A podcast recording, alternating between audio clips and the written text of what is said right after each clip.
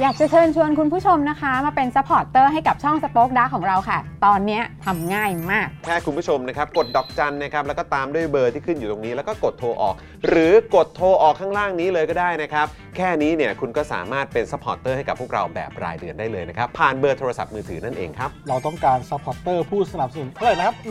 15,000 คน ตอนนี้เรามีซัพพอร์ตเตอร์ 5,000 คน ใช่ ซึ่งก็ได้บอกความต้องการนี้ไปเมื่อประมาณปีกว่าๆที่แล้วแล้ว เราก็พยายามกันนะครับ เรื่อยๆเรื่อยๆเป็นหมื่นสามครับ ตอนนี้เหลือ 5,000นะครับ ไม่เป็นไร ครับ เรายังสู้ต่อครับ อีก 10,000 คน อีก 1 นะครับ 0,000 คนเท่านั้นเอง ใช่ค ใช่ รับ ก็คือเราก็พยายามจะทำให้ง่ายที่สุดนะคะ สะดวกที่สุดสำหรับคุณผู้ชมนะคะ บางทีเนี่ยอาจจะแบบว่าเออไปสมัครเป็นซัพพอร์ตเตอร์ไปทำอะไรคือแบบมันกดหลายลิงก์ ใช่ มันวุ่นวายใช่ไหม ใช่ มันบางทีแบบว่ามันไม่ค่อยแน่ใจว่าทำยังไง แต่ว่าอันเนี้ยคือง่ายมากที่สุดเลย แล้วก็ท่านใดที่สมัครแล้วนะครับ ก็สามารถไปติดตามคอนเทนต์ Exclusive นะครับ ได้ที่ Facebook Page Spoke Dark Supporter ได้เลย แล้วก็สำหรับ Supporter ท่านใดที่เป็นผู้สนับสนุนอยู่แล้วทาง YouTube หรือ Facebook นะครับ ก็สามารถทักแชทเข้าไป บอกว่าเป็น Supporter อยู่แล้วอยากเข้ากลุ่มลับ Exclusive สำหรับผู้สนับสนุนเท่านั้นนะครับ รีบสมัคร แล้วก็รีบทักแชทกันไปได้เลยนะครับ มากันเยอะๆนะคะ อืมสมัครกันเลยครับผม อีก 1 0,000 คนจะถึงเป้าแล้ว มาสนับสนุนพวกเรากัน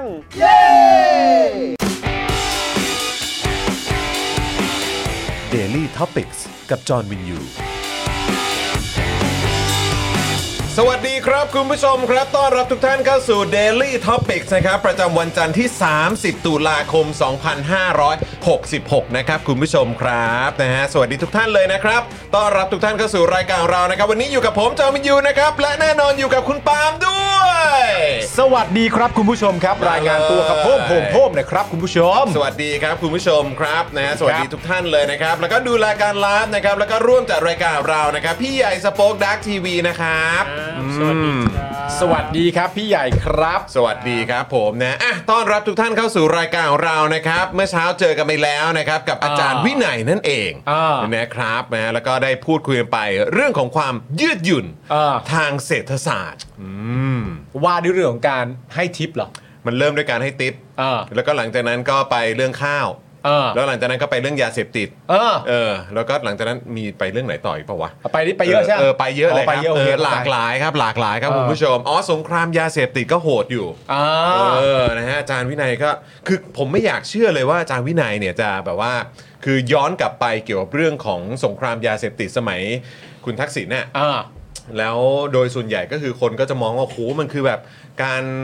เหมือนปราบปรามยาเสพติดที่แบบว่าแบบรุนแรง อ่า ดุเดือดแล้วก็เด็ดขาดเหลือเกิน อ่า อะไรอย่างเงี้ยหลายคนก็สนับสนุนใช่ไหมครับ คนจำนวนมากก็ชื่นชม อ่า แต่ว่าในทางเศรษฐศาสตร์แล้วเนี่ยนะครับมันเป็นวิธีการที่แบบว่าไม่ได้เรื่องที่สุดอะ เนอะเหรอ แล้วผมช็อกมากเพราะว่าก็คือแบบ เอ้าเหรอ คือถ้านักนักเศรษฐศาสตร์เขามองกันอย่างนี้ยเหรอ เออ ซึ่งถ้าเกิดนักเศรษฐศาสตร์มองอย่างเงี้ยผมก็งงไง อืม ว่าแบบในยุคสมัยนั้นที่แบบว่าถือว่าเป็นยุคเฟื่องฟู เออ เรื่องของแบบการใช้เศรษฐศาสตร์ การใช้อะไรต่างๆ เหล่านี้ เออ ในการบริหารประเทศอ่ะ อืม เป็นมันเป็นไปได้ไงวะว่าเขาไม่นึกถึง เพราะว่า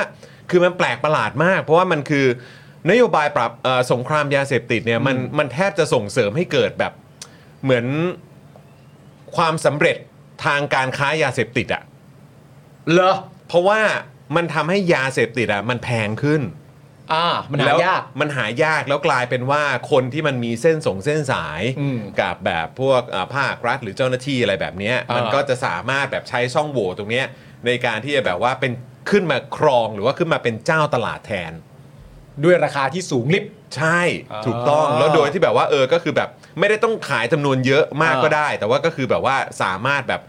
แบบอยู่ดีๆก็พรวดขึ้นมา แล้วก็ อ่าก กลายเป็นแบบว่าเหมือนเจ้าพ่อยาเสพติดคนใหม่ได้เลยอะ่ะ อ่า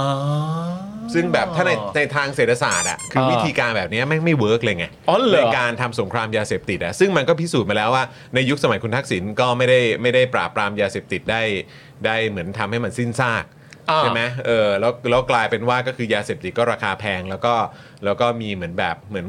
เหมือนแบบเขาเรียกว่าเจ้าพ่อยาเสพติดเจ้าใหม่ๆ ก็โผล่ขึ้นมาด้วยไง อ่า ใช่ไหมที่ที่เหมือนแบบร่ำรวยขึ้นมาจากไอ้นโยบายเนี้ย อ่า เหมือนแบบจากจากการปราบปรามแบบเนี้ยเขาใช้ช่องโหว่ในการแบบโอ้โหขึ้นมา อัพตัวเองขึ้นมา พตัวเองขึ้นมาใหม่ใช่ไหมแล้วก็ อ่า คนที่ตายส่วนใหญ่ก็เป็นแบบพวกปลาซิวปลาสร้อยหรือว่า อืม ตัวเล็กตัวน้อยซะมากกว่า อืม แล้วก็มีการฆ่าตัดตอนหรือแม้กระทั่งในแบบสมัยของ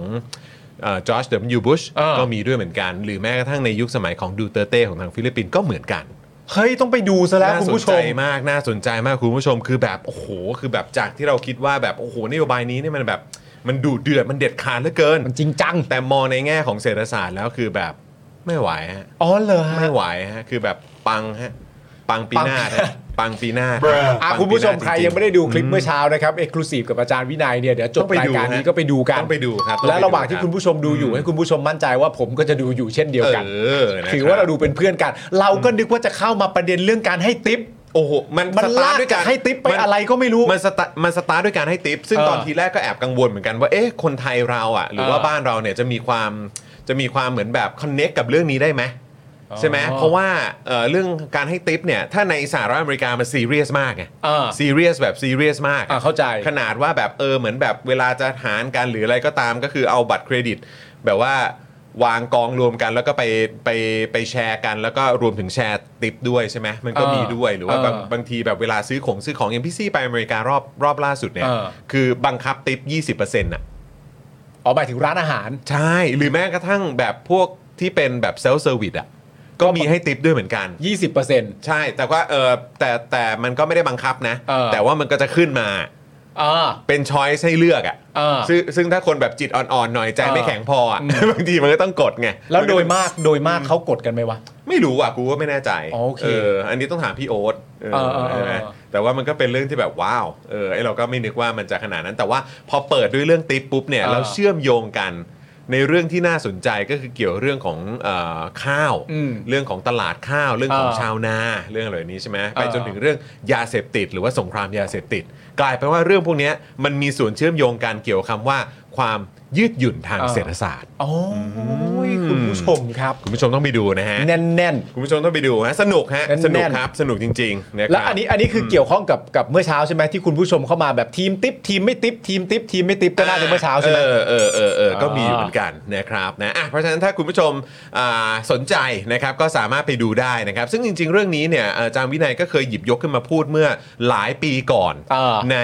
รายการ The Topics อ่า ในรายการ The Topics สมัยที่ยังเป็นรายการ The Topics อยู่ เอออ อาจารย์วินัยเคยหยิบยกขึ้นมาพูดเกี่ยวกับเรื่องของสินค้าฟุ่มเฟือยไม่มีอยู่จริง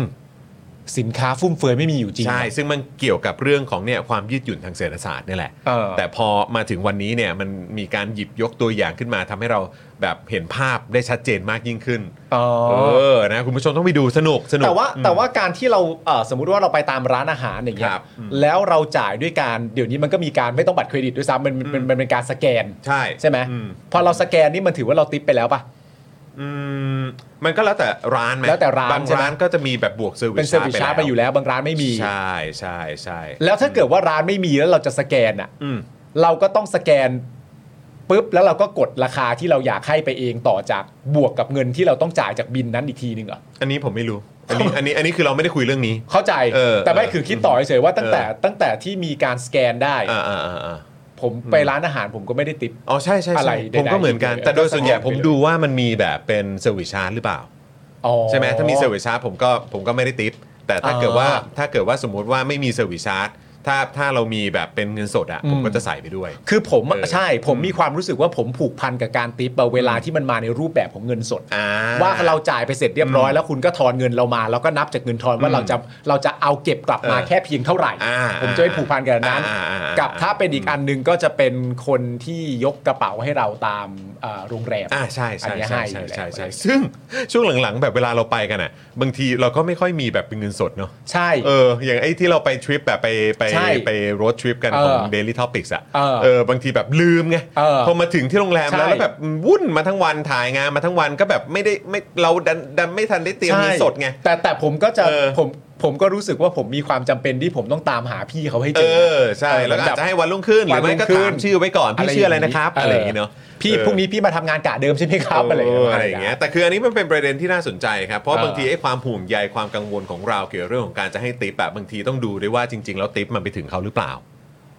อ๋ออ่ าอันนี้มันก็คือประเด็นที่เราคุยกันนั่นแหละเออนะครับมันเป็นประเด็นที่เราคุยกันด้วยเหมือนกัน ครับ นะ ผม นะฮะอ่ะส สนุกดีครับ น่าสนใจดีนะครับนะ ค ฮะ รับ คุณเอสคริสบอกว่าแต่ทิปคุณจรผ่านซูเปอร์แชทได้นะครับ ได้เลย เออ นะฮะทิปให้กับพวกเรานะฮะทิปให้กับสป็อคดักทีวีได้ด้วยเหมือนกันนะครับ คุณผู้ชมครับ ครับ นะฮะแล้วก็ Daily Topics ด้วยนะครับ คุณผู้ชมนะฮะ ฮะ อ่ะเดี๋ยววันนี้เราจะได้มีโอกาสพูดคุยกับอาจารย์จักรนะครับ อาจารย์สัทธรัมนั่นเองนะครับ เดี๋ยวจะมาพูดคุยกันเกี่ยวกับเรื่องของการเลือกตั้งบอร์ดประกันสังคม ซึ่งอาจารย์เนี่ยนะครับก็อ่า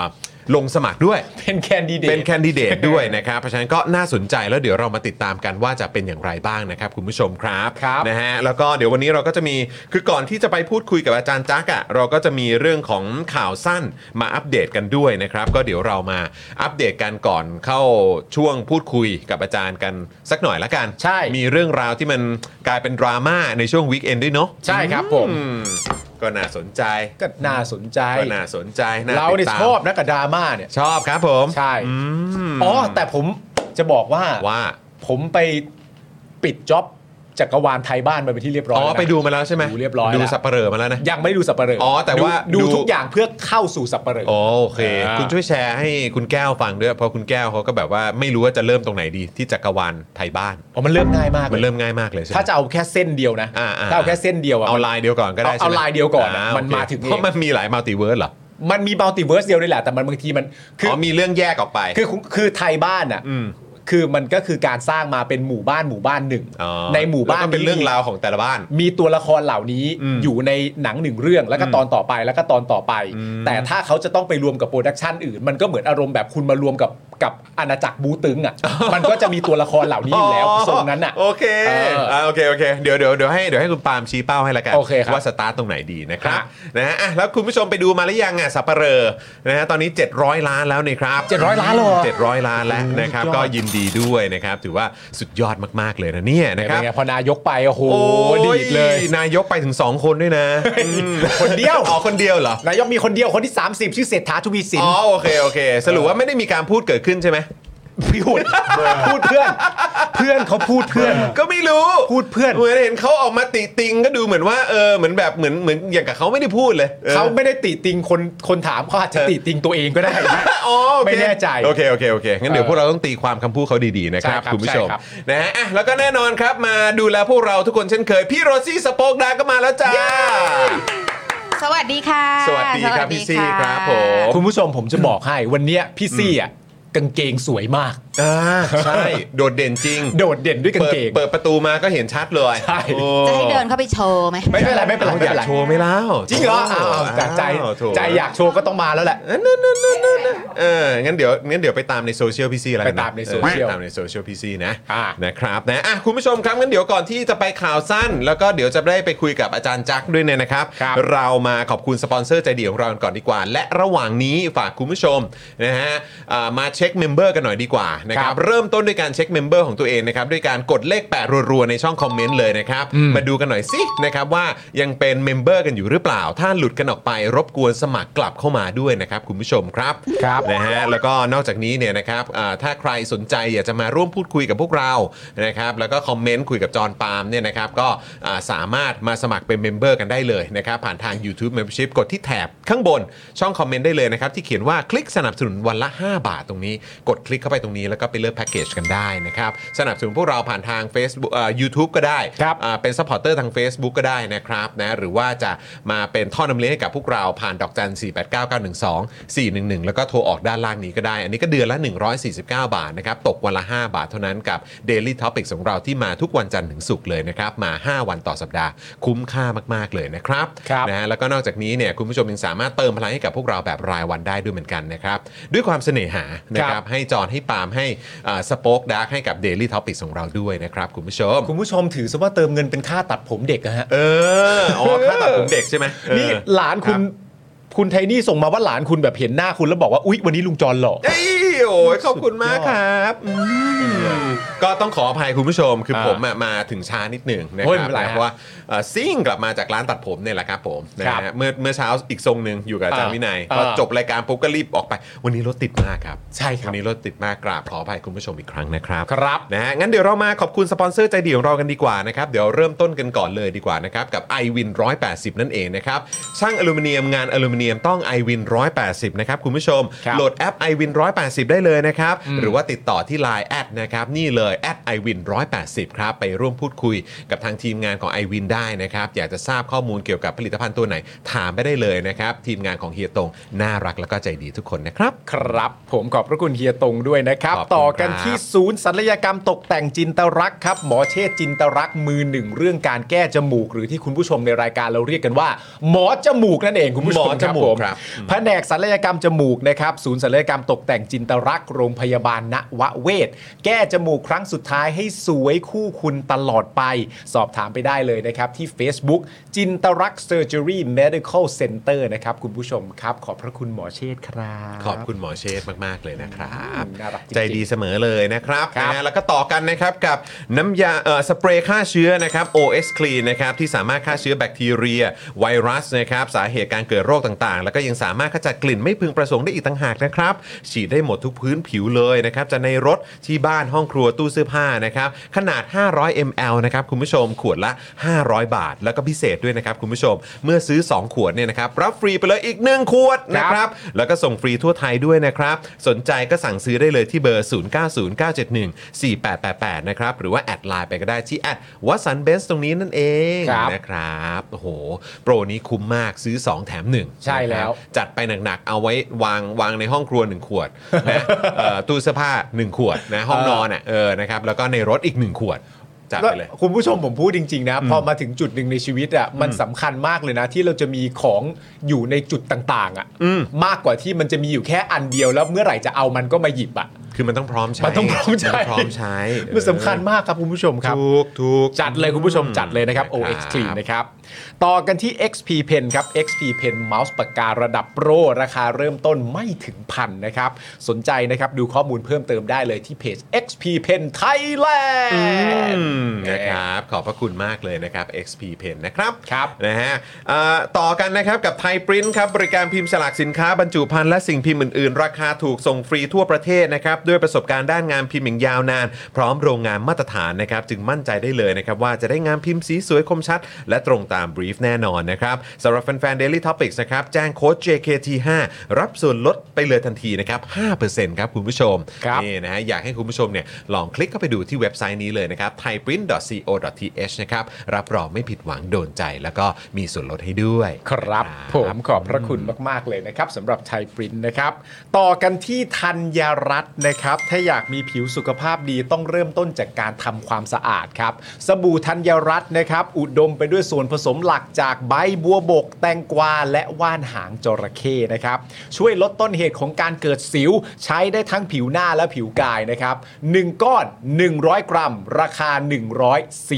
149 บาทครับ ซึ่งแน่นอนเรามีโปรพิเศษสำหรับแฟนๆ Daily Topic ด้วยนะครับผม ซึ่งจะทำให้ส่งฟรีตั้งแต่ก้อนแรกนะครับ และยังแถมตะข่ายตีฟองอีกด้วย นอกจากนั้นนะครับ ถ้าซื้อ 2 ก้อนเนี่ยลดเพิ่มไปอีก 5%ครับ โดยวิธีการง่ายมากๆครับแคปหน้าจอช่วงที่กำลังชมรายการ Daily Topic อยู่เพื่อรับส่วนลดแล้วก็โปรโมชั่นดีๆนะครับ สนใจติดต่อไปได้เลยนะฮะทั้ง Facebook และ IG ชื่อเดียวกันอยู่แล้วนะธัญรัตน์ underscore store ครับ ครับผม ไปจัด นะครับ เลยคุณผู้ชม ขอบคุณมากเลยนะครับธัญรัตน์นั่นเองนะครับ ครับ นะฮะคุณผู้ชมครับระหว่างนี้นะครับตอนช่วงที่เรากำลังขอบคุณสปอนเซอร์ใจเดียวของเรากันอยู่ รบกวนคุณผู้ชมกดแชร์กันด้วยนะครั ครับ นะฮะกดแชร์กันเยอะๆนะนะครับเดี๋ยววันนี้เราจะได้มีโอกาสคุยเกี่ยวเรื่องของประกันสังคมด้วยนะครับเชื่อว่าน่าจะเป็นประโยชน์สำหรับหลายๆ คนนะครับที่อยู่ในระบบประกันสังคมนะครับ อืม นะแล้วก็ถ้าเกิดใครที่แชร์แล้วอย่าลืมกดไลค์กันด้วยนะครับคุณผู้ชม ครับ นะฮะอ่ะคราวนี้นะครับโอ้โหถ้าพูดถึงกดไลค์ทั้งทีงั้นก็กดไลค์ให้อีฟกันหน่อยดีกว่า นี่เลยสปอนเซอร์ใจดีของเรานะครับ กันแดดอีฟนั่นเองนะครับ กันแดดของประชาชนคนไทยนะครับ กันดำกันด้านราคา 390 บาทครับคุณผู้ชมกับ e v e s Hybrid Sun Gel SPF 50บวก PA บวกบวกบวกบวกนะครับ กันแดดที่มีค่าปกป้องแสงแดดสูงมากๆเลย ปกป้องผิวจากแสงแดดเมืองไทยได้แบบสบายๆด้วยนะครับ แล้วก็ด้วยนวัตกรรมของ e v e s นะครับนะฮะเขาก็เลยสามารถพัฒนานะครับเนื้อกันแดดนะครับที่บอกได้เลยว่าโอ้โหบางเบาแบบสุดๆเลย สบายผิวไม่เหนียวเหนอะหนะเลยนะครับ ครับ และถ้าเกิดใครติดตามเพจของ e v e s เนี่ยนะครับนี่ตรงนี้เลยนะครับก็จะเห็นอยู่นะครับว่าเขาเป็นแบรนด์ที่สนับสนุนหลักการประชาธิปไตยอย่างต่อเนื่องด้วยนะค ครั รับบ นะไม่ใช่แค่การตลาดนะอันนี้คือเขาสนับสนุนอ่าหลักการประชาธิปไตยอย่างแท้จริงนะครับยังไงก็สนับสนุนกันได้นะครับที่ Facebook Facebook ของ e v e s นะครับ Instagram หรือว่า TikTok ก็ได้ไปตามดูกันนะครับ มีผลิตภัณฑ์อย่างอื่นที่โดนใจไม่แพ้กันขอบคุณ e v e s นะครับ ขอบคุณมากมากๆครับ ครับผม ผมเพิ่งอ่านกันแดดอีกกันแดดด้อมส้มไม่หล่น ด้อมส้มไม่หล่นนะ ด้อมส้มไม่หล่น เออครับผมนะ ขอบพระคุณ นะฮะ มากๆครับ ต่อกันที่เวลาช้อปปิ้งเนี่ยนะครับคุณผู้ชมครับ ให้นึกถึง Spoke Dark Store ครับคุณผู้ชม เออ w w w s p o k e d a r k t v s t o r e นะครับคุณผู้ชมครับ เริ่มต้นจากเสื้อกันก่อนเลยดีกว่า วันนี้ครับ คุณจรครับ ใส่เสื้อ นี่ Daily Topics คุณผู้ชมครับ เสื้อรายการโชคดีมากนะฮะเวลาคุณจรจะเปิดเนี่ยให้เล็งไว้ก่อนว่าเขาใส่เสื้อสีขาวหรือไม่ นะฮะ ถ้าวันนี้ใส่เสื้อสีดำมาก็จ้องกันได้เต็มที่ อ่า นะครับ ผม คุณ ดู จร กัน ก็จะไม่ ดีๆ เคย ดูกันดีๆไม่เห็นหรอก คุณจรก็จะไม่เคอะเขินนะครับผม ไม่เห็นไม่เห็นไม่เห็นไม่เห็น นอกจากเสื้อ Daily Topic นะคุณผู้ชมฮะยัง ฮะ มีเสื้อเผด็จการจงพินาศนะครับ ครับ ยังมีเสื้อคอควายด้วยนะครับ ครับ คุณผู้ชมครับ เสื้อฝุ่นก็มีนะฮะรวมไปถึงผ้าพันคอนะครับคุณผู้ชมครับผ้าพันคอนี่มี 3 สีด้วยกันนะครับสีดำแดง สีน้ำตาลชูโทนและสีครีมเบจนะครับอันนี้เนี่ยขนาด 100คูณ100เซนติเมตรนะครับผมก็จะออกมาเป็นแบบนี้นะคุณผู้ชมนะใช้ได้ทั้งผู้ชาย และผู้หญิงทุกเพศทุกวัยเลยทีเดียวนะครับคุณผู้ชมครับ นอกจากนั้นถ้าอยากได้เล็กกว่านี้เราก็มีด้วยเช่นเดียวกันนะครับคือ moody dot คุณผู้ชม นี่คือ Moody Dot นะคุณผู้ชมฮะหลากหลายสีเลยนะครับ เลือกตามที่ตัวเองชอบนะครับผม ไปกันที่ w w w s p o k e d a r k t v s t o r e นะครับคุณผู้ชมครับช้อปปิ้งกันนะฮะ อืมนะครับไปอุดหนุนกันได้นะครับ แล้วก็นอกจากนี้เนี่ยคุณผู้ชมครับ นอกจากจะไปที่ Spoke Dark Store ของเรานะครับ แล้วก็ไปอุดหนุนผลิตภัณฑ์ของ Spoke Dark TV ได้แล้วเนี่ยนะครับ ก็ยังสามารถไปอุดหนุน a l v o n i c e ได้ด้วยเหมือนกันนะครับ คุณผู้ชม นี่แพคเกจจิ้งหรูหราอลังการมาก ๆ เลย เดี๋ยวเขาเปิดออกมากันนี่จะได้หยิบขวดออกมาให้คุณผู้ชมดู ปิ้งนี่นะครับนะฮะนี่สำหรับน้ำมันอะโวคาโดสกัดเข้มข้นนะครับ บวกกับน้ำมันกระเทียมนี่นะฮะสองประสานในแคปซูลเดียวเลยนะครับ เพื่อสมดุลไขมันในร่างกายนะครับ เพราะว่าอะโวคาโดก็จะไปช่วยในเรื่องของไขมันดีนะครับ เสริมหน่อยเสริมหน่อยนะครับจะได้ช่วยช่วยเบิร์นได้ด้วยเหมือนกันนะครับ แล้วก็นอกจากนี้เนี่ยนะครับยังมีน้ำมันกระเทียมนะครับที่ช่วยไปจัดการเจ้าพวกไขมันเลวทั้งหลายที่แบบซ่อนอยู่ตามร่างกายของเรา ครับ นะ นะครับนะก็ทานวันละ 1-2 แคปซูลระหว่างมื้อครับคุณผู้ชมกำลังดีเลยนะครับนะฮะอ่าหนึ่งกระปุกเนี่ยมี 30 แคปซูลนะค ครั รับ บ ราคา 1,059 บาท แต่ถ้าเกิดว่าใช้โค้ดจอห์นวินยูครับ จาก 1,059 บาทเหลือ 950 บาทเท่านั้นนะครับคุณผู้ชมก็สามารถไปสั่งกันได้อย่างที่บอกไปที่ Spoke Dark Store หรือที่ Facebook Fanpage ของ a v o n i c e ด้วยเหมือนกันนะครับ ครับ ขอบคุณ ผม a v o n i c e ด้วยนะครับนะแล้วก็สำหรับคุณผู้ชมท่านไหน ที่อุดหนุนแล้วอย่าลืมแท็กมาหาพวกเรามาอวดกันด้วยนะครับ ครับผม นะครับวันนี้ ปรุงปรุงป ข รุ อบ ง คุณสปอนเซอร์ใจดีของเราทุกๆ เจ้าด้วยนะครับ ครับผม แล้วก็เมื่อสักครู่นี้ก็มีคุณผู้ชมที่ซูเปอร์แชทเข้ามาด้วยนะ คุณสายทิพย์หรือเปล่า อ่าคุณสายทิพย์นะครับซูเปอร์แชทเข้ามาขอบคุณมากเลยนะค ข รั อบคุณ บ ครับคุณสายทิพย์ครับ คุณกาฟิลก็มาเช็คเมมเบอร์นะ เช็คกัน รับ เยอะๆเลยคุณผู้ นะ ชม เป็น VIP 2 บวกแล้วนะครับ ฮะ ขอบพระคุณนะครับ ชอบรูปโปรไฟล์พิกเ u อร์มากๆเลยนะ เดี๋ยวพี่ใหญ่เอาขึ้นหน่อย เป็นรูป ใช่ น้องแมวน่ารักมากเลยนะครับนะแล้วก็ใครที่อยากจะมาร่วมพูดคุยกับจอห์นปาล์มแล้วก็อยากให้ข้อความเนี่ยมันเด้งเห็นชัดแบบสุดๆเนี่ยนะครับก็ส่งมาเป็นซูเปอร์แชทได้นะครับ ครับ นะเราก็จะเห็นข้อความก่อนใครเลยนะครับ อ่า เขาเรียกว่าเตะตาเลยเตะตาเลย เตะ ออนะฮะ เปี้ยงเลย เปี้ยงเลยครับ เปี้ยงเลย เลยครับเปี้ยงเลยเออนะครับ ผมชอบชื่อคุณผู้ชมท่านนี้มากเลย ม่อนจ้ะไม่ใช่มน อ๋อโอเคครับ อธิบาย ผมได้ครับผม อธิบาย สวัสดีคุณม่อนจ้ะนะรับ คุณม่อนจ้ะ ครับ ไม่ใช่มนนะครับ ผฮสวัสดีคุณนัตตี้ด้วยนะ ส ค วัส รับ ดีคุณนัตตี้ครับ สวัสดีคุณพัฒนัยด้วยนะครับ คุณพาขวัญอุตสาสวัสดีนะครับ อุ้ยคุณม่อนบอกว่าสวัสดีค่ะโคราชในเมืองน้ำท่วมแล้วนะครับ เออนะครับเมื่อวานเนี้ยคุณผู้ชมเอ่อผมก็ไปเอ่อไปไปเดทกับคุณแก้ว อ่า เออ แล้วตอนทีแรกก็กะว่าเออเออเดี๋ยวไปดูตรงที่เขาจัดงานฮาโลวีนหรืออะไรเงี้ย อ่า แล้วพอขับไปถึงปุ๊บโอ้โหคนยังเยอะ แล้วก็จำได้ว่าเปิดดูใน Twitter แล้วก็แบบเห็นเขาบอกว่าเอ่อพายุเข้า เออ เออพายุเข้าฝนตกหนักแน่เลย เข้าหนัก อะไรงี้ย เข้าหนัก เข้าหนักเลยอะไรเงี้ยแล้วก็แบบว่าก็แบบเออเอองั้นเราแบบคนเยอะอย่างเงี้ยหาที่จอดก็ลำบากงั้นเราไปหาข้าวกิน แล้วกัน แล้วไปนั่งกินข้าวซึ่งแบบว่าก็เป็นร้านที่แบบเหมือนอารมณ์แบบเขาเน้นกลางแจ้งอะ เออ ก็แบบเออเออดีดีมันได้บรรยากาศ เออ เออชิวๆอะไรเงี้ย เออ โอ้โห ฝนมากครับ ต้องกางร่มกินข้าวมึง อุ้ยโรแมนติกอ่ะ มึงต้องดูในสตอรี่ของคุณแก้วอ่ะ จริงเหรอ เออมึงจะเห็นแบบช็อตแบบกูกำลังถือร่มเลย เ ออ คุณ เห็นเห็นอ เห็ ยู่ นอยู่ใช่ไหมฮะ เห็นอยู่แล้วก็แบบว่าเขาเขาทำอะไรกันน่ะนี่นี่เป็นแบบเป็นการไดนิ่งแบบใหม่เหรอหรืออะไร ไม่ คือคือจริงๆต้องคืออันนี้ไปทานที่ร้านวอเตอร์ไซด์ ครับ เออแล้วคือจริง ๆ แล้วอ่ะคือเขาก็จะเน้นเป็นกลางแจ้งใช่ไหมพี่ซี่ เออ แต่ร้านเขาก็ดีคือเขาก็จะมีแบบเหมือนเป็นคล้ายๆ กันศาสตร์แบบเปิดปิดได้อ่ะเออมันเขาจะแบบพอฝนตกปุ๊บเขาก็จะเลื่อนออกมาให้ไงใช่ปะซึ่ง แต่แต่อันนี้แม่งคือแบบ ซึ่ง การจัดเอาไม่อยู่ คือมันเอาไม่ อยู่ เพราะว่าคือถ้าฝนตกหนักอ่ะมันก็เอาอยู่ แต่ถ้ามันมีลมอ่ะคือมันลมแบบมันมันพัดเข้าด้านข้างอ่ะคือยังไงก็ไม่พ้นฮะ เอ เอ อ อ นะฮะ แล้วทางร้านเขาก็น่ารักเขาก็รีบวิ่งเอาล่มมาให้ แล้วก็คือแทบจะทุกโต๊ะอะก็คือต้องเปิดล่มอย่างเงี้ยกลางไว้ เพราะบางทีมันสาดเข้ามา เอ เอ อ อก็ก็เห็นอยู่แล้วก็แบบ เออ พวกนี้มันวัยรุ่นเนาะ มันมันไปกินร้านอะไรกันที่มันแบบว่าโอ้เขาเป็นคอนเซปต์ใหม่อะไรอย่าง มั เงี้ น ย มันคือไอ้ไอ้การกางร่มเนี่ยเป็นกิมมิคแล้วเหมือนจริง ๆ ไม่ใช่ฝนแต่เปิดเหมือนฝนเพื่อให้มันกระจายออกมา ย่งเงี้ยคือแบบ อันนี้อั อ๋ นนี้ อมันเป็น เออ กิม ไม่ มิค ใช่ ใหม่ของร้าน ไม่ใช่ เขาหรือเปล่า แต่จริงๆไม่ใช่นะ ใช่ใช่คุณ อ๋อ คุณเบนเจบอกว่าเป็นวิบากดินเนอร์เออ เออ แต่อาหารอร่อยบรรยากาศดี แล้วโรแมนติก ะค มากนะคุณผู้ชมนะ เสียงฝนมันตกแล้วมันก็ดังใช่ไหม ครับ พอมันดังมาเสร็จเรียบร้อย เออ คุณจองก็บอกว่า ครับ แก้วรักนะ แก้วถาม อะไรนะ ไม่ได้ยินนะสิโถเอ้ยเลยได้มาพูด บ ใกล้ๆไง โอ้มึงเอ้ยแล้วแบบว่าฟ้าผงฟ้าผ่าฟ้าแลบอ่ะ เออ แล้วก็แบบเออแถวนี้ไม่ได้มีใครสาบานอะไรไว้ใช่ไหมฮะเอออย่านะเว้ยอืมครับ แห ผม มแหมทำทำเป็นมองหาคนอื่นว่ะ มองหาคนอื่นเราไม่มีเราไม่มีเราไม่มีเราไม่มีเออนะฮะ ใช่ไหมปาล์ม ใช่ เนื้อปาล์มนะเนื้อ ใช่ ปาล์ม ใช่เพื่อนชอบ เนื้อเนื้อเนื้อเนื้อเนื้อเออ ใช่เพื่อนคุณผู้ชมตอนนี้คอนเซปต์ใช่เพื่อนมาแรง เอ นะ อใช่เพื่อนใช่เพื่อน ใช่เพื่อนใช่เพื่อน เดี๋ยวรอดูเดี๋ยวรอดูนะฮะ ใช่เพื่อนไม่เพื่อนเนี่ยมาแรง มี มาก มีคอนเทนต์ให้คุณผู้ชมได้ดูกันด้วย เมื่อวานก็ ะฮะ ฝนตกหนัก แล้วก็มีเสียงฟ้าผ่าดังมาก อืม แล้วน้องเอรินี่ก็ตกใจ อืม ปกติเขาก็ไม่ได้กลัวเสียงฟ้าผ่าใช่ป่ะเพราะว่าสอนมาตั้งแต่เด็กอะไรเงี้ยแต่ว่าเมื่อวานมันดังจริงๆอ่ะ อืม ดังจนตกใจอะไรเงี้ย บึ้ม ผมก็สอนเอริว่าเอริมันก็ได้แค่ดังอะลูก อืม แล้วสูงสุดที่มันจะทำได้อะมันก็ทำได้แค่ไฟดับเท่านั้นอะลูก นี่ สอนไป เออ เอริตอบว่าไงรู้ไหม เออ งั้นการ์ตูนเอริก็หายอะดิ ใช่สิลูก หูนางฉลาดมากเลยนะ มาก คือรู้แล้วว่ามันเกี่ยวเนื่องกับกระแสไฟฟ้า มากมันเคยมีเหตุการณ์เกิดขึ้นมาก่อนเนี่ยว่า เออ ไฟดับแล้วแบบทีวีมันก็ดับแล้วเขาดูการ์ตูนอยู่ เอออ อะไรเงี้ยแต่เราพยายามจะสอนเขาด้วยเรามีความรู้สึกว่า w o r d ด i n g เรา จะได้ไม่ เท่าก ลัวไงลูก มันก็ได้แค่ดังอะลูก เออเออ และสูงสุดที่มันทำได้ก็ทำให้ไฟดับอะลูก ลูกสาวก็ถามทันทีอ้าวงั้นการ์ตูนหนูก็หายอะสิเออจริงจริงว่ะ ทำไงดีวะเนี่ยเรื่องใหญ่ซะด้วยสิ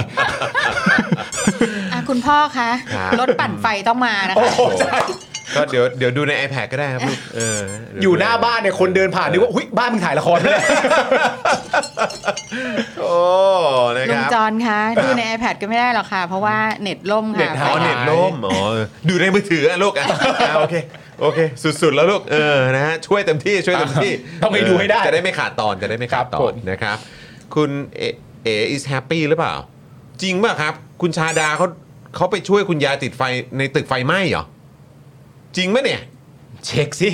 จริงป่ะเนี่ย เช็คก่อนสิ จริงป่ะเนี่ย เช็คก่อนสิสิ เขาเรียนจบพนักงานดับเพลิงจริงเหรอครับโอ้โห ฮะ นี่มันแบบสไปเดอร์แมนมากเลยนะครับ โอ้โหอ่าเดี๋ยวเดี๋ยวเดี๋ยวขอเช็คข่าวก่อนเออนะครับอ่ะโอเคคุณผู้ชม เดี๋ยวเรามาเข้าข่าวสั้นกันก่อนที่เราจะไปคุยกับอาจารย์จักกันดีกว่านะครับ ข่าวสั้น อ่า คุณผู้ชม อันนี้ ครับ เป็น ผม ข่าวสั้นเลยนะ ข่าวสั้นก่อนแล้วกันนะครับ ข่า คุ ว ณผู้ช สั้น ม ข่าวที่หนึ่งนะครับ คุณเศรษฐาครับคุณผู้ชมครับ ครับ เถียงกับ อืม ผมไม่ทายว่าคุณเศรษฐาเถียงกับใคร โอ้โห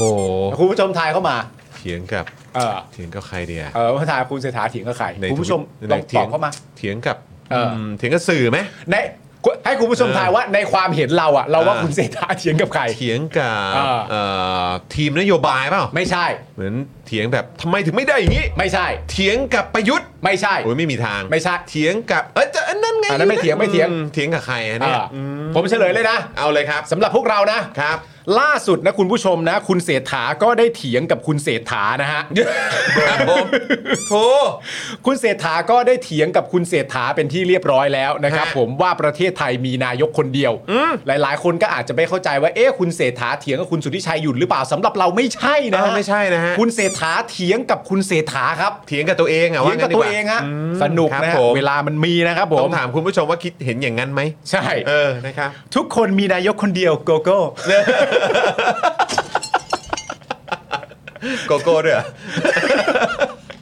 ทุกคนมีนายกคนเดียวโกโก้ โกโก้ คุณเศรษฐานะครับ ผมโต้คุณสุทธิชัยหยุ่นนะครับว่าประเทศไหนเขาก็มีนายกคนเดียวทั้งนั้นแหละครับ ครับ มีแต่คุณสุทธิชัยหยุ่นเท่ามีแต่คุณสุทธิชัยเท่านั้น ที่อยากให้มี 2 หรือ 3 คน มันเป็นไปไม่ได้หรอกครับ อ๋อเหรอ พร้อมอีโมจิหน้ายิ้ม อ๋อครับ หลังจากที่คุณสุทธิชัยหยุ่นนะครับ จัดรายการในหัวข้อเศรษฐา ประเทศไทยมีนายกคนเดียวครับ โดยโพสต์นี้นะครับ ถือเป็นโพสต์ที่ 6 นะฮะ ที่คุณเศรษฐาเนี่ยโค้ดข้อความของคุณสุทธิชัยหยุ่นผ่านทวิตเตอร์ในช่วงสุดสัปดาห์ที่ผ่านมา โอ้โห เรียกว่าให้พื้นที่ อันนี้อั ช่วยกันเห็นเป็นสื่อใหญ่ก็ให้พื้นที่ อันนี้อันนี้เศรษฐาหรือเศรษฐทรัมป์ฮะ เออว่าเออเนี่ยเขาก็ชอบมามาเล่น ช เนาะ อบ ชอบผมถึงบอกไง โอ้โห นี่เศรษฐาหรือเศรษฐทรัมป์ ถ้าเป็นนักบาสมันจะมีอยู่คนหนึงอะไม่รู้คุณรู้จักหรือเปล่าเขาชื่อแบบเขาชื่อเควินดูแรนต์เคยได้ยิน อ่า ชื่อป่ะ อ่าครับผม นนั้นก็เป็นคนที่ชอบติดทวิตเตอร์มากแล้ว อ่า ใครโพสต์อะไรคอมเมนต์แบบในเชิงแบบเอ่อแบบ วิพากษ์ วิพากษ์ วิ วิจา จาร รณ์ ณ์การเล่นน่ะ อืม โค้ดทุกคน โค้ชทุกคน เอออ่ ก็ถึง เออ นั่นแหละฮะ ต้องดูดีๆนะฮะ เศรษฐ์ทรัมป์ ต้องดูดีๆนะฮะ เศรษฐาหรือเศรษฐทรัมป์นะฮะ ใช่ เออครับผม แต่ว่าสำหรับคุณผู้ชมท่านใดนะครับผมที่ไม่ได้ตามดราม่าประเด็นเรื่องมีนายก 2 คนอะไรไม่ทันเนี่ยนะครับผมเราก็จะเล่าให้คุณผู้ชมฟังอีกทีเพราะอะไรเพราะเราใจดี ใจดีครับ นะครับผมแล้วเรามี ต้อง เวลา recap หน่อย นะครับผม เรื่องนี้นะครับคุณผู้ชมครับ เริ่มต้นขึ้นเมื่อวันพฤหัสที่แล้วครับ ที่คุณเศรษฐาเนี่ยสวมชุดไทย ผูกผ้าขาวม้า พาคอรมอ และคุณแพทองทาน ไปดูหนังเรื่องสับปะเหรอครับ โดยช่วงถ่ายภาพนะครับ นักข่าวก็ได้ขอให้นายก หันซ้าย หันขวาเพื่อมองกล้อง ซึ่งจังหวะนี้เองนะครับ คุณเศรษฐาได้พูดอย่างอารมณ์ดีดีดีดีดีนะครับว่า นายกคนไหนมีสองคนนะ อ๋อ แล้วเขาทำหน้าอย่างงี้ไหมฮะ ไม่ เขา ครับ ทำหน้าทำทำเงี้ย เออเออเออเออ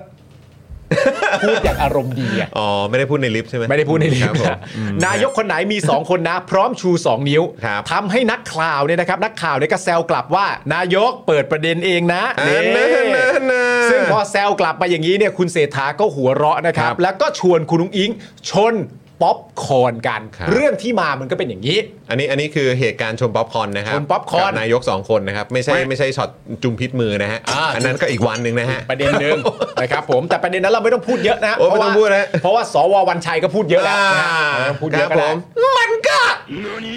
แล้วจะให้ใครมาเป็นในเมื่อราหูมันหายไปแล้วก็แค่นี้มันแค่จบทิพถ้าไม่ใช่อันนี้แล้วจะให้ใครมาเป็นอืมสววันชัยเก่งมาก ครับผม ตอนนี้ก็เป็นแบบขวัญใจใครหลายคนนะฮะสววันชัยนี่ ครับ นะครับ ผ ผม ม คือประเด็นแรกที่เราอยากพูดคุย คือเราก็ไม่เคยรู้มาก่อนนะ ครั ฮะ บ ว่า อันนี้เป็นประเด็นเกี่ยวกับการรีแบรนดิ้งหรือเปล่า การรีแบรนดิ้งเนี่ยก็ทำให้นายกเนี่ยสามารถที่จะเถียงกับตัวเองได้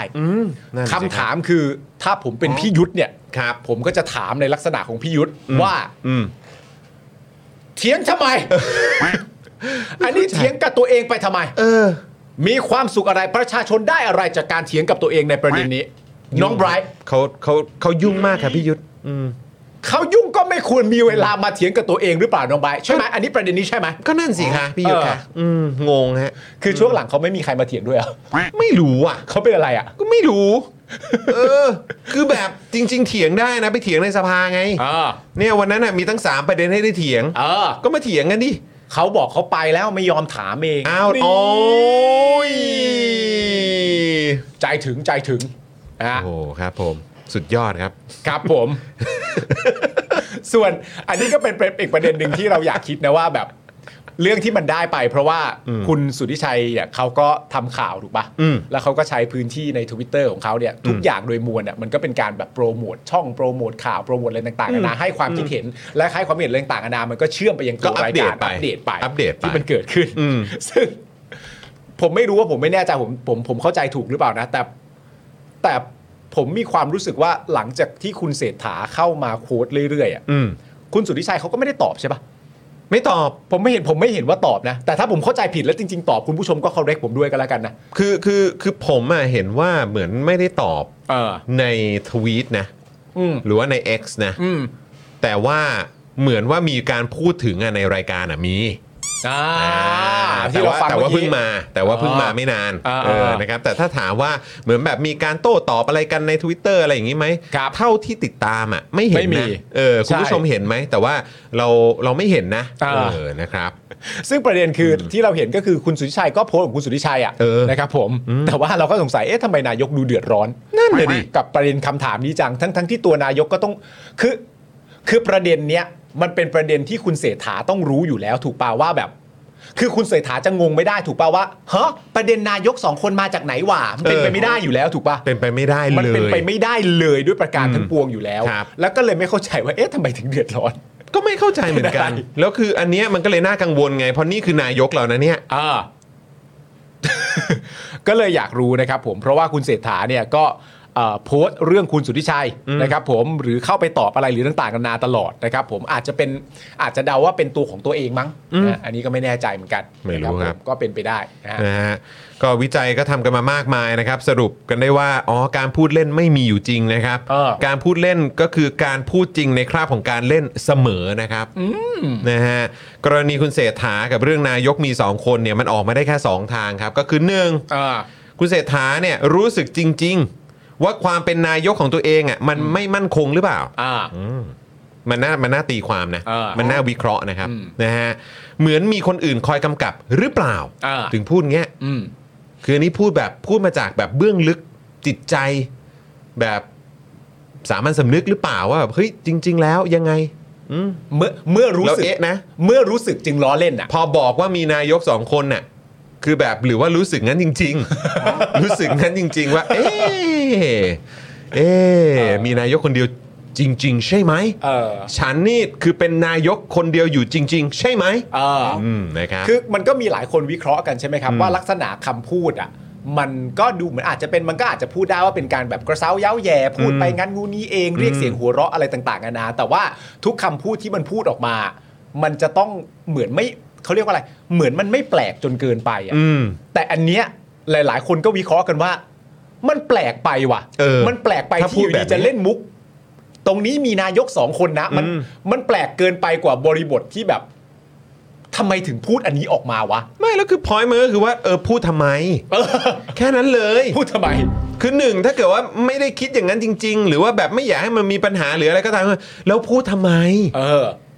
นั่นแหละ แต่ถ้าพูดขึ้นมาปุ๊บเนี่ยเราก็ต้องตีความไง ใช่ หรือว่ารู้สึกงั้นจริง เออ ๆหรือว่ารู้สึกงั้นจริง เออ ๆหึหรืออ่ะอีกอย่างก็ได้ครับ อันแรกเนี่ยคือเราคือเราตีความว่าคุณเศรษฐารู้สึกงั้นจริง ๆ หรือเปล่า เออ ก็เลยเล่นมุกนี้ เออ หรือสองครับ คุณเศรษฐารู้สึกว่าต้องเอาใจประจบองค์อิงมากขนาดนั้น ไม่ว่าจะเป็นทางไหนก็แบบอื้อหือ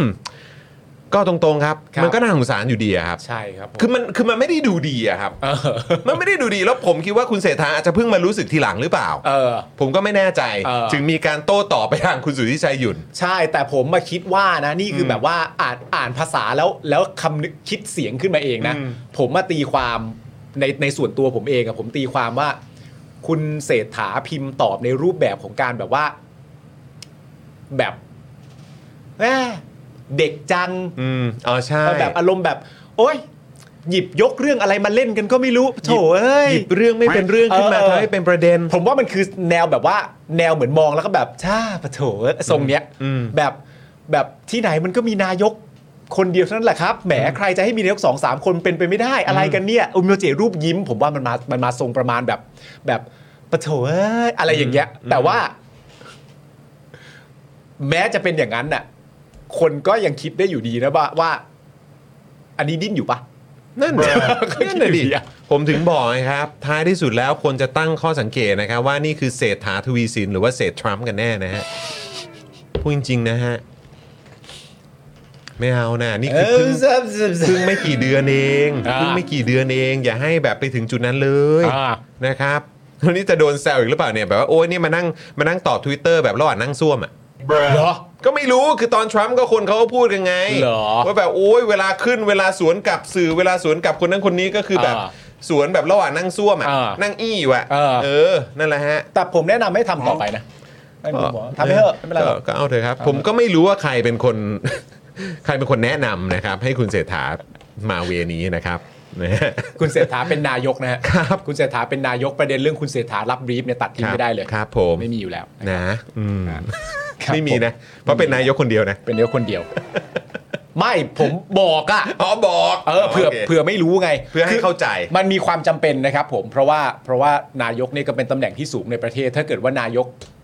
มีความรู้สึกว่าตัวเองไม่ใช่นะคนเดียวเนี่ยเราในฐานะประชาชนเราก็ควรจะมีหน้าที่ต้องช่วยเอ่อเพิ่มความมั่นใจให้กับเขา เออ นะครับ นะครับผมในทุกๆวัน นะ เออ คุณเศรษฐาครับ เป็น ใช่ นายกคนเดียวเลยนะ ใช่ จริงๆนะครับ ถ้าคุณผู้ชมแบบมีโอกาสได้แบบพิมพ์ข้อความอะไรต่างๆนานาถึงคุณเศรษฐาหรือแม้กระทั่งเจอคุณผู้ชมว่าคุณจะบอกว่าเป็นคนเดียวนะ เป็นคนเดียว อืม ออ คนเดียวจ ำ ริง ตืน ๆ ป อะไรอย่างงี้ ใช่ เมื่อกี้เมื่อกี้เราเราดูภาพกันไปแล้วใช่ไหมฮะพี่ใหญ่เอาขึ้นแล้วใช่ไหม เออ เอาเอาภาพ เอาขึ้นแล้วค่ะ เอาขึ้นหมดแล้วเนอะ ค่ะ เออนะครับนะก็นั่นแหละคุณผู้ชมก็ลองไปดูกันได้นะครับ ส่วนเมื่อกี้อะครับน้ำนิ่งก็อุตส่าห์ไปเช็คข่าวมาให้ ว่าอะไร ชาดาช่วยเหลือหญิงติดอยู่ภายในบ้านที่ถูกไฟไหม้ อืม หลังกู้ภัยเข้าไปช่วยลงมาชั้นหนึ่งสำเร็จ โดยป้าคนนี้เนี่ยคุณป้าเล็กเนี่ยมีอาการสำลักควัน พร้อมกับกำมือชาดาแน่นก่อนที่จะนำตัวส่งโรงพยาบาล โอ้ทำไมคุณชาดาเข้าไปเองล่ะครับ หรือว่าทำไมตรงนั้นไม่มีเจ้าหน้าที่เลยเหรอครับ คุณชาดาเพิ่งผ่านไปตรงนั้นเหรอครับ หรือว่ายังไงเนี่ยอืม แหมเขาเรียกชิวอรี่ชิวอ โอ้โห รี่ ครับผม ช่วยเหลือหญิงติดอยู่ภายในบ้านที่ถูกไฟไหม้ หืม หลังกู้ภัยเข้าไปช่วยลงมาชั้นหนึ่งสำเร็จ ครับ คือกู้ภัยไปช่วยลงมา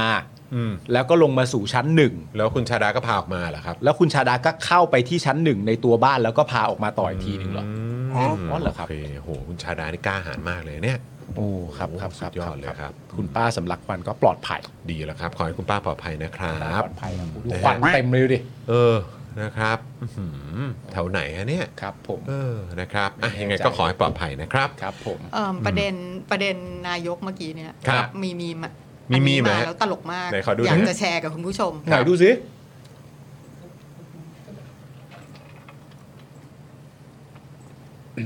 ไหนไหนไหนไหนอุ้ยอุ้ยอุ้ยอุ้ย นายกมีคนเดียวนะโกโก้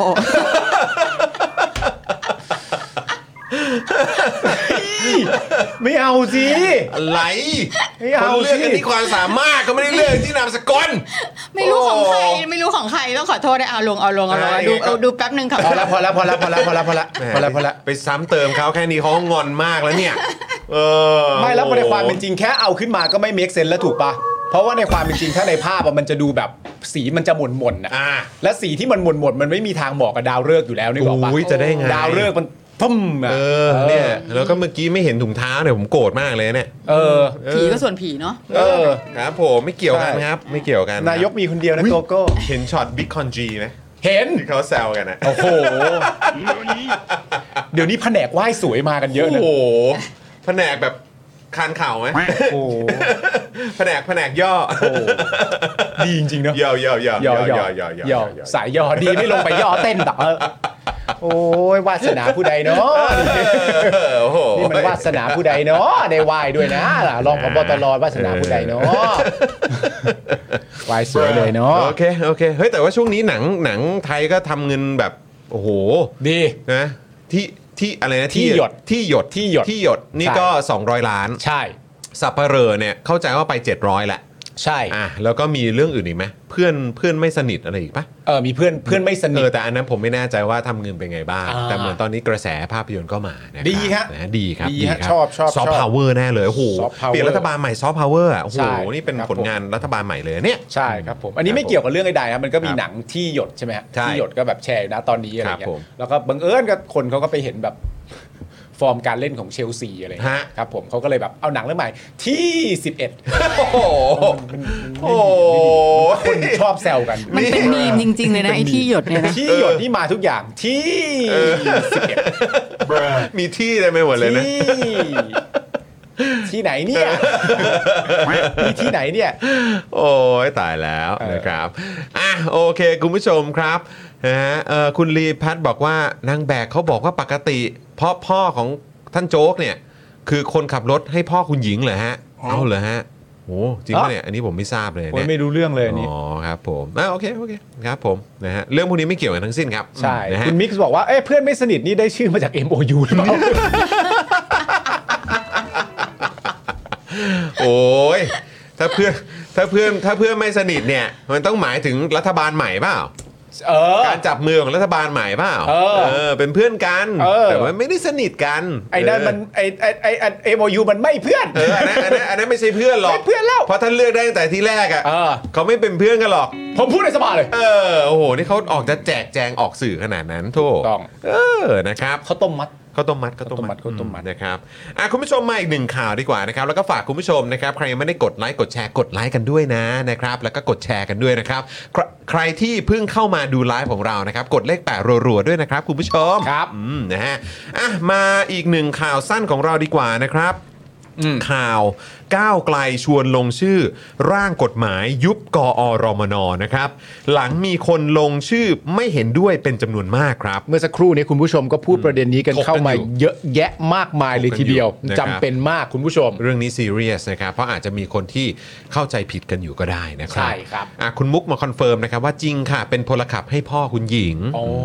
ครับผม โอเค ก็สนิทชิดเชื้อกัน ส มา นิทชิดเชื้อกันอยู่แล้วนะครับ ก็เลยเป็นกันเองสุดๆเลย คนคนสนิทกันนี่เขาเขาต้องไลน์หากันนะ ไม่ใช่ว่า มา มากราบไหว้กันต่อหน้านักข่าว ไม่เจอเจอแล้วมันอดไม่ได้ คืออาจจะเพิ่งเจอโดยไม่ได้นัดหมายเออไม่ได้เจอกันนอกรอบ เพิ่งเจอแบบว่าเนี่ยแหละ เจอกันแบบ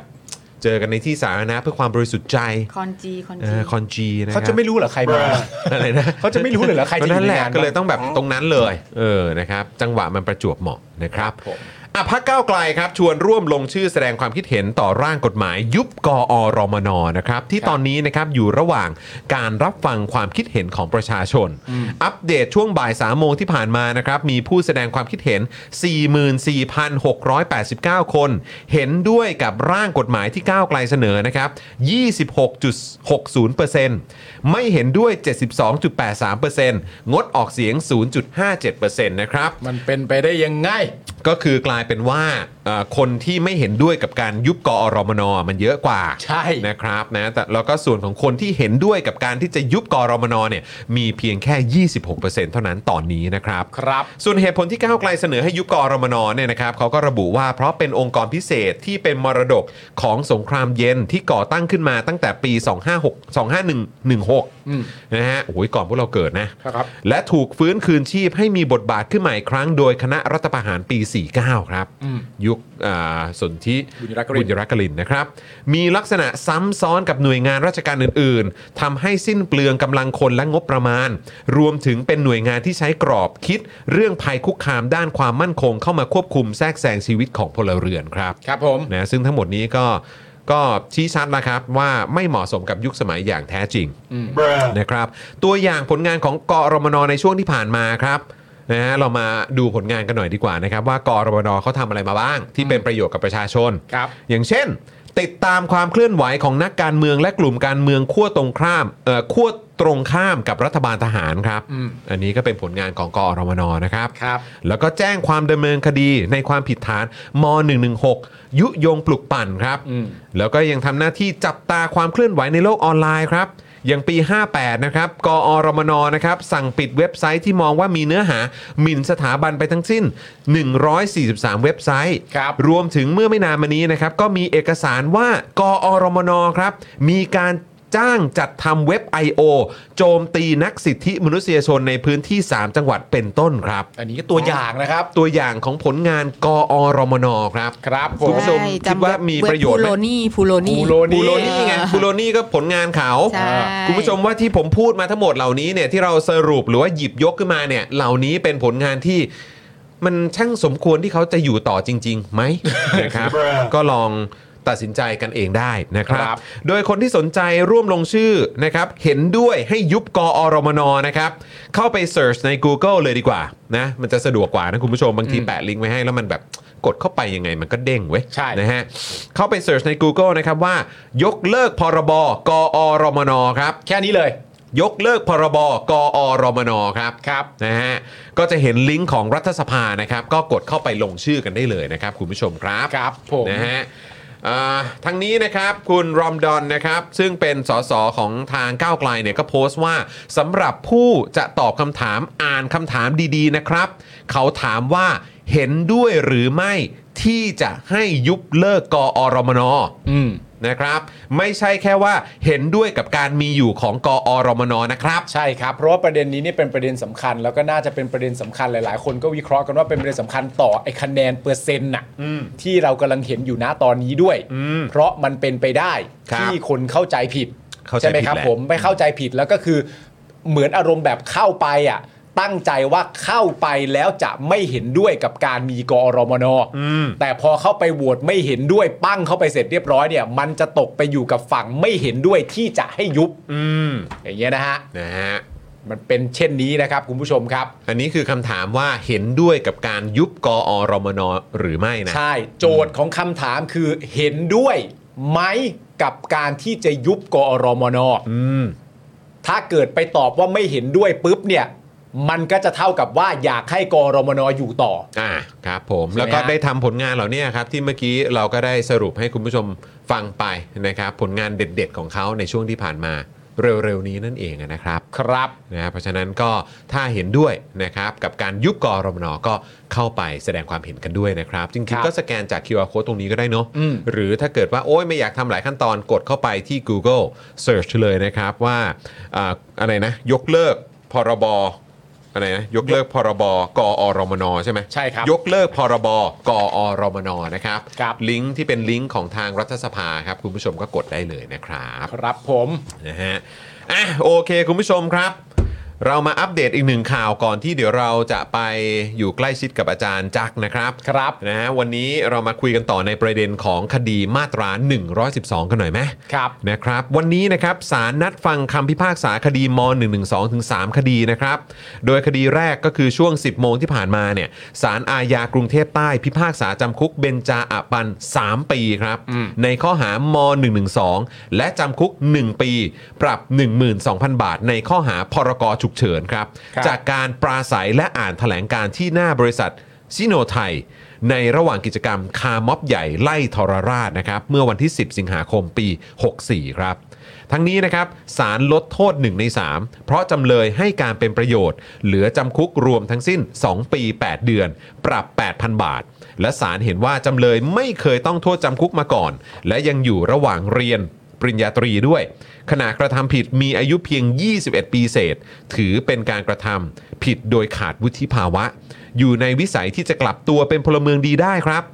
โทษจำคุกจึงให้รอลงอาญาไว้ 2 ปี ซึ่งถือเป็นคำพิพากษาคดีแรกจาก 7 คดีที่คุณเบนจาเนี่ยถูกดำเนินคดีม .112 นะครับ ครับ ซึ่งคดีนี้เนี่ยก็มีจักรพงศ์กลิ่นแก้ว มลิวัน หวาดน้อย และปิยกุลวงสิงห์นะครับ สมาชิกกลุ่มศูนย์รวมประชาชนปกป้องสถาบัน หรือสอปปส เป็นผู้ไปร้องทุกข์กล่าวโทษ ไว้ที่สอนอทองหล่อนะครับ โดยพนักงานอายการที่เป็นโจทยื่นฟ้องเนี่ยนะครับก็กล่าวหาว่าคุณเบนจาเนี่ยได้อ่านแถลงการณ์ประกาศแนวร่วมธรรมศาสตร์และการชุมนุมฉบับที่ 2 ประกาศเป้าหมายในทุนขุนศึกศักดิศักดินา และการเมืองหลังระบอบประยุทธ์นะครับ โดยได้ยกข้อความใน 2 ส่วนขึ้นมานะครับนะที่เขาอ้างว่าเออเนี่ยเป็นการโอ้โหแบบเอ่อเป็นการว่าเป็นความเท็จนะครับ แล้วก็เป็นการให้ร้ายจับจ้วงล่วงเกินดูหมิ่นใส่ความหมิ่นประมาท แล้วก็แสดงความอาฆาตมาตร้ายต่อองค์พระมหากษัตริย์ และสถาบันพระมหากษัตริย์นะครับ นะฮะซึ่งก็อันนี้เป็นเป็นสิ่งเอ่อเป็นการอันนี้เหล่านี้คือบุคคลนะครับที่ไปร้องทุกข์ไว้ที่ทองเอ่อสอนอทองหล่อนะครับ ครับ ทั้งนี้เนี่ยระหว่างขั้นตอนการสืบพยานในคดีของคุณเบนจาเนี่ยนะครับพันตำรวจโทอัครพล ธนธรรม สารวัตรสืบสวนสอนอทองหล่อยอมรับว่า เนื้อหาของการปราศัยในวันชุมนุมเนี่ยมีวัตถุประสงค์เพื่อวิพากษ์วิจารณ์การทำงานของรัฐบาล อ้าว อืม โดยโจมตีไปที่การจัดการวัคซีนโควิด -19 ของรัฐมนตรีว่าการกระทรวงสาธารณสุขในขณะนั้น อ้อ และพยานก็ได้ทราบเหตุผลที่ขบวนของผู้ชุมนุมไปหยุดอยู่ที่อาคารชิโนไทย เนื่องจากอาคารดังกล่าวเป็นธุรกิจครอบครัวของรัฐมนตรี อันนี้คือพันตำรวจโทอัครพลธนธรรม อืม สารวัตรสืบสวนสอนอทองหล่อ ครับ ซึ่งอันที่เราอยากจะบอกต่อนะคุณผู้ชมก็คือว่า คือใครที่บอกว่า 1นึไม่ใช่ปัญหาเนี่ย อืม ก็ต้องดูกันเอาแล้วล่ะครับ คุณ ต้อง ผู้ชม ดู ครับ ครับ เพราะอะไรคุณผู้ชม เพราะว่าแม้กระทั่งตำรวจที่มีหน้าที่ใช้ดุลพินิษตั้งแต่แรกเนี่ย ว่าคดีเนี่ยมันเข้าข่ายความผิดมาตรานี้หรือไม่เนี่ยนะฮะตำรวจยังยอมรับเองเลยว่ามันเป็นการปราศัยวิพากษ์วิจารณ์รัฐบาลนะครับ แต่หลังจากนั้นเสร็จเรียบร้อยเนี่ย ก็ยังส่งอายการฟ้องอยู่ดี อืม นะ นะ นะคุณผู้ชมนะ นะครับ ในขณะที่คุณเจตโทนวนิกนะครับ ครับ ที่พนักงานสอบสวนสอนอทองหล่อนะครับ ได้เรียกให้พยานนะฮะได้เรียกให้พยานไปให้ความเห็นทางกฎหมายที่เกี่ยวกับคดีนี้นะครับ เบิกความว่าในคำปราศัยของจำเลยเนี่ยมีการกล่าวถึงนายทุนขุนศึกศักดินา ซึ่งเมื่อมีการพูดถึงศักดินาเนี่ย คุณเจตเนี่ยนะครับผมอธิบายตามความเข้าใจบนยอดของศักดินาก็คือกษัตริย์ ซึ่งประโยคที่คุณเจตนะครับเห็นว่าสำคัญและเข้าข่ายหมิ่นประมาทมาตรา 112 เนี่ยก็คือประโยคที่กล่าวว่า เหตุแห่งความตกต่ำทั้งหมด เป็นเพราะรัฐบาลทรราชอันมีประยุทธ์จันทร์โอชาเป็นนายกรัฐมนตรี แล้วก็มีประโยคต่อไปนะครับ ที่เขียนไว้ว่าโดยมีกษัตริย์ทรงเป็นประมุขนะครับผมในประโยคนี้ก็เป็นประโยคที่เอ่อตัวคุณเจตเนี่ยเห็นว่าเข้าข่าย อืม นะครับผม นอกจากนี้เนี่ยคุณเจตยังให้เอ่อยังให้ความเห็นนะฮะว่าในท้ายคำปราศัยเนี่ยได้มีการพยายามขมวดปมนะฮะโดยกล่าวว่าทรราชทั้งหลายจงออกไปจากประเทศนี้ และประชาชนจะกลับมาเป็นใหญ่ ไม่เป็นฝุ่นใต้ตีนใครอีกต่อไป และปิดท้ายด้วยประโยคที่ว่าศักดินาจงพินาศประชาราชจงเจริญ ซึ่งพยานเห็นว่าเป็นการหมิ่นพระมหากษัตริย์ครับ อันนี้คือความเห็นของคุณเจตนะฮะอาจารย์เจต ผม นะครับ ต่อต่อข้อความ ซึ่ง ปราศัย อืมคือเราก็ไม่ทราบเหมือนกันนะครับว่าคือทางจำเลยเนี่ยได้มีพยานมาหักล้างสิ่งที่พยานโจทย์ให้การหรือเปล่านะครับ อืม แต่เราอะในฐานะที่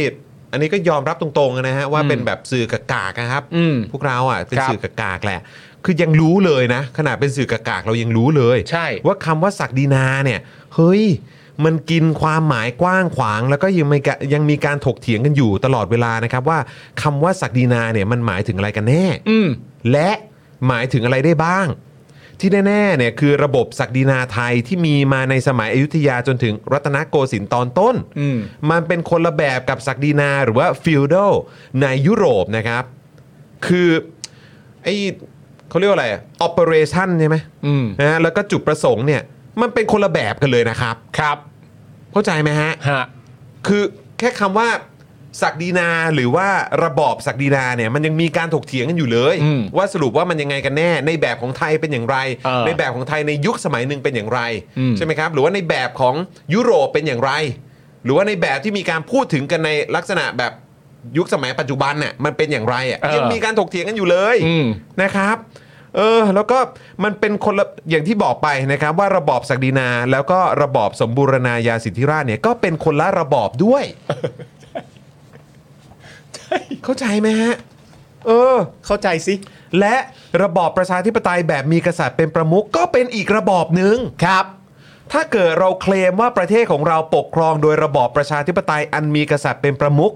คำว่าทรราช หรือคำว่าศักดินาก็ล้วนแต่เป็นคำวิเศษเพื่ออธิบายปรากฏการณ์ทางอำนาจ และการเมืองเท่านั้นแหละครับ อืม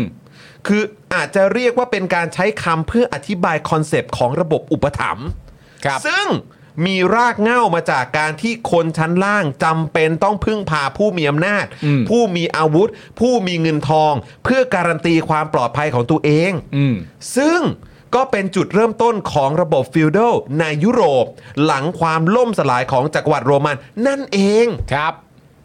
คือแล้วมันมาเวนี้ได้อย่างไรครับเนี่ย อืม แล้วแล้วทำบอกว่าให้เจตโทนวนิกมาเป็นเอ่อพยานทางด้านกฎหมายอะ ครับ แต่นี่มันเป็นเรื่องทางทางสังคมวิทยานะไอ้คำว่าศักดิ ศักดินา นา แล้วแม้กระทั่งทางภาษาด้วยซ้ำแหละ ใช่ เออ แล้วคือเอาเขามาเป็นพยานในพาร์ทของกฎหมาย ใช่ แต่มาทางนี้ก็งงเหมือนกันครับ อืม คือเอามาเป็นพยานทางด้านกฎหมาย แต่ว่าให้มันลงความเห็นเรื่องภาษาที่ใช้อ่ะ อืมมันเราก็ย่อมต้องแบบ ภาษาที่ใช้น่าจะหมายถึงอะไร อืม ภาษาที่ใช้เข้าได้ไหม อืมคือพอเห็นเป็นอย่างนี้เราก็แบบฮะนะครับ อย่างไรก็ตามนะครับศาลก็ชี้ว่าจำเลยปราศัยกล่าวถึงอ่า พระมหากษัตริย์โดยตรงนะครับ ชัดว่าเป็นการหมิ่นประมาทล่วงเกิน การเบิกความของจำเลยไม่ได้ทำให้เห็นว่ามีเจตนากล่าววิพากษ์วิจารณ์ถึงรัฐบาลอย่างไรนะครับ ครับ ผม นะฮะขณะที่คดีที่ 2 ของวันนี้นะครับศาลจังหวัดสมุทรปราการพิพากษาว่ามณีขวัญอายุ 26 ปีนะครับมีความผิดตามมาตรา 112 และพรบคอมพิวเตอร์ จากการแชร์โพสต์นะครับวิจารณ์สถาบัน จากเพจคนไทย UK จำนวน 2 โพสต์ ลงกลุ่ม Royalist Marketplace นะครับโดยให้จำคุกกระทงละ 3 ปี รวม 6 ปี แต่ให้ลดกึ่งหนึ่งนะครับเหลือ เอ่อจำคุก 2 ปี 12 เดือนเพราะรับสารภาพนะครับ ซึ่งโทษจำคุกเนี่ยก็ให้รอลงอาญา 3 ปี และให้ไปรายงานตัวกับพนักงานคุมประพฤติทุก 2 เดือนนาน 2 ปี และทำกิจกรรมบริการสังคม 48 ชั่วโมงครับ ครับ และสำหรับคดีที่ 3 นะครับศาลจังหวัดเชียงรายนะครับ พิพากษาบัสบาสมงคลนะครับ มีความผิดตามมาตรา 112 จากการโพสต์ Facebook 2 ข้อความ ลงโทษจำคุกกระทงละ 3 ปี แต่ให้การเป็นประโยชน์ลดโทษเหลือกระทงละ 2 ปี ให้บวกโทษจากคดีส่วนตัวที่จำเลยเคยถูกลงโทษมาก่อน 6 เดือน รวมโทษจำคุก 4 ปี 6 เดือน ซึ่งคดีนี้นะครับเป็นคดีที่ 3 ของคุณบัสบาสนะครับที่ศาลมีคำพิพากษานะครับ ครับ โดยตอน4ี่โมงครึ่งครับศาลจังหวัดเชียงรายมีคำสั่ง ส่งคำร้องขอประกันตัวให้ศาลอุทธรภาค 5 วินิจฉัยทำให้วันนี้เนี่ยคุณบัสบาสต้องถูกนำตัวไปคุมขังที่เรือนจำกลางเชียงรายก่อนนะครับ เพื่อรอผลประกันตัวต่อไป ครับ โดยก่อนหน้านี้ใน 2 คดีแรกของคุณบัสบาสเนี่ยที่ถูกกล่าวหาตามมามาตรา 112 จากการโพสต์ Facebook รวมถึง 27 โพสต์นะครับ หลังการต่อสู้คดีครับสารพิพากษาว่ามีความผิดใน 14 ข้อความ ลงโทษจำคุกเป็นกระทงความผิดไปรวม 14 กระทงจำคุกกระทงละ 3 ปีครับ จำเลยให้การเป็นประโยชน์ลดโทษให้เหลือกระทงละ 2 ปี รวมโทษจำคุก 28 ปีครับ โดยคดีนะครับยังอยู่ระหว่างอุทธรณ์คำพิพากษา ซึ่งศาลอนุญาตให้ประกันตัวระหว่างอุทธรณ์นะครับ มาเรื่อยๆเลยคุณผู้ชม รัฐบาลใหม่แล้ว มาแล้วครับ มาเรื่อยๆเลยคุณผู้ชม และนี่ก็คือยุคสมัยนะครับของรัฐบาลใหม่นะครับ ที่เขาว่าเขาเป็นรัฐบาลประชาธิปไตยแล้วนะครับ แล้วมีนายกคนเดียวนะครับคุณผู้ชม อืมนะครับ ไปเรื่อยๆเลยคุณผู้ชม แล้วก็อีกเรื่องหนึ่งที่ก็น่าสนใจดีเหมือนกันที่มีการเอ่อโพสต์ตั้งคำถามกันไป ก็คือประเด็นของการเยือนเอ่อประเทศลาวใช่ไหมครั อ่าใช่ ของคุณเศรษฐานะครับ ใช่ ว่าเอ่อว่าว่าจะมีการเอ่อตามหา ใช่ หรือว่าทวงถาม อืม นะครับถึงประเด็นเอ่อการถูกฆาตกรรม ใช่ ของเออนักกิจกรรมทางการเมืองหรือเปล่า ที่ลีภัย ที่ลี้ภัยนะครับ ครับ ก็ต้องมาคอยติดตามกันนะครับ ว่าจะเป็นอย่างไรนะครับ ครับผม นะฮะ อ่ะ เออจริง ๆ แล้วมีอัปเดตเพิ่มเติมนะคุณผู้ชม เรื่องของการเลือกตั้งบอร์ดประกันสังคมอ่ะ ใช่ คุณพิพัฒน์อ่ารัชกิจประการนะครับรัฐมนตรีแรงงานเนี่ยสั่งขยายเวลาให้ผู้ประกันตนจำนวน 12 ล้านคน ลงทะเบียนใช้สิทธิ์เลือกตั้งบอร์ดประกันสังคมนะครับ จากเดิมเนี่ยนะครับ สิ้นสุดวันที่ 31 ตุลาคมนี้ก็คือวันพรุ่งนี้ไหมขยาย ใช่ เวลาลงทะเบียนเป็น 10 พฤศจิกายนนะครับ เออ หลังจากมีผู้ลงทะเบียนนะฮะเอ่อไม่ไม่น่าจะไม่ถึง 1%นะ จากจากจำนวน 12 ล้าน ใช่ครับผม ยืดแล้วนะคุณผู้ชมนะ ยืดแล้วนะครับ จาก 31 ตุลาคมนี่ขยายเวลาลงทะเบียนเป็น 10 พย หรือว่า 10 เดือนหน้านะคุณผู้ชมนะ ครับอืมนะฮะ คุณผู้ชมท่านไหนที่ลงทะเบียนแล้วมาแสดงตัว แสดงตัวกันหน่อยได้ไหมครับ ใช่ นะฮะ อ่า ต้องขออภัยคุณผู้ชมจริงๆ เพราะว่าเราก็อยากให้คุณผู้ชมแสดงตัวทุกวันอ่ะ เพราะว่าการแสดงตัวทุกวันมันจะได้แบบทำให้ผู้ชมท่านอื่นที่ดูอยู่ อืม แบบเห็นไปด้วยว่าเขาแสดงตัวกันแล้วนะครับ คุณผู้ชมครับเขาเขาไปไปไปคือหมายถึงว่าไปลงทะเบียนกันเป็นที่เรียบร้อยแล้วนะ อ่า ก็อยากให้คุณผู้ชมแสดงตัวด้วยนะครับ เพราะว่าตอนนี้เนี่ย อืม มันยังไม่ถึง 1%เลยอ่ะ ใช่ มันถือว่าน้อยมากเลยนะ น้อยจริงๆเลยนะ ครับอยากให้ไปเหมือนแบบช่วยกันช่วยกันเอ่อเลือกตั้งกันนะครับ ใช่ อืม เราเราเคยชวนคุณผู้ชมคุยยังว่าว่าประสบการณ์ของแต่ละคนกับการรับบริการประกันสังคมเป็นไงบ้าง ยัง ยังเลยสิ อืม ยังไม่เคยได้คุย มีคุณผู้ชมมีประสบการณ์อะไรกันบ้างไหมคะ มาแชร์ เออ กันหน่อย ครับ ใช่ ผม เพราะว่า คือ เพราะว่ามันเป็นเรื่องที่แบบคือคนในบริษัทออฟฟิศอะไรอย่างเงี้ยก็จะก็จะมีเรื่องคุยกันเรื่องพวกเนี้ยบ่อย อืม ครับ ใช่ อ่า ครับผม ใช่ นะฮะก็เนี่ยแหละครับ คุณผู้ชมก็ไปเอ่อลงกันเยอะๆนะ แล้วก็คือใครที่เคยเจอแบบประสบการณ์แย่ อืม ๆ หรือแบบประสบการณ์ที่แบบไม่ค่อยดีนะกับ ๆ หรือ ระบ ประส บ บการณ์ที่ดีก็ตาม เออ อ่า อะไรอย่างเงี้ยของประกันสังคมอ่ะ ใช่ ก็อันนี้เป็นจุดเป็นโอกาสของคุณแล้วแหละ ครับ นะครับ ที่คุณก็จะได้มีมีมีส่วนร่วมอ่ะ อืม นะฮะในการที่จะแบบเหมือนทำให้ประกันสังคมอะมันออกมาในตามที่คุณใฝ่ฝันน่ะ ใช่ เออ แล้วไม่ว่ามันจะ ครับ เป็นประสบการณ์ที่เป็นบวกหรือลบก็ตามเนี่ยแต่มันก็น่าจะชี้ภาพไปเห็นได้ว่าทำไมมันจึงจำเป็นว่าคุณ คุณไปเลือกกันเถอะนะครับ ใช่ะ นี่ไง รับ คุณผู้ชมเริ่มมาแล้วเนี่ย ผมเกือบตายครับเนี่ย เออผมเกือบตายครับเออ นั่นแหละคุณผู้ชมมันจึงมีความจำเป็นมาก ๆ นะ เออนะครับ แล้วปีนี้เนี่ยนะครับผมมันก็มาถึงแล้วนะครับในวันที่ 24 ธันวาคมนะคุณผู้ชมที่คุณผู้ชมจะไปใช้สิทธิ์กันได้เนี่ยนะครับ เพราะฉะนั้นลงทะเบียน เพราะณตอนนี้พอเห็นเปอร์เซ็นต์แล้วก็ตกอกตกใจกันใหญ่ ใช่ นะฮะ ใช่ใช่ใช่นะครับ อ่าเนี่ยอย่างอย่างคุณจิ๋วบอกว่าเป็นหมอค่ะ คนใช้สิทธิ์ประกันสังคมเบิกยาได้จำกัดประเภทมาก อืม อ่า ครับผม นะครับ อ่า เหล่านี้นี่เป็นประเด็นหมดเลยนะ คุณการดาบอกว่าเราผ่าเนื้องอกในมดลูกค่ะ ก็โอนะ แต่เราจ่ายค่าห้องเองจะได้เร่งแอร์ช่ำๆอ่าโอเค อืม นะครับ อืมอืม เนี่ยผมก็ไม่ได้เข้าใจด้วยนะว่าแปลว่าอะไรอ่ะ ชอบชอบที่ได้ยาซึมเศร้าฟรีไม่ต้องเสียตังค์ครับประทับใจ อ่า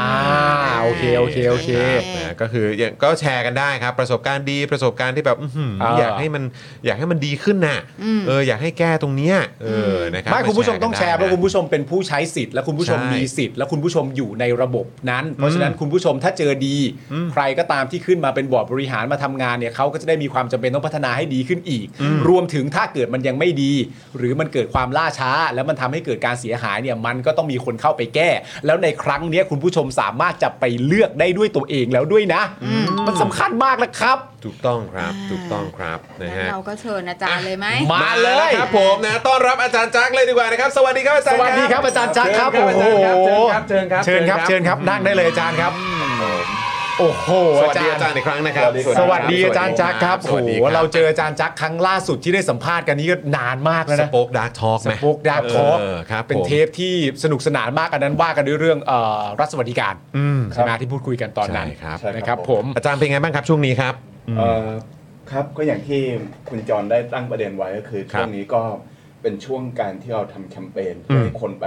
ลงทะเบียนใช้สิทธิ์เลือกตั้งบอร์ดประกันสังคม อืม ครับ โอเค านะฮะเดี๋ยวเดี๋ยวเอ่อพี่พี่ใหญ่ฝากเร่งเสียงของอาจารย์นิดนึงได้ไหมครับปึ๊บ ฮะ อ่าเดี๋ยวอาจารย์เชิญครับอาจารย์ครับ ครับผม อ่าโอเค อ่า เสียง โอเค ชัดแล้วชัดเจน เสียงชัด ชัดเจน แล้วเออนะครับ ครับ อาจารย์ครับโอ้โหช่วงนี้ก็เลยอ่าอาจจะต้องมีการเหมือนไปร่วมงานพูดคุย เดินะ ครั สา บ ยเดินสาย แล้วก็ที่สำคัญที่สุดก็เป็นต้องมีการประชาสัมพันธ์ด้วยไหมครับ กับการเลือกตั้งบอร์ดประกันสังคมในในครั้งนี้เพราะว่าโอ้โหคนมาลงทะเบียนยังไม่เยอะเท่าที่ควรเนาะครับ อ่าใช่ครับ ตรงนี้คือเป็นเรื่องที่ผมอยากบอกว่าเป็นปัญหาใหญ่ ครับ คือจริงๆแล้วมันไม่ควรจะเป็นหน้าที่ของผมใช่ไหมครับอ่าหรือไม่ใช่หน้าที่ของพรรคการเมืองไหนที่ต้องมาทำแคมเปญรณรงค์ให้คนไปลงทะเบียน เพราะว่าตัวประกันสังคมเองก็มีงบประมาณเพื่อที่จะ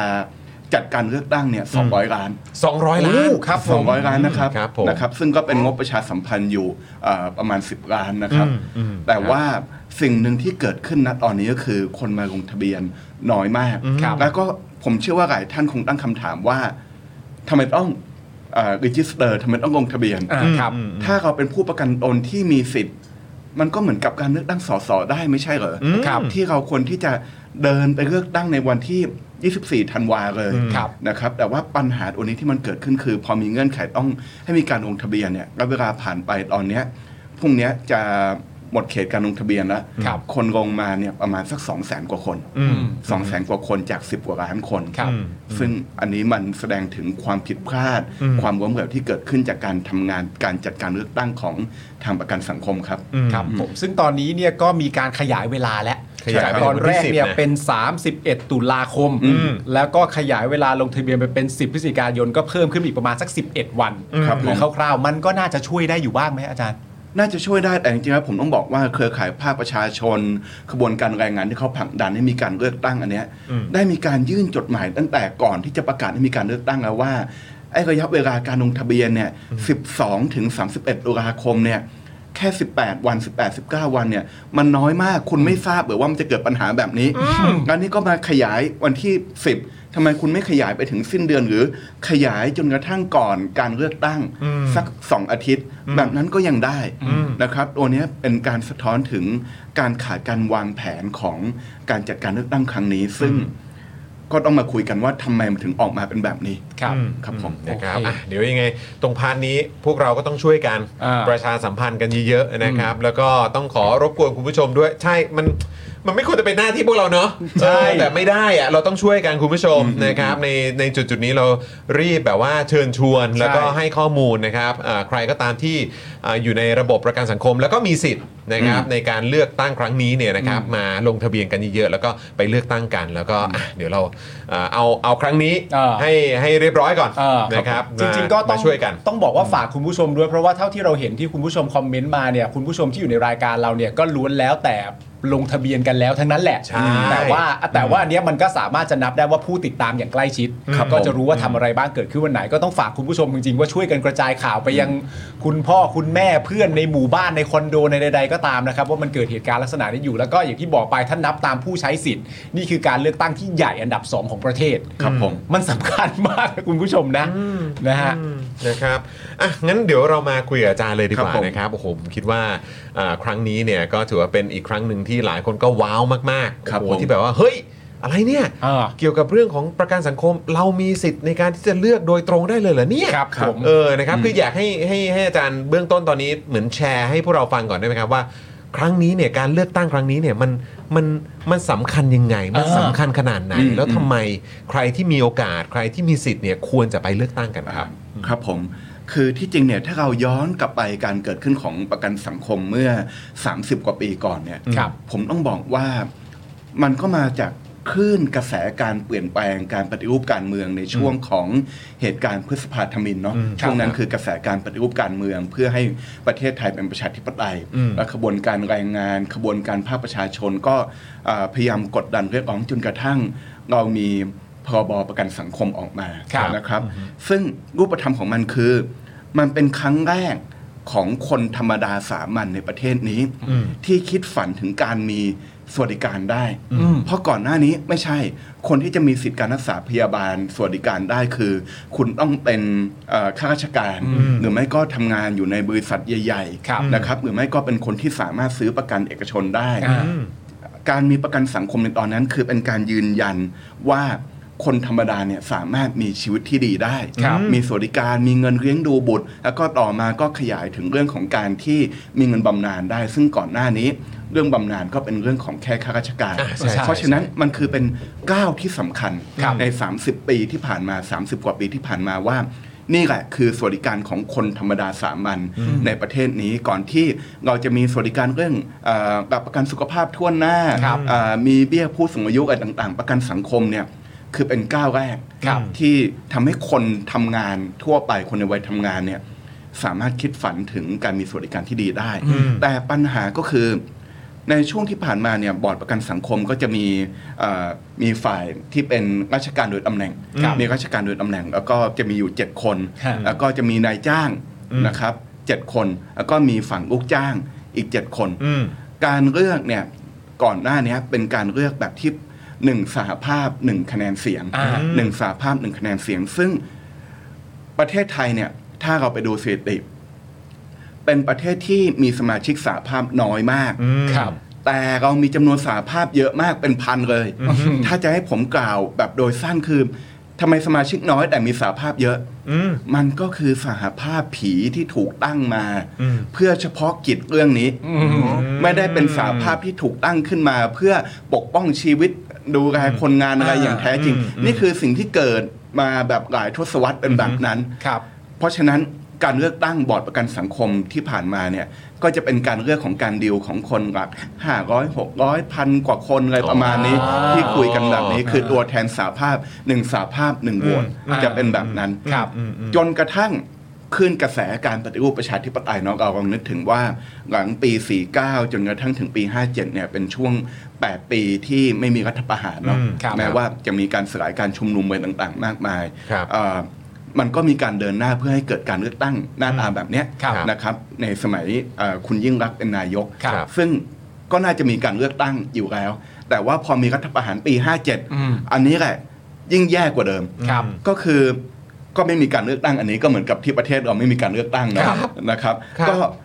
กลายเป็นการแต่งตั้งบอร์ดประกันสังคม เออ โดยรัฐบาลคอสช อืม แต่ว่าบอร์ดประกันสังคมนี่ยิ่งแย่กว่าการเมืองไทยอีก เพราะว่าการเมืองไทยปี 62 ก็มีการเลือกตั้ง ครับ นะครับอาจจะมีสวมีสืบทอดอำนาจมีอะไรต่าง ฮะ ๆ แต่บอร์ดประกันสังคมชุดณปัจจุบันนี้ ฮะ คือเป็นต่อเนื่องจากปี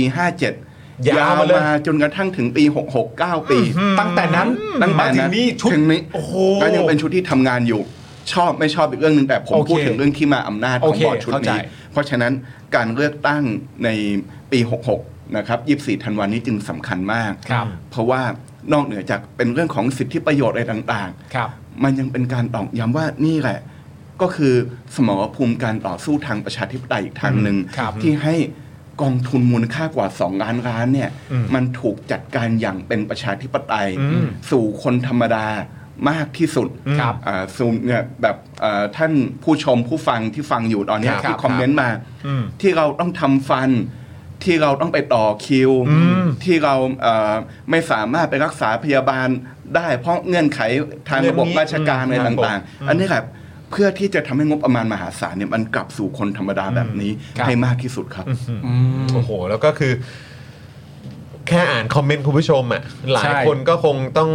คือหลายคนก็มีประสบการณ์กันมาครับ อืม เออนะครับ เพราะฉะนั้นคือถ้าเกิดอยากจะอยากจะเปลี่ยนแปลงอ่ะอยากจะให้มันเกิดการเปลี่ยนแปลง อืม อยากจะเห็นมันไปในทางที่ดีขึ้น หรือดียิ่งขึ้นกว่าเดิมนะครับเพราะว่าบางท่านก็อาจจะมีประสบการณ์ที่ดีๆ ได้ด้วยเหมือนกันนะครับแต่ถ้าเกิดอยากให้ดียิ่งขึ้นกว่าเดิมจะทำอย่างไร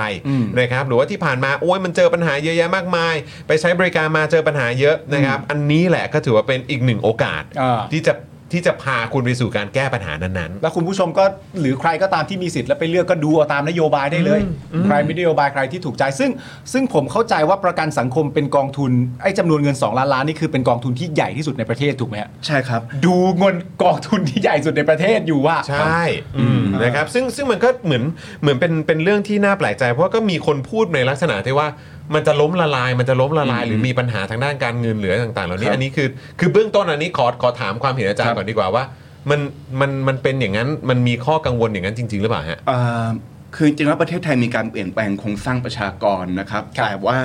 สิ่งหนึ่งที่ผมอยากย้ำถึงสถานะของกองทุนนี้คือ นอกจากเงินสะสม2ล้านล้านเนี่ย มันยังมี passive income จากก็คือมีเงินเข้าปีละประมาณ 1 4 0 0 0 0 ล้าน ครับ แล้วก็กำไรจากการลงทุนคือคุณถ้าคุณมีเงิน 2 ล้านล้านเนาะ ครับ กำไรก็ตอนเนี้ยอยู่ที่ปีละประมาณ 60,000 ล้าน นะครับแต่ว่าสิ่งที่มันเกิดข้อกังวลทั้งหลายเหล่านี้ขึ้นมา รวมถึงความเชื่อมั่นของคนต่อต่อกองทุนเนี้ยเพราะว่ากองทุนนี้ขาดความโปร่งใส อืม เราก็จะเห็นแต่ข่าว เงินของกองทุนนี้ถูกเอานำไปใช้ในการลงทุนอันนี้ เราเห็นเอ่อข่าวที่คนตั้งคำถามว่าทำไมเป็นกองทุนอันนี้บริษัทอันนี้ทรัสอันนี้ อืม ทำไมประกันสังคมเอาลงไปและขนาดเดียวกันก็มีภาพด้วยว่าอ่ะเราก็มีประชากรวัยเกษียณเพิ่มมากขึ้น ครับ แต่สิประชากรวัยเกษียณ ไม่ได้ทำให้กองทุนนี้ขาดความเชื่อมั่น ครับ เพราะว่ามันมีการคำนวณอะไรต่างๆ มาแล้วก็จะมีคนเกิดขึ้นมามีรายได้ มีคนที่จะเข้ามาเพิ่มมาจุนเจือกันทุกปี เฉลี่ยทุกเอ่อเฉลี่ยสุขกันไป ครับ แต่ว่าปัญหาที่กองทุนนี้เผชิญคือ การขาดความโปร่งใส ซึ่งทำให้คนขาดความเชื่อมั่น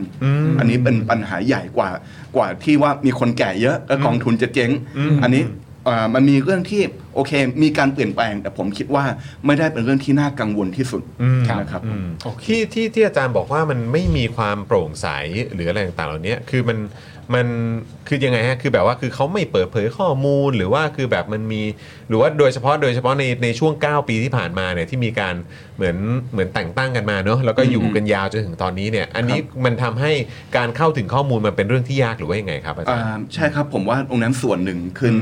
อ่าเหมือนกับการเลือกตั้งกับการแต่งตั้งแน่นอน ครับ คือว่าถ้าบอร์ดหรือว่าตัวแทน ครับ ไม่ได้มีข้อที่มันไปยึดโยงกับประชาชน อืม ไม่ต้องกลัวว่าจะถูกคนตรวจสอบ เพราะเขาไม่เคยมีพันธสัญญาอะไรกับใคร แน่นอนที่สุดครับ เราก็จะเห็นได้ว่าความโปร่งใสมันก็จะน้อยลง อืม ทีนี้สิ่งหนึ่งที่เราเห็นก็คือ แน่นอนว่าเอ่อคณะกรรมการด้านการลงทุนของบอร์ดประกันสังคมเนี่ยเวลาที่มีการลงทุนเกิดขึ้นเนี่ยมันก็อาจจะว่าโอเค ก็เราลงทุนตามหลักวิชาความเป็นมืออาชีพ ก็ลงในหุ้นนี้มันได้กำไรลงในกองทุนนี้มันได้กำไร มันจะตอบแทนกลับมา เออมันก็ตอบแทนกลับมา เออ มีแค่ตัวก็เอง ครับ แต่สิ่งหนึ่งที่ผมอยาก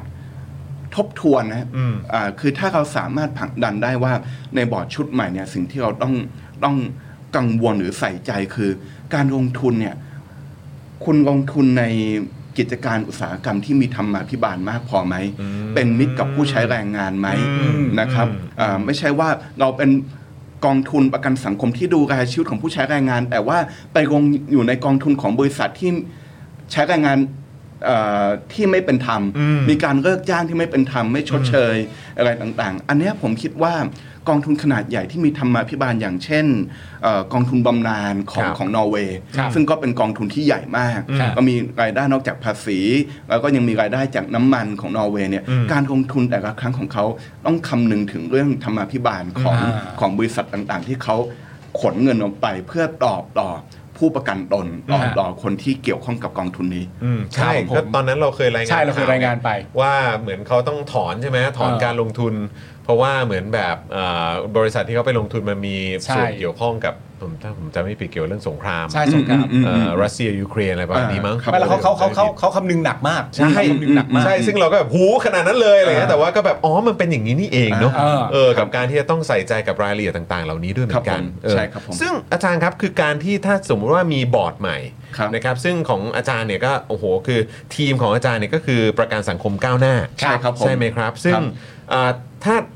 ถ้าการเลือกเนี่ยก็คือเลือกยกทีมเลยป่ะฮะ ใช่ครับ อืม อ่าในบัตรเลือกตั้งเนี่ยจะมีสี่เหลี่ยมเจ็ด ครับ ช่อง เจ็ดช่องเลย ามีสี่เหลี่ยมเจ็ดช่องนะครับ อืม วิธีการเลือกเนี่ยไม่ได้เป็นกากบาทนะครับ อ่า เป็นการคุณต้องเอาเลขจำเลข อ๋อใส่หมายเลข แล้วก็เขียนเป็นเลขแอโรบิกนะครับ อ๋อโอเค เขียนเลขไทยไม่ได้นะเป็นบัตร เลขไทย สี ก็ไม่ได้ด้วย เลขไทยไม่ได้นะครับ โอ้โห แตแต่แต่ก็ยังดีที่เขาไม่เขียนว่าให้เราต้องใส่เลขไทยนะครับ ผม โอ ว่า เคก็เอา โอเค ช่างช่างตัววัดแล้วก็ยังดีกว่า อ่าโอเคโอเคโอเคครับ ครับผมก็คือต้องต้องใส่เขียนเขียนตัวเลขนะครับ อ๋ออ่ ่าเป็นเจ็ดเบอร์ใส่ไปแต่ใส่ไม่ถึงเจ็ดก็ได้ อืม แต่ว่านั่นแหละก็คือพวกเราทีมประกันสังคมก้าวหน้าเนี่ย อืม ก็คือเพื่อที่จะผลักดันยกทีมและ ครับ ถ้าจะให้ผมนิยามทีมนี้ก็คือ เราก็คือเป็น people of อ่า2020 อืม เราคือคนในยุคปี 63 คน ครับ ที่ต่อสู้กับอำนาจเผด็จการ ครับ ขบวนการแรงงาน ก็เป็นขบวนการอย่างเอ่อจากสาภาพแรงงานย่านรังสิตสาภาพที่มีความเป็นประชาธิปไตย ครับ มากที่สุดแห่งหนึ่งของประเทศ ฮะ ที่ไม่สยบยอมต่ออำนาจเผด็จการวันที่มีการใช้กำลังปราบปรามกับเด็กๆ ที่ออกมาชุมนุม อืม กลุ่มแรงงานกลุ่มนี้ทั้งหมดในทีมของเรานะครับ ก็คือเป็นกลุ่มที่ยืนหยัดอยู่ข้างกับประชาธิปไตย ครับ ต่อต้านอำนาจนิยมต่อต้านทุนผูกขาด อืม หลายคนบอกว่าอ่ะโอ้อาจารย์แจ็คถ้าทำแบบง่ายๆ ไปหาสาภาพที่เขามีสมาชิกเป็นหมื่นเป็นแสนมา อืม ถ้าแบบนั้นเราก็เปิดปิดสวิตช์ได้ อืม แต่ผมคิดว่าถ้าทำแบบนั้น มันก็มีกลุ่มสาภาพจำนวนไม่น้อย อืม กลุ่มแรงงานจำนวนไม่น้อยที่ทำงานร่วมกับฝั่งอำนาจนิยม ครับ ผมไม่อยากให้เราเริ่มละเริ่มต้นด้วยการลดเพดานของเรา อืม แบบนั้น ครับ นี่เลยเป็นที่มาว่าทำไมเราถึงเป็นกลุ่มของผู้คนในปีเอ่อ ครับ 2563 กลุ่มของคนที่ปรารถนาที่จะได้สังคมใหม่ ครับ ครับผม อืมนะ งั้น ซึ่ง เดี๋ยวประเด็นนี้เราย้ำอีกทีไหม ครับ เผื่อคุณผู้ชมแบบว่าจะได้จำวิธีไปก่อนเลย วิธี พก่ออนนะ ถึงวันที่ไปเลือกเนี่ย อืม จะได้ไม่เข้าไปงงก็คื ค อ รับ ว่า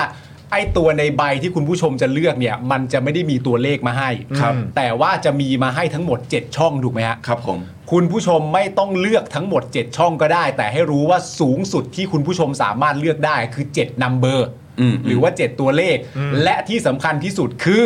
คุณผู้ชมต้องจำตัวเลขไปเองนะครับ เออซึ่งซึ่งขออนุญาตนิดนึงคือเมื่อสักครู่นี้ที่เอาขึ้นนะครับ ทีมประกันสังคมก้าวหน้าที่ที่เราเอ่อที่อาจารย์จักรอยู่ในทีมนี้ด้วยเนี่ย ครับครับ เอออันนี้คือทีมผู้สมัครฝ่ายประกันตน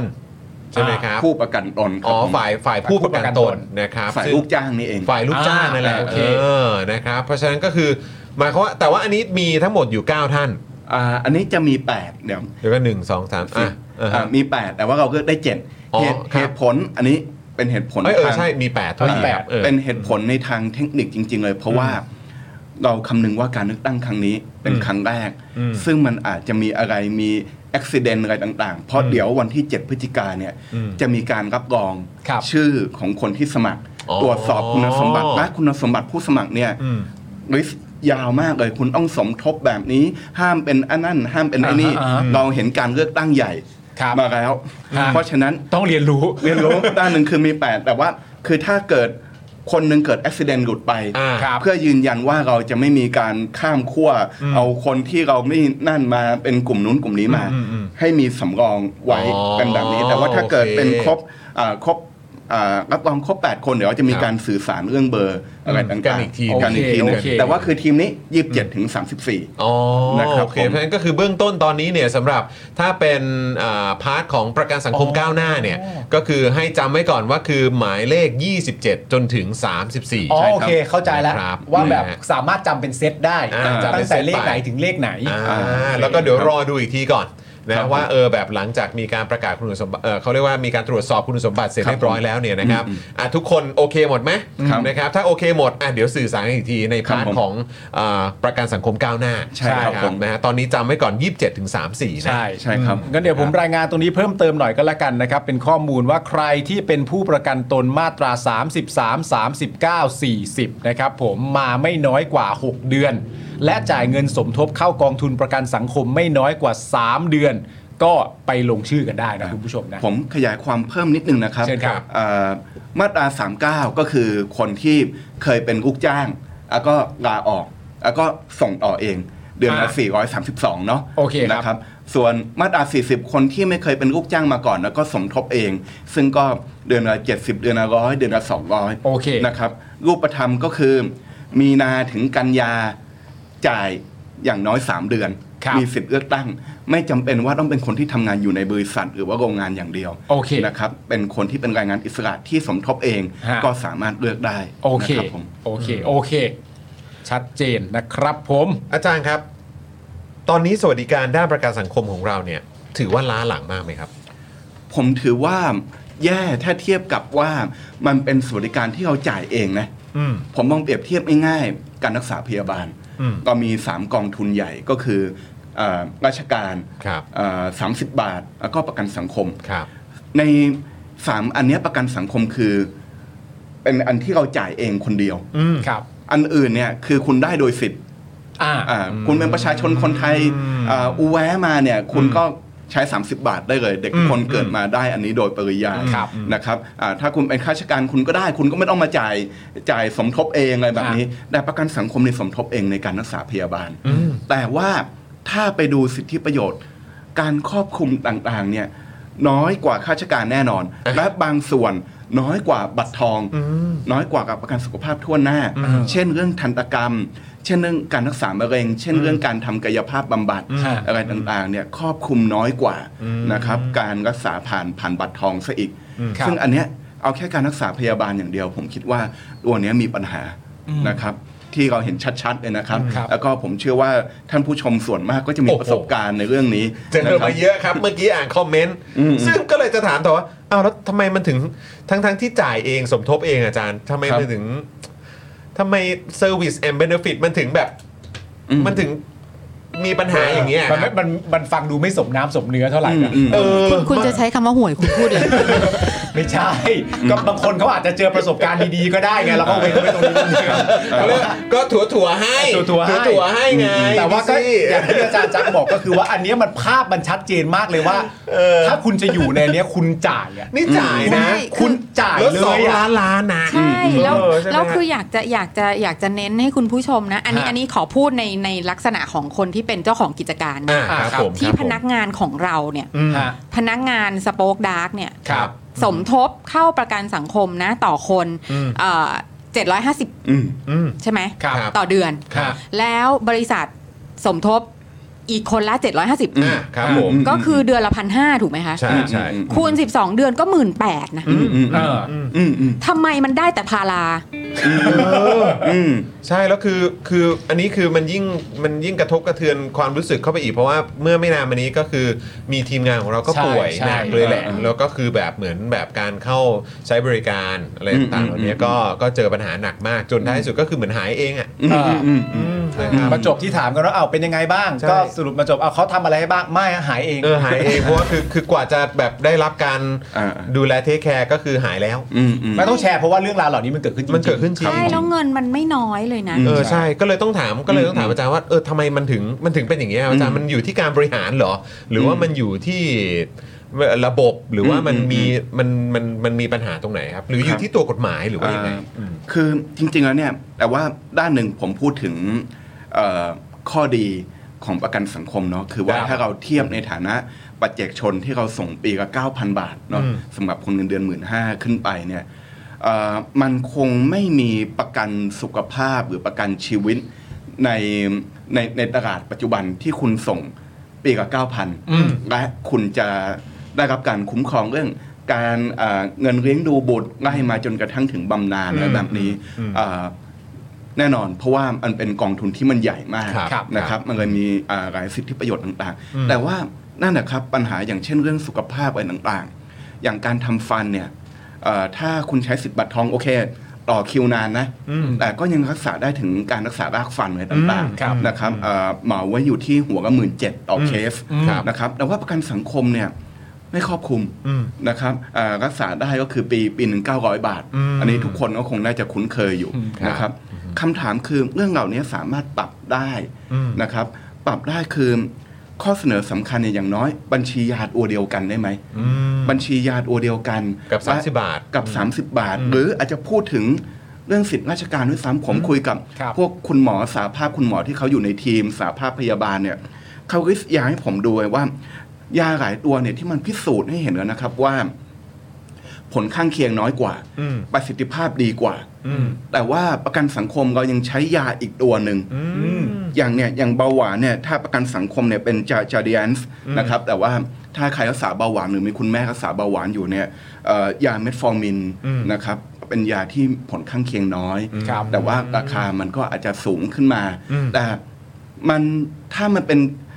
อ่าการจัดผ่านกองทุนที่ขนาดใหญ่เนี่ยมัน economy of scale อยู่แล้วมันก็ มันก็น่าจะได้ มันก็จะได้ราคาถูก อืม ได้ราคาถูกถ้าเรามีอำนาจต่อรองใหญ่ขนาดนี้ ครับ อย่างน้อยตัวเนี้ย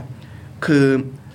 ให้รักษาเนี่ยไม่น้อยกว่าสปสช อืม แล้วก็ประกันสังคมก็ท็อปอัพเพิ่มเข้าไปอีก เพราะคุณจ่ายเอง อืม คุณจ่ายเองคุณก็อาจจะต้องได้ค่าห้องค่าชดเชย อืม ค่าอะไรต่างๆ เพิ่มเติมแต่บัญชียาเนี่ยยืนพื้นเนี่ยต้องไม่ต้องไม่ด้อยกว่า อืม สปสชนะครับ อืมครับ ก็ควรจะใช้บัญชียาเดียวกันได้เลย ครับ นะครับผม ซึ่งอันนี้เนี่ยก็คือ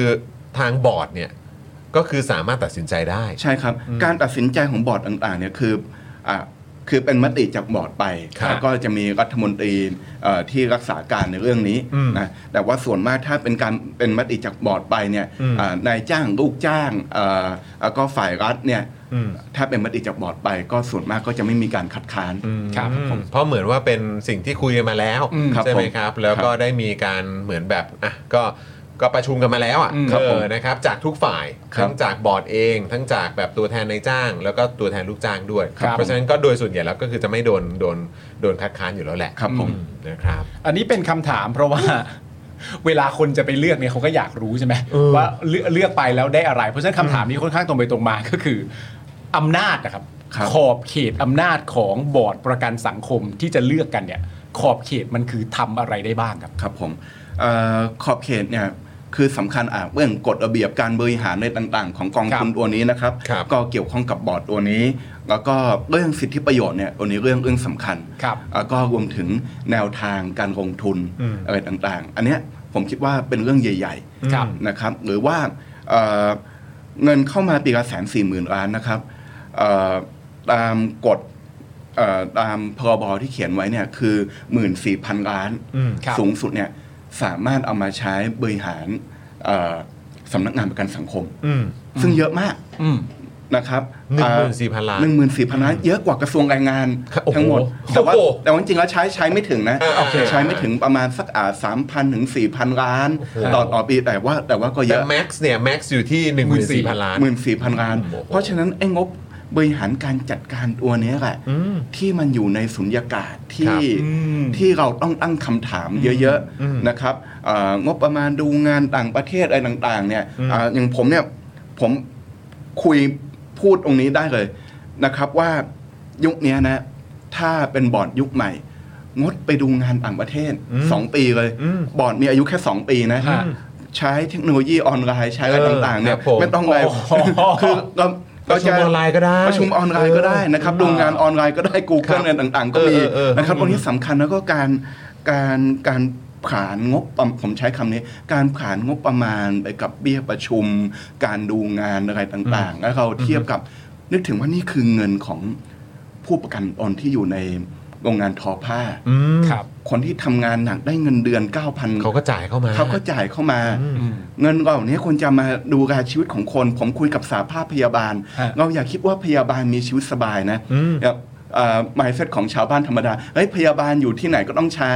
ก็ต้องรักษาพยาบาลฟรีที่โรงพยาบาลนั้นสิไม่ใช่นะ อื้อหือ พยาบาลเนี่ยก็ใช้สิทธิประกันสังคมเหมือนเราเนี่ยแหละ เหมือนกันเลย เหมือนเหมือนกันโอเคถ้าเป็นคุณหมอเนี่ยก็อาจจะ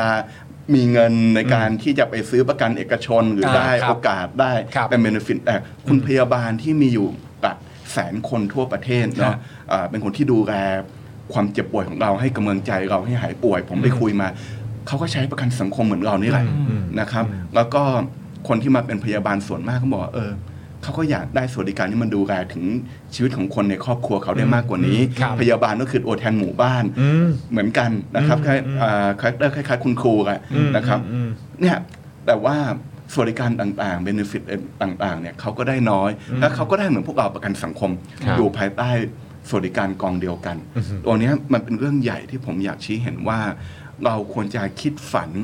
ถึงการที่การบริหารจัดการกองทุนที่มัน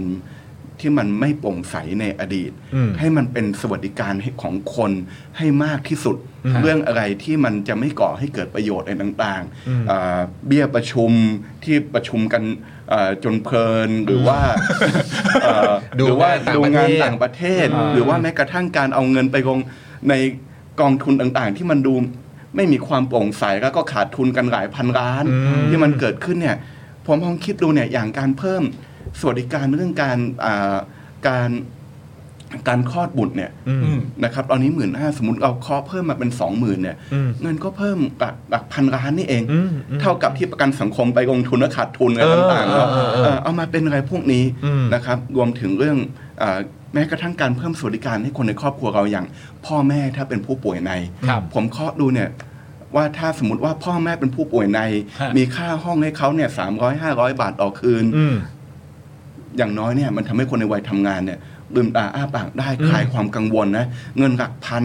ก็สำคัญเหมือนกันเวลา อืม พ่อแม่ป่วย ครับ ใช่ นะครับผมเลยคิดว่าตัวเนี้ยสามารถเพิ่มได้ สามารถเพิ่มสิทธิประโยชน์เรื่องนี้ได้ อืม แล้วก็เรื่องที่ผมคิดว่าน่าจะเป็นเพนพอยต์ของคนใกล้คนใกล้เกษียณในประกันสังคมคือ ครับ วิธีการคำนวณบำนาญเนี่ยมีปัญหา อืม เพราะเขาคำนวณผ่าน 60 เดือนสุดท้าย ครับ ก็คือบางคนทำงานฐานเงินเดือนหมื่นห้ามาทั้งชีวิตนะ ครับ แต่ว่า 60 เดือนสุดท้ายถูกเลิกจ้าง มาส่งเองมาตรา ฮะ 39นะครับฐานเงินเดือนกลายเป็น 4,800 อืม อืม นะครับฐานเงินเดือนเป็น 4,800 ซึ่งการคำนวณบำนาญก็เลยคำนวณจาก 4,800 จากเดิมจะได้บำนาญสัก อืม 6,000 ก็เหลืออยู่ 1,700 โอ้โห อันเนี้ยคือคือไม่แฟร์ตรงนี้แก้ได้ทันทีคืออแก้วิธีการคำนวณแค่นั้นนี่เอง คือไม่ต้องไปเอ่อหาเงินเลยต่างๆ โอเคเงินมันอาจจะต้องใช้เพิ่มแต่ว่าป้องกันคนที่มีอุบิเหตุแบบเนี้ย อืม ฮะ และทำให้ฐานเงินเดือนฐานบำนาญของเขามันตกมันต่ำเตี้ยตรงเนี้ยสามารถแก้ไขได้ อ่า ครับผม ซึ่งอุบิเหตุแบบเนี้ยเกิดขึ้นจริงและเกิดขึ้นพอสมควรเลยทีเดียว เกิดขึ้นพอสมควรเลยครับ เรานึกถึงว่าคนที่จะถูกเลิกจ้างเนาะ อ่า เราก็อย่าคิดว่าเป็นพนักงานออฟฟิศได้อยู่จนเกษียณแล้วเจ้านายมาแจกทอง ในในชีวิตจริงของผู้ใช้แรงงานของคนทำงานเนาะพออายุ 50 กว่า ไม่ถูกบังคับให้เออรี่ก็ก็ถูกเลิกจ้าง ย้ายฐานการผลิตอ่าก็โอเครับเงินมาก็ส่งประกันสังคมต่อมาตรา39 เดือนละ ครับ 432 แต่ฐานการคำนวณบำนาญตกไปละ โอ้ย อันเนี้ยนี่คือสิ่งที่มันเกิดขึ้นในชีวิตจริงของคนจริง อ่า ๆ ที่เจ็บปวดกับเรื่องพวกนี้นะครับ ซึ่งอันนี้วิธีการแก้ก็คือเปลี่ยนรูปแบบการคำนวณ เปลี่ยนรูปแบบการคำนวณครับ ซึ่งทำได้เลย ทำได้เลยครับเปลี่ยนรูปแบบการคำนวณอะไรต่างๆ ตัวนี้ทำได้เลยใช้มติบอร์ดทำได้เลย แต่ว่าแน่นอนในช่วงเวลาที่ผ่านมา มันก็เอ่อไม่มีคนคิดว่าเรื่องนี้สำคัญไงไม่มีคนคิดว่าเรื่องนี้สำคัญ ซึ่งก็ไม่รู้ว่า ทำไมอ่ะ คนที่ได้รับผลกระทบเหล่านี้ อืม ไม่รู้มีกี่หมื่นกี่แสน เออ คนนะ ใช่ครับ เออ จริงๆเรื่องนี้สำคัญมากผมเคยคุยผู้ใช้แรงงานว่า ครับ เงินบำนาญเขาอะเขาใช้ส่งลูกจนเรียนจบหมอได้เลยนะ อ่า หมายถึงว่าเอ่อเขาอายุ 55 แล้วเขาเกษียณได้เงินบำนาญประกันสังคมมา 4,000 กว่า เขาบอกเออให้บัตร ATM ลูกไปเลย แล้วก็ลูกก็กดมาเป็นค่าขนมระหว่างเลยนอะไรแบบนี้เนาะ อืมค่ากิน มัเป็น ค่าอยู่อะไร เป็นค่า อย่างงี้เนอะ กินค่าอยู่ก็พอช่วยจุนเจือได้ แต่ว่า อืม คือว่าถ้ามันเกิดอะไรแบบนี้ขึ้นเนี่ย มีผู้คนอยู่ในภาวะแบบนี้หลายหลายหมื่นคนเหมือนกันนะครับ ครับ อืม โอ้โหฟังแล้วก็โอ้โหช็อกเหมือนกันนะครับเนี่ยแล้วก็อย่างที่บอกไปคือมี 2.2 ล้านล้านอ่ะเออแล้วเราก็ใช่ครับพี่ซี่ คือทำไมมันถึงเออนั่นแหละฮะตรงๆก็คือเออทำไมมันถึงห่วยอย่างงี้วะ อ่า เออครับผม อันนี้เป็นความอยากรู้เพิ่มเติมฮะอาจารย์จักรครับ ครับ บอร์ดประกันสังคมนี่ประกอบด้วยใครบ้างฮะ เอ่อบอร์ดประกันสังคมอย่างที่ผมได้เรียนไปนะครับ ก็คือจะมีฝ่ายรัฐเจ็ดคนเนี่ย รัฐเจ็ด ที่ที่จะเป็นโดยตำแหน่ง อืม เป็นโดย อ่าฮะ ตำแหน่งนะครับอ่าเป็นรัฐมนตรีผู้แทนจากกระทรวงพัฒนาสังคม ผู้แทนกระทรวงแรงงาน โอเค สลัดกระทรวงแรงงาน พวกนี้เป็นโดยตำแหน่งนะครับ ฮะ อีกเจ็ดคน อันนี้ไม่ต้องมาเลือกด้วย อันนี้ไม่ ป็ ต้องเลือกเป็นเลย โค ครับ ครับผม อีกเจ็ดคนเนี่ยมาจากเอ่อฝั่งนายจ้าง ซึ่ง ครับ ก็มีการเลือกตั้งเหมือนกัน ครับผม มีการเลือกตั้งเหมือนกัน แต่ ฮะ ว่าเอ่อฝั่งนายจ้างเนี่ยอ่ะก็ตัวแทนนิติหนึ่งนิติบุคคลหนึ่งโหวต หนึ่งนิติบุคคลหนึ่งโบสโอเค เอ่อจะเป็นแบบนั้นนะครับ ซึ่งก็มีการเลือกตั้งเหมือนกัน ฮะ แต่ว่าในฝั่งนายจ้างเนี่ยก็เอ่อเขาก็จะมีกลุ่มเครือข่ายที่เขาเอ่อก็จะคุยกันอยู่บ่อยๆละสภาอุตสาหกรรม หอการค้า โอเค อะไรพวกนี้นะครับ ก็จะเป็นฝั่งนายจ้าง ฮะ แต่ว่า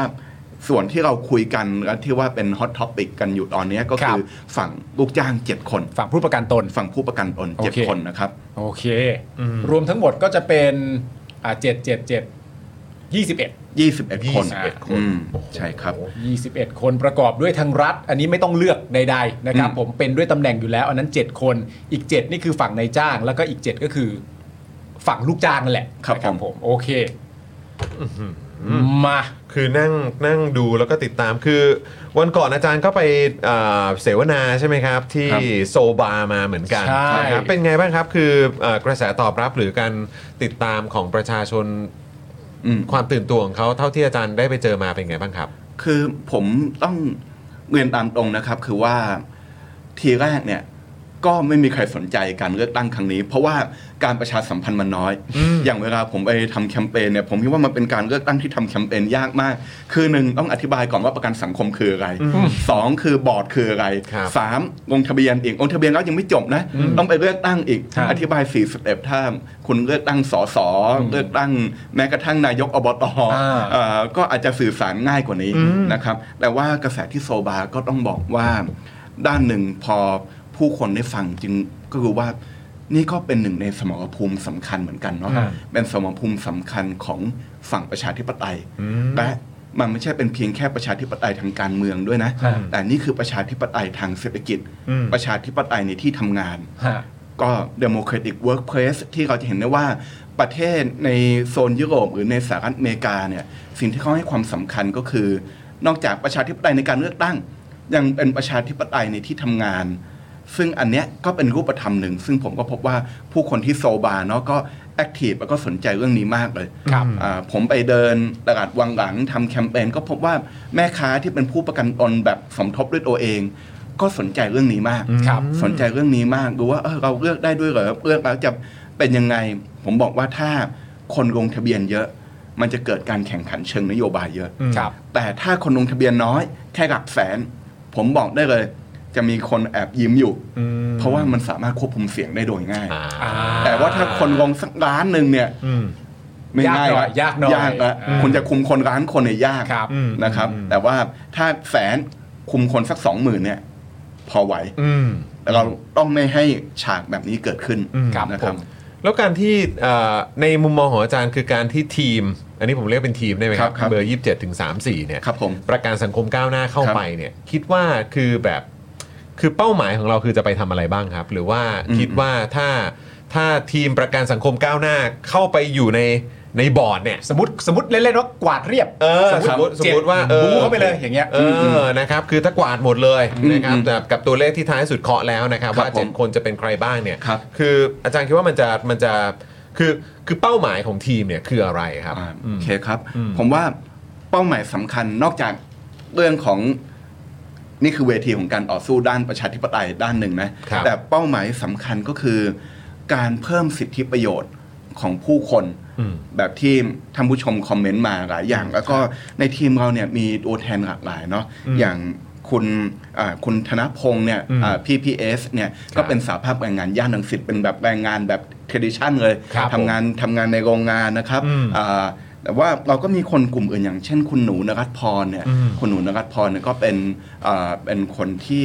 เกิดมาก็ใช้ชีวิตบนวิวแชร์ อืม ตลอด อืม นะครับ เดี๋ยวให้เดี๋ยวให้พี่ใหญ่เอาภาพขึ้นเลยนะครับ อืม อ่าเดี๋ยวจะได้เห็นว่าทีม ครับ ประกัน ผม สังคมก้าวหน้ามี ใช่ ใค ครั ร บ บ้างนะครับอืม จะเห็นเพนพอยต์ความเจ็บปวดของคนที่อยู่ในเรื่องนี้อย่างเช่น อืม คุณหนุนคุณนรัตพรเนี่ยเอ่อคือ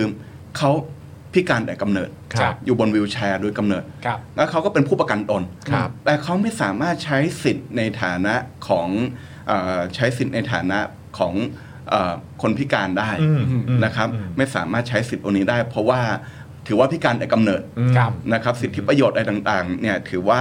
ถือถือว่าได้น้อย แล้วก็ปัญหาอย่างหนึ่งวันเนี้ยนั่งคุยกันเนี่ยคืออย่างเช่นประกันสังคมก็นิยาม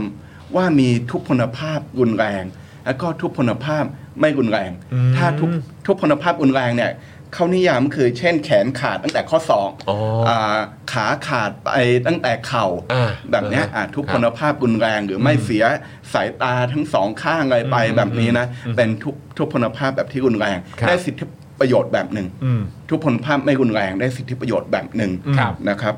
ซึ่งพอเรามาคุยดูตามหลักการของที่เราพูดถึง disabilities ครับ หรือความความพิการ อืม ในยุคสมัยใหม่เนี่ยจริงๆแล้วมันต้องคำนึงถึงเรื่องเรื่องฟังก์ชันของคนอย่างสมมตินะ สมมติว่าผมเป็นเชฟ อืม ครับ ผมเป็นเชฟแล้วผมเกิดอุบัติเหตุขึ้น หรือว่าไม่สบายขึ้นแล้วเอาเป็นแค่นิ้วผมขาด อืม ครับ นิ้วผมขาดไปไปสามนิ้ว ครับ ผมไม่สามารถจับตะหลิวได้ละ อืม การงานที่ผมเทรนมา 30 40 ปี ผมไม่สามารถทำได้อีกต่อไปละคือ ผมไม่สามารถทำงานแบบเดิม อืม ได้ได้อีกต่อไป อืม แต่ว่า แขนผมไม่ได้ขาดอ่ะ อืม ผมถ้าเป็นแบบนี้ ถือว่าเป็นทุพพลภาพไม่รุนแรง อืม นะครับ อ่า สิทธิประโยชน์ โอเค ก็เป็นอีกแบบหนึ่งเพราะฉะนั้นเนี่ยนี่คือตัวอย่าง อืม ที่ว่าเราต้อง มัน พ มี ยายาม รายละเอียดนะ มีรายละเอียดปรับนิยามมันไม่ใช่เป็น one size fit all เออ ที่จะมาคำนวณอะไรแบบนี้ได้ แล้วคนก็เยอะขนาดนี้ด้วย คนก็เยอะขนาดนี้ เพราะฉะนั้นเนี่ยอย่างตัวเนี้ยตัวอย่างเรื่องเรื่องความพิการสิ่งหนึ่งที่เราอยากอยากจะขยายคืออ่ะอย่างน้อยเนี่ยในปีแรกเนี่ยให้จ่ายให้เต็มแม็กซ์สุด อืม ก็คือ 50%ของค่าจ้าง ครับ แล้วก็ดูว่าสามารถปรับเข้าสู่อาชีพใหม่ อืม วิถีชีวิตแบบใหม่ได้ไหมก็ค่อยมานิยามใหม่ ถ้าไม่ได้ก็ก็ว่าไป อืม นะครับแต่ว่าถ้าได้ก็ก็ปรับให้เหลือเป็นแบบทุกทุพพลภาพที่ไม่รุนแรง อันนี้ ครับ คือตัวอย่างนะครับ อืม แล้วก็หลายอย่างที่เราได้คุยไปแล้วเรื่องการเพิ่มสิทธิประโยชน์ การลาคลอด อืม อ่ารวมถึงเงินเลี้ยงดูเด็กเนี่ยเราจะปรับเพิ่มขึ้น ม 50%การปรับเรื่องบำนาญอะไรต่างๆ แล้วก็รวมถึงเรื่องการเข้าถึงที่อยู่อาศัยสินเชื่ออะไรต่างๆ ครับ นะครับซึ่งเดิมทีนั้นก็จะมีโครงการระยะสั้น แต่ว่าเอ่อให้ราคาบ้านไม่เกิน 2 ล้าน อืม ซึ่งเราก็รู้ว่าบ้านไม่เกิน 2 ล้านปัจจุบันเนี่ยมันไม่ก็อืมคงหายากคงต้องเป็นทาวน์โฮมชานเมืองบ้าง มันค่อนข้างไกลออกไปห ต้ น่ อง อย ต้อง นะ ไกลออกไป เ ซึ่งมันก็ ครับผม ไม่สอดรับกับวิถีของผู้ประกันตนยุคใหม่ อื มครับ ซึ่งอันเนี้ยก็เป็นสิ่งที่เราก็ต้อง อัปเดตกันนะ อ่า อืม ก็ต้องอัพในส่วนนี้อยู่ ครับ นะครับทั้งหมดเนี่ยมันจะมีรายละเอียดเพิ่มเติมเรื่องของตัวนโยบายอะไรต่างๆ แล้วก็เรื่องสำคัญก็คือเรื่องเงินกู้ฉุกเฉิน อืม เงินกู้ฉุกเฉิน ซึ่งเอ่อแต่จะคนละอย่างกับการขอเอาเงินเราออกมานะคนละอย่างกัน เพราะว่าเงินของเราก็ต้องเป็นสวัสดิการในระยะยาว ใช่ แต่เงินกู้ฉุกเฉินเนี่ย ในบ้านปลายอืม สิ่งหนึ่งที่เราอยากมองคืออย่างเราสามารถใช้เงินเสียชีวิตของเราเนี่ย เป็นหลักประกันได้ อืม ค่าราชการมีนะครับ อืม ค่าราชการมี ถ้าสมมติว่าคุณตายเนี่ย ครับ เงินก้อนเนี้ยจะตกให้ลูกหลาน อืม อ่าอาจจะแสนสองแสนว่าไป ข้าราชการสามารถกู้เงินอันนี้มาได้ อืม ด้วยดอกเบี้ยที่ต่ำมาก อืม อ่าถ้าตายก็หักไปจากเงินที่ที่คุณ กู้มา ได้ แล้ว กู้มาแล้ว อืมอืม นะครับ ประกันสังคมผมว่าตรงนี้สามารถทำได้ อืม อย่างน้อยก็ต้นสี่หมื่นบาทเนี่ย เพราะว่าผู้ใช้แรงงานจะได้ไม่ต้องไปสู่วังวนการกู้นอกระบบ และในขณะเดียวกัน ก็ไม่จำเป็นที่จะต้องไปดึงเงินของตัวเองออกมา อืม นะครับ ใช้ก่อน า ใช้ก่อน โอเค อันนี้เป็นเงินที่จะได้ตอนตาย เออ นะครับผม เออเออ อืมอืม แล้วมันไม่ได้เสียหายเพราะว่าสุดท้ายก็หักอยู่ดี ตาม ก็ ที่ หั ได้ กอ กู้ ยู่ ออ ดี กมาแล้ว ใช่ครับผม อ๋อ คือคือรายละเอียดเหล่านี้นี่คือจริง ๆ นะคุณผู้ชมคือมันต้องเป็นคนที่มีประสบการณ์ ใช่ นะอยู่ในระบบมาแล้วก็ค้นพบแล้วก็เจอถึงปัญหา อืมอืม นะครับแล้วก็เป็นคนที่ให้ความแบบใส่ใจกับเรื่องเนี้ย อืม จ ใช่ ริงๆ อื อ่ะ ม แล้วก็ดูเหมือนว่าทางประกันสังคมก้าวหน้าทางทีมทั้ง 8 ท่านเนี่ยนะครับแล้วก็ทีมที่อยู่ที่เป็นทีมงานอยู่เบื้องหลังด้วยเนี่ยก็คือ ครับ โอ้โหคือน่าจะน่าจะแบบมีข้อมูลแบบอย่างเข้มข้นน่ะ ครับผม นะครับว่ามีปัญหาอะไรมาบ้างในช่วงที่ผ่านมา ใช่ครับก็สิ่งที่เราทำงานร่วมกันแบบใกล้ชิดคือเอ่อกลุ่ม สาภาพพยาบาล แล้วก็สาภาพแพทย์รุ่นใหม่ ครับ อ่าคือว่าถ้าเป็นรุ่นเก่าๆหน่อยก็อาจจะมองเรื่องการมาใช้บริการเนี่ยเป็นเรื่องตรงข้ามกับผู้ให้บริการเนาะแต่อย่างที่ผมบอกพอได้คุยกับสาภาพพยาบาลรุ่นใหม่เออฉันก็เป็นผู้ประกันตนเหมือนกัน ฉันก็อยากได้สวัสดิการที่ดี ฉันก็อยากได้ยาดีๆ หมอก็บอกว่าอยากสะจ่ายยาที่ดีที่สุด ให้แก่คนไข้ อืม ไม่อยากจ่ายยาพารา อืม หมายถึงว่าการจ่ายยาพาราด้านหนึ่งคือมันผลข้างเคียงมันน้อยสุดเนาะ อืม ใช่ แล้วก็มันอยู่ในบัญชียาแล้วก็บางทีหมอก็ทำงานหนัก อืม การเพรสเซฟที่สุดก็คือ พารา การจ่ายยาพารา ครับ เพรสเซฟด้านวิชาชีพแต่ว่า ถ้าเราสามารถยกระดับตัวกองทุน สิทธิประโยชน์ บัญชียาอะไรพวกนี้ เราก็จะพบว่าคนไข้กับหมอก็จะไม่เป็นศัตรูกันในเงื่อนไขตัวนี้ อืม ทุกคนก็สามารถให้บริการที่ดีที่สุด ในผ่านเงื่อนไขสวัสดิการที่ดีที่สุดที่ทุกคนได้รับข้าราชการก็ทำงาน ครับ เราเราขับวินมอเตอร์ไซค์เราก็ทำงาน เราเป็นกราฟิกดีไซเนอร์เราก็ทำงาน แม้กระทั่งเราเป็นฝ่ายบุคคล เราก็ทำงานเราเป็นพนักงานบัญชีเราก็ทำงาน ครับ เราเย็บผ้าอยู่ในโรงงานเราก็ทำงานทำไมสวัสดิการต้องแบ่งชนชั้นกัน อืม อันนี้คือเป็นเรื่องที่เราอยากให้ประกันสังคมเนี่ยเป็นก้าวแรกสู่รัฐสวัสดิการนะครับผม โอ้เป็นสเต็ปต่อไป เป็นสเต็ปต่อไป สเต็ปต่อไปสำหรับรัฐสวัสดิการนะครับ อาจารย์ครับคือเมื่อกี้เนี่ยบอกว่ามีตัวแทนจากรัฐ อืม 7 ผู้จ้าง 7 ลูกจ้าง 7 ใช่ไหมครับ ครับ อ่า เป็น ยี่สิบเอ็ด 21 แล้วคือเพราะฉะนั้นเอ่ออย่างของทางประกันสังคมก้าวหน้าเข้าไปเนี่ยก็คือเป็นตัวแทนของ ลูกจ้างเจ็ด ของ คน ลูกจ้าง 7 คน ผู้ประ แล้ กั วน ตน แล้วแล้วคือในมุมของอาจารย์เนี่ยเอ่ออีก 14 เสียงเนี่ย อืมอืม คือแบบว่ามันมันจะส่งผลกับเรื่องของการทำงาน อืม ของเออทีมประกันสังคมก้าวหน้าหรือเออผู้ที่ลงเลือกตั้งแล้วก็เข้าไปทำงาน อืม ในในรอบนี้ไหมครับ มันจะมันจะ คือคุณจะถามว่าจะเข้าไปช่วยกันหรือเข้าไปชนกันอย่างเงี้ยเหรอ เออหรือเปล่าคือคือมันมันจะ อืมอืม ทำมันจะทำให้การทำงานมันยากลำบากไหมหรือว่ามันจะยังไงบ้างครับอืม คือผมต้องบอกว่าจริงๆแล้วสำหรับการเลือกตั้งประกันสังคม หรืคอรับ ว่าการเลือกตั้งทุกอย่างอะเนาะ อืม ครับ แม้แม้แต่จะเป็นสหกรณ์หรือว่าส่งเอ่อเป็นการเลือกตั้งตัวแทนในบริษัทอะไรต่างๆเนาะมันก็คือเรื่องการเมืองทั้งนั้น อ่าครับ เอ่อการเมืองจังหวะนี้ก็อาจจะดีกว่าการเมืองในยุคของพลเอกประยุทธ์ อ๋อ ครับ ใน อ่า ในยุคที่ผ่านมา อ่าเพราะว่านั่นก็คือไม่ได้ไม่ได้มีเป็นตัวแทนที่ยึดโยงกับประชาชน ครับ อย่างวันเนี้ยรัฐมนตรีกระทรวงแรงงานต้องขยายเวลาเป็น 10พฤศจิกา ครับ เพราะว่ารู้ว่ามันจะน่าเกลียดมากเลยว่าถ้าคนมีสิทธิ์เลือกตั้ง 10 กว่าล้านคนเนี่ย อืม เอ่อแล้วมีคนมาเลือกตั้ง 2 0 0 0 0 0 คน โอ้โห เออมันจะน่าเกลียดมากแต่ว่าถ้าเป็นยุคก่อนเขาก็อาจจะไม่ต้องแคร์อะไรกันแบบนี้ อ่า ก็ทำให้จบจบๆไปอะไรแบบนี้ อ่า อันเนี้ยผมคิดว่าโอเค บรรยากาศมันดีขึ้น แต่ถ้าถามว่ามันก็มีสิ่งที่แน่นอน มันก็จำเป็นที่จะต้องอาศัยกระแสสังคม กระแสทางการเมือง ผมคิดว่าด้านหนึ่งคือก็โชคดี ด้านหนึ่งก็คือว่าในการเลือกตั้งที่ผ่านมาเนี่ย เราได้สอสอเอ่อจากพรรคก้าวไกลร้อยห้าสิบกว่าคนเนาะ ครับ ซึ่งก็เป็นสสที่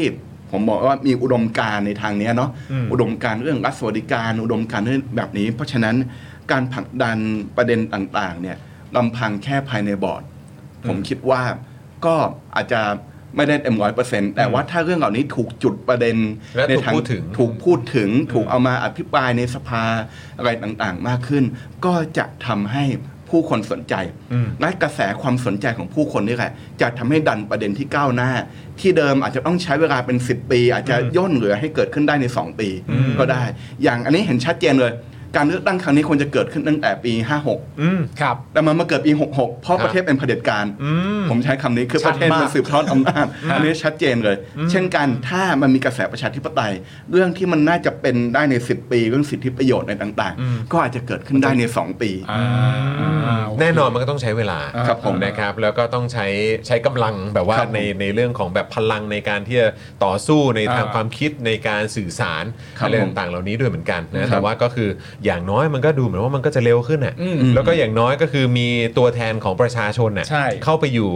มากยิ่งขึ้น ครับ เออมันก็ย่อมต้องสร้างความแตกต่างได้อยู่แล้วแหละ ครับผม เออนะครับ อันที่อยากรู้เพิ่มเติมคือในประกันสังคมก้าวหน้าเนี่ยเหมือนที่อาจารย์บอกว่าเอ่อทั้ง 8 คนนี้เนี่ยให้เข้าใจง่ายๆ ก็คือว่าเขาก็เป็นผู้ที่ในอดีตก็ไม่เคยสยบยอม ครั ต่อบ อำนาจของเผด็จการ อืมอืม ไอตัวไมเซ็ตตัวเนี้ยไอการไม่สยบยอมต่ออำนาจเผด็จการเนี่ยสมมติจริง ๆ ว่าได้เข้าไปทำงานเนี่ยไมเซ็ตนี้มันจะถูกนำไปใช้อย่างไรครับ เมื่อได้เป็นบอร์ดแล้ว ผมคิดว่าเรื่องที่เราคุยกันมาตลอดก็คือเรื่องความเป็นประชาธิปไตยของกองทุนเนาะ ครับ การที่เราจะเอาเงินไปลงทุนอยู่กับเอ่อกลุ่มไหน กองทุนกลุ่มไหนเนี่ยต้องมีความโปร่งใส อ่า ซึ่งเอ่อมันเราต้องพยายามก็ยังที่ประมาณสถานการณ์ ซึ่งผมไม่ได้บอกว่าในอดีตมันเคยเกิดขึ้น ครับ แต่ว่ามันเป็นสถานการณ์หลายอย่างที่ ที่เราอาจจะเกิดความกังวล เช่นว่าสมมุติว่ามีกระดาษโน้ตมีโพสต์อินมาว่าบริษัทนี้ดี ให้เราเอาเงินประกันสังคม อืม ไปลงอะไรแบบเนี้ย จะดี จะดี อ่า ซึ่งผมเลยบอกว่าในอดีตเคยเกิดขึ้นนะ อืม แต่ว่าถ้าเกิดมันไม่มีความโปร่งใสสถานการณ์แบบเนี้ยมันก็อาจจะเกิดขึ้นก็ได้ ดังนั้นเนี่ยข้อเสนอเบื้องต้นของเราเนี่ย เอาเนี่ยสเต็ปแรกการลงทุนอะไรต่างๆ ที่เกินพันล้านบาท ซึ่งมีนะลองไปเปิดพอร์ต ประกันสังคมดูว่าลงทุนอะไรเนี่ยที่เกินพันล้านนะซึ่งมันคือเยอะมากนะ ควรจะมีการ Public Hearing จะมีกลไกอะไรต่างๆ เอาออกแบบระบบออนไลน์ออกแบบอะไรต่างๆเนี่ยต้องมี Public Hearing อย่างทุกวันนี้การเสนอกฎหมายของสภาผู้แทนราษฎรเนาะของสสเนี่ยเราเห็นว่ามี Public Hearing อ่า ใช่ไหม ครับ ครับ ผมครับ มีกระบวนการนี้อยู่ แต่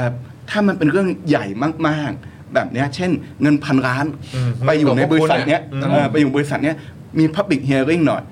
นะครับมี Public Hearing มีกระบวนการการตรวจสอบไปตรงนี้นี่แหละผมว่านี่คือรูปธรรมของการไม่สยบยอมและเชื่อมโยงกับเรื่องสิทธิประโยชน์อะไรต่าง อ่า ๆของประชาชน อะไรที่เป็นประโยชน์ของผู้ประกันตนต้องมาอันดับหนึ่งนะครับต้องมาอันดับหนึ่งมากกว่าเรื่องของเอ่อการบริหารจัดการภายในอะไรต่างๆ เรื่องความพอใจของกลุ่มคนเฉพาะกลุ่ม ความพอใจของกลุ่มชนชั้นนำในระบบการเมืองปัจจุบัน อันนี้แหละคือรูปธรรมของการไม่สยบยอม อ่าโอเค อาจารย์เจอแบบหรือว่าทีมเนี่ยเจอแรงเสียดทานบ้างไหมครับ ในทีมประกันสังคมก้าวหน้าเนี่ยครับกับการตัดสินใจเอ่อเปิดตัว อืมอืม ที่จะมาลงสมัครในครั้งนี้มี อ่า เจอแรงเสียดทานบ้างไหมฮะ แรงเสียดทานจากประชาชนทั่วไปยังยังไม่มีนะครับ อาจจะเพราะเรื่องนี้ยัง อืม คนอาจจะยังติดตามน้อย แต่ว่าผมเชื่อว่าคนที่อยู่ในประกันสังคมทั่วไปมีมีจุดเจ็บปวดที่ที่เหมือนเราเนาะ ครับผม จุดเจ็บปวดเหมือนกับผมพี่เอสพี่โดม คนที่เป็นผู้ประกันตนธรรมดาที่เราไปต่อแถว คอยด้วยกันอ่าที่ต้องไปกรอกอาขอประกันการว่างงานช่วงโควิด ทุกคนมีความเจ็บปวดเรื่องแบบนี้เหมือนกันแล้วผมก็รู้สึกว่าเออครั้งนี้ก็ทัวร์ไม่ไม่ค่อยเย อะ เอ่อปกปกติทัวร์จะเยอะมากนะประเด็นอะไรต่างๆ ทัวร์เยอะ เออ เรื่องนี้ทัวร์ไม่ค่อยเยอะ แต่ว่าก็มีกระซิบมาคือเราก็มอนิเตอร์ คู่แข่งมอนิเตอร์ ครับ เอ่อทางหน่วยงานรัฐในกระทรวงอะไรต่างๆ ก็มีความกลัว อืม อืม ความกลัวที่ว่านี้ก็คือ เรามีความเป็นสเปกเตอร์มีความเป็นปีศาจ อืมอืม ร้ายสำหรับคนบางกลุ่มอยู่ อืม ว่าสิ่งที่เขาเคยทำมาง่าย ๆ ในอดีต อืม อ่าเช่น พอถึงวันแรงงานมีงบประมาณอ่าแบ่งสรรกันในเฉพาะกลุ่มอะไรต่าง ๆ ก็มีความกลัวว่าสิ่งนี้จะไม่ได้เหมือนแต่ก่อน มีความกลัวเหมือนกันนะครับ มีความกลัวเหมือนกันว่า สิ่งที่เคยทำมาในอดีต เช่น การลงทุนภายใต้เงื่อนไขอะไรต่างๆ ที่ไม่มีการเอ่อไม่มีเงื่อนไขอย่างที่ผมพูดว่าต้องดีเซนต์เวิร์กมีธรรมาภิบาลมีอะไรต่างๆ แบ โป บ ร่ง นี้ ใสตรวจสอบได้ โปร่งใสตรวจสอบ แล้วก็หยิบโยงกับผู้ประกันตน ใช่ก็มีความกลัวในลักษณะนี้เหมือนกันนะครับ แต่ว่าอย่างที่ผมได้เรียนไปเนาะถ้าการเลือกตั้งครั้งนี้มีคนลงทะเบียนเยอะ มันจะทำให้เกิดการแข่งขันเชิงนโยบายที่มันเป็นรูปธรรมมากขึ้นครับผม แล้วอันนี้ก็เป็นเรื่องดีนะครับ เพราะว่าก็คือ 2 ปีไง อืม แล้วก็เดี๋ยวก็เลือกกันใหม่ ใช่ครับ ไหม ไม่นาน ครั เกิ บ นคอยเลย มันมันก็คือเป็นเป็นสิ่งที่สะท้อนให้เห็นไงว่า เออ ในการในระบอบประชาธิปไตยอ่ะ อืม เออ ก็นี่ไงก็มีเวลาทำงาน 2 ปีอ่ะอย่างถ้ารัฐบาลเราก็สี่ปี เออ ก็ดูกันไปดูกันไปดูกันไป อืม แล้วก็เรียนรู้กันไป อืมอืม อยากจะได้ความเปลี่ยนแปลง เราก็เลือกตั้งใหม่ แล้วเดี๋ยวคุณเลือกใหม่เพราะว่านายจ้างก็เลือก อืม ใช่ ลูกจ้างก็เลือก เลือกกันหมด ใช่ไหมฮะสิบสี่คนนี่เลือกหมดเลย อืม แต่ประเด็นสำคัญคือจะไม่ไปดูงานจริง ๆ เลยเหรอ ในสองปีนี้ไม่ดูเลยเหรอ คือ หรือก่อนหน้านี้ดูมาแล้วฮะเ คืองบประมาณอะไรต่างๆ มัน เออ มันเยอะมากเนาะแล้วจริงๆแล้วสำนักงานประกันสังคมก็มีการจ้างศึกษาวิจัยเยอะมากนะ อ๋อ ครับมีการจ้างศึกษาวิจัยคือผมไปดูก็ก็มีโครงการวิจัยที่แบบทำแบบสเกลใหญ่มากแบบกลุ่มตัวอย่างหลักแสนคนอ่ะ โอ้ เพื่อเพื่อเอามาพัฒนาอะไรต่างๆเนาะ ครับ ผมเห็นมีงานวิจัยเยอะมีผลสำรวจมีอะไรต่างๆ เยอะเนาะ ฮะ ซึ่งผมคิดว่าเพียงพอแล้วน่ะ ก็เยอะแล้วนะ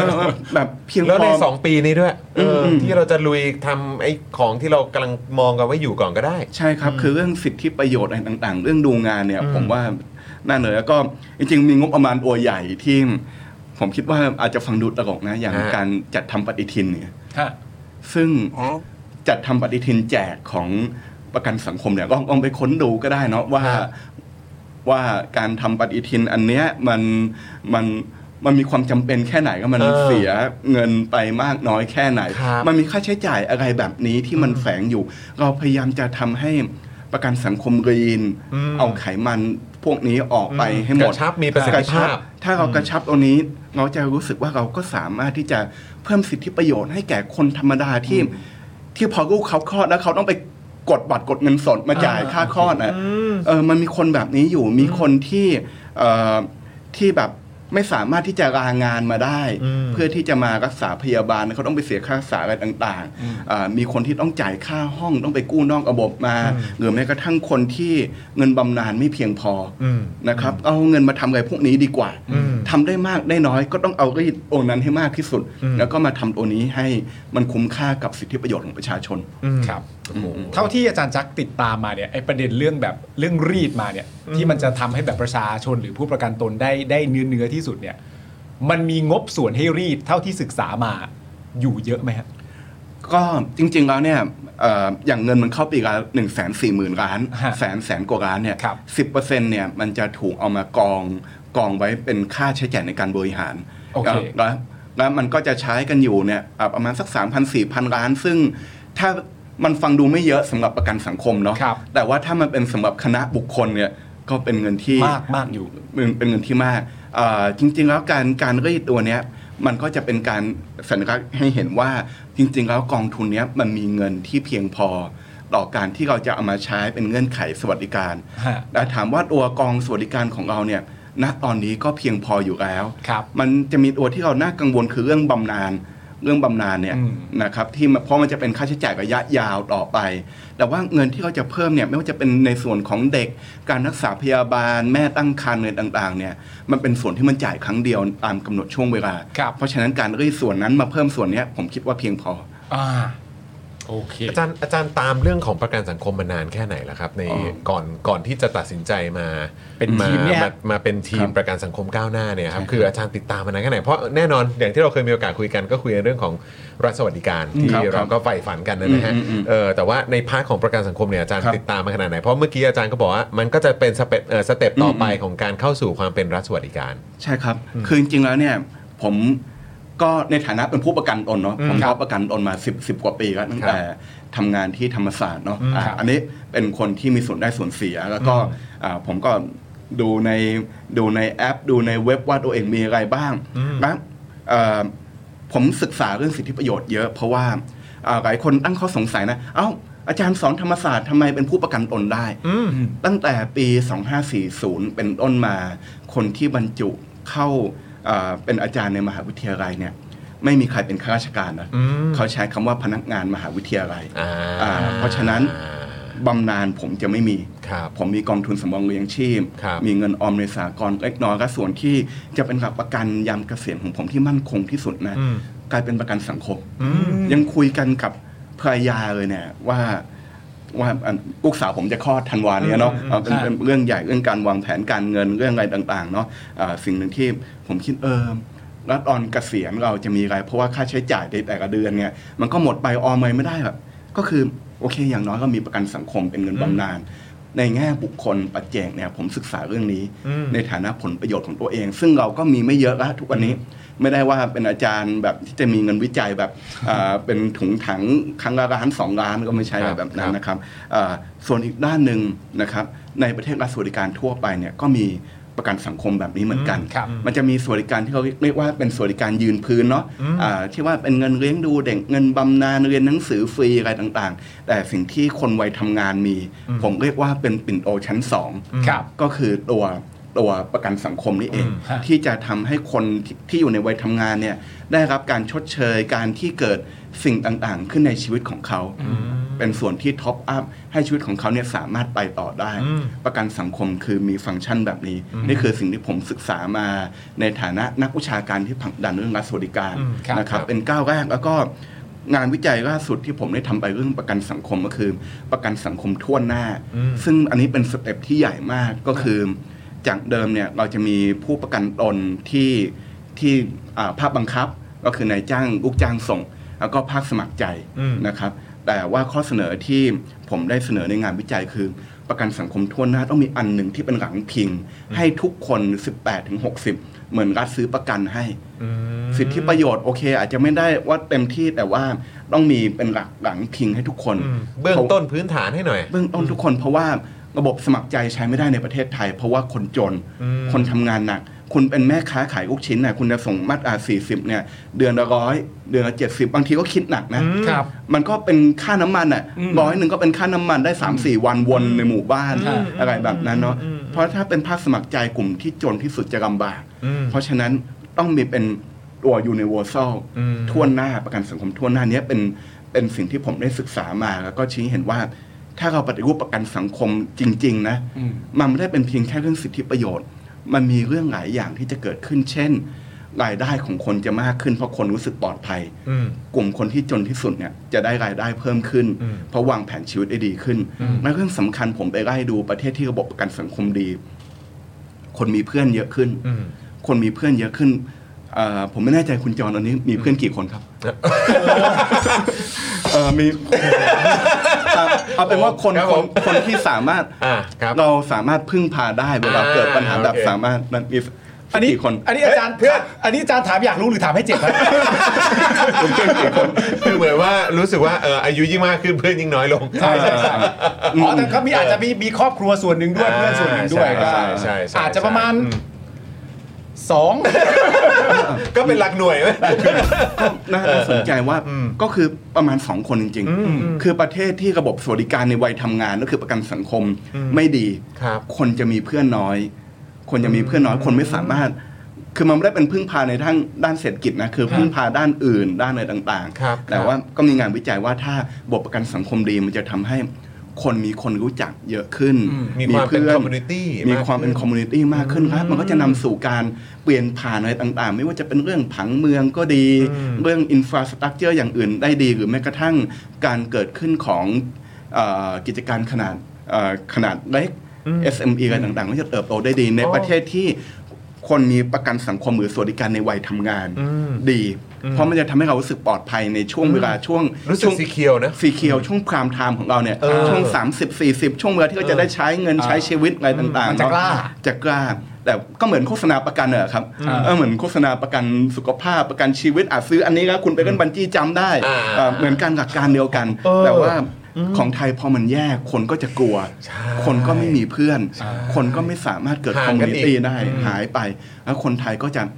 เพื่อนน้อย อืม พอเพื่อนน้อย มีช่องว่างระหว่างกันอีก คอมมูนิตี้ก็หายไปเอ่อ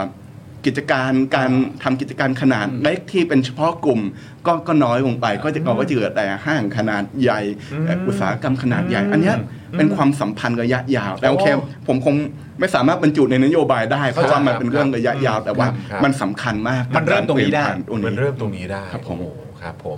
คราวนี้เอ่ออีกหนึ่งคำถามที่ที่เรายังไม่ได้พูดถึงกันนะครับ ก็คือเอ่อตอนนี้มันมีกี่ทีมครับที่มาลงสมัคร อืม เอ่อรอบนี้ครับอาจารย์ครับ ครับผมคือทีมงานของเรานะครับที่ไปรวบรวมมาที่ที่ลง ครับ เป็นทีมนะครับลงเป็นทีมมาก็น่าจะมี 6-7ถึง7ทีม ฮะ มี 6-7 ทีม ซึ่งก็ไม่น้อย และยังมีผู้สมัครอิสระ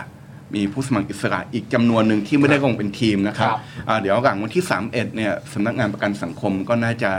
เอ่อเปิดเผยมาว่ามีผู้สมัครกี่คน แต่ว่าณตอนนี้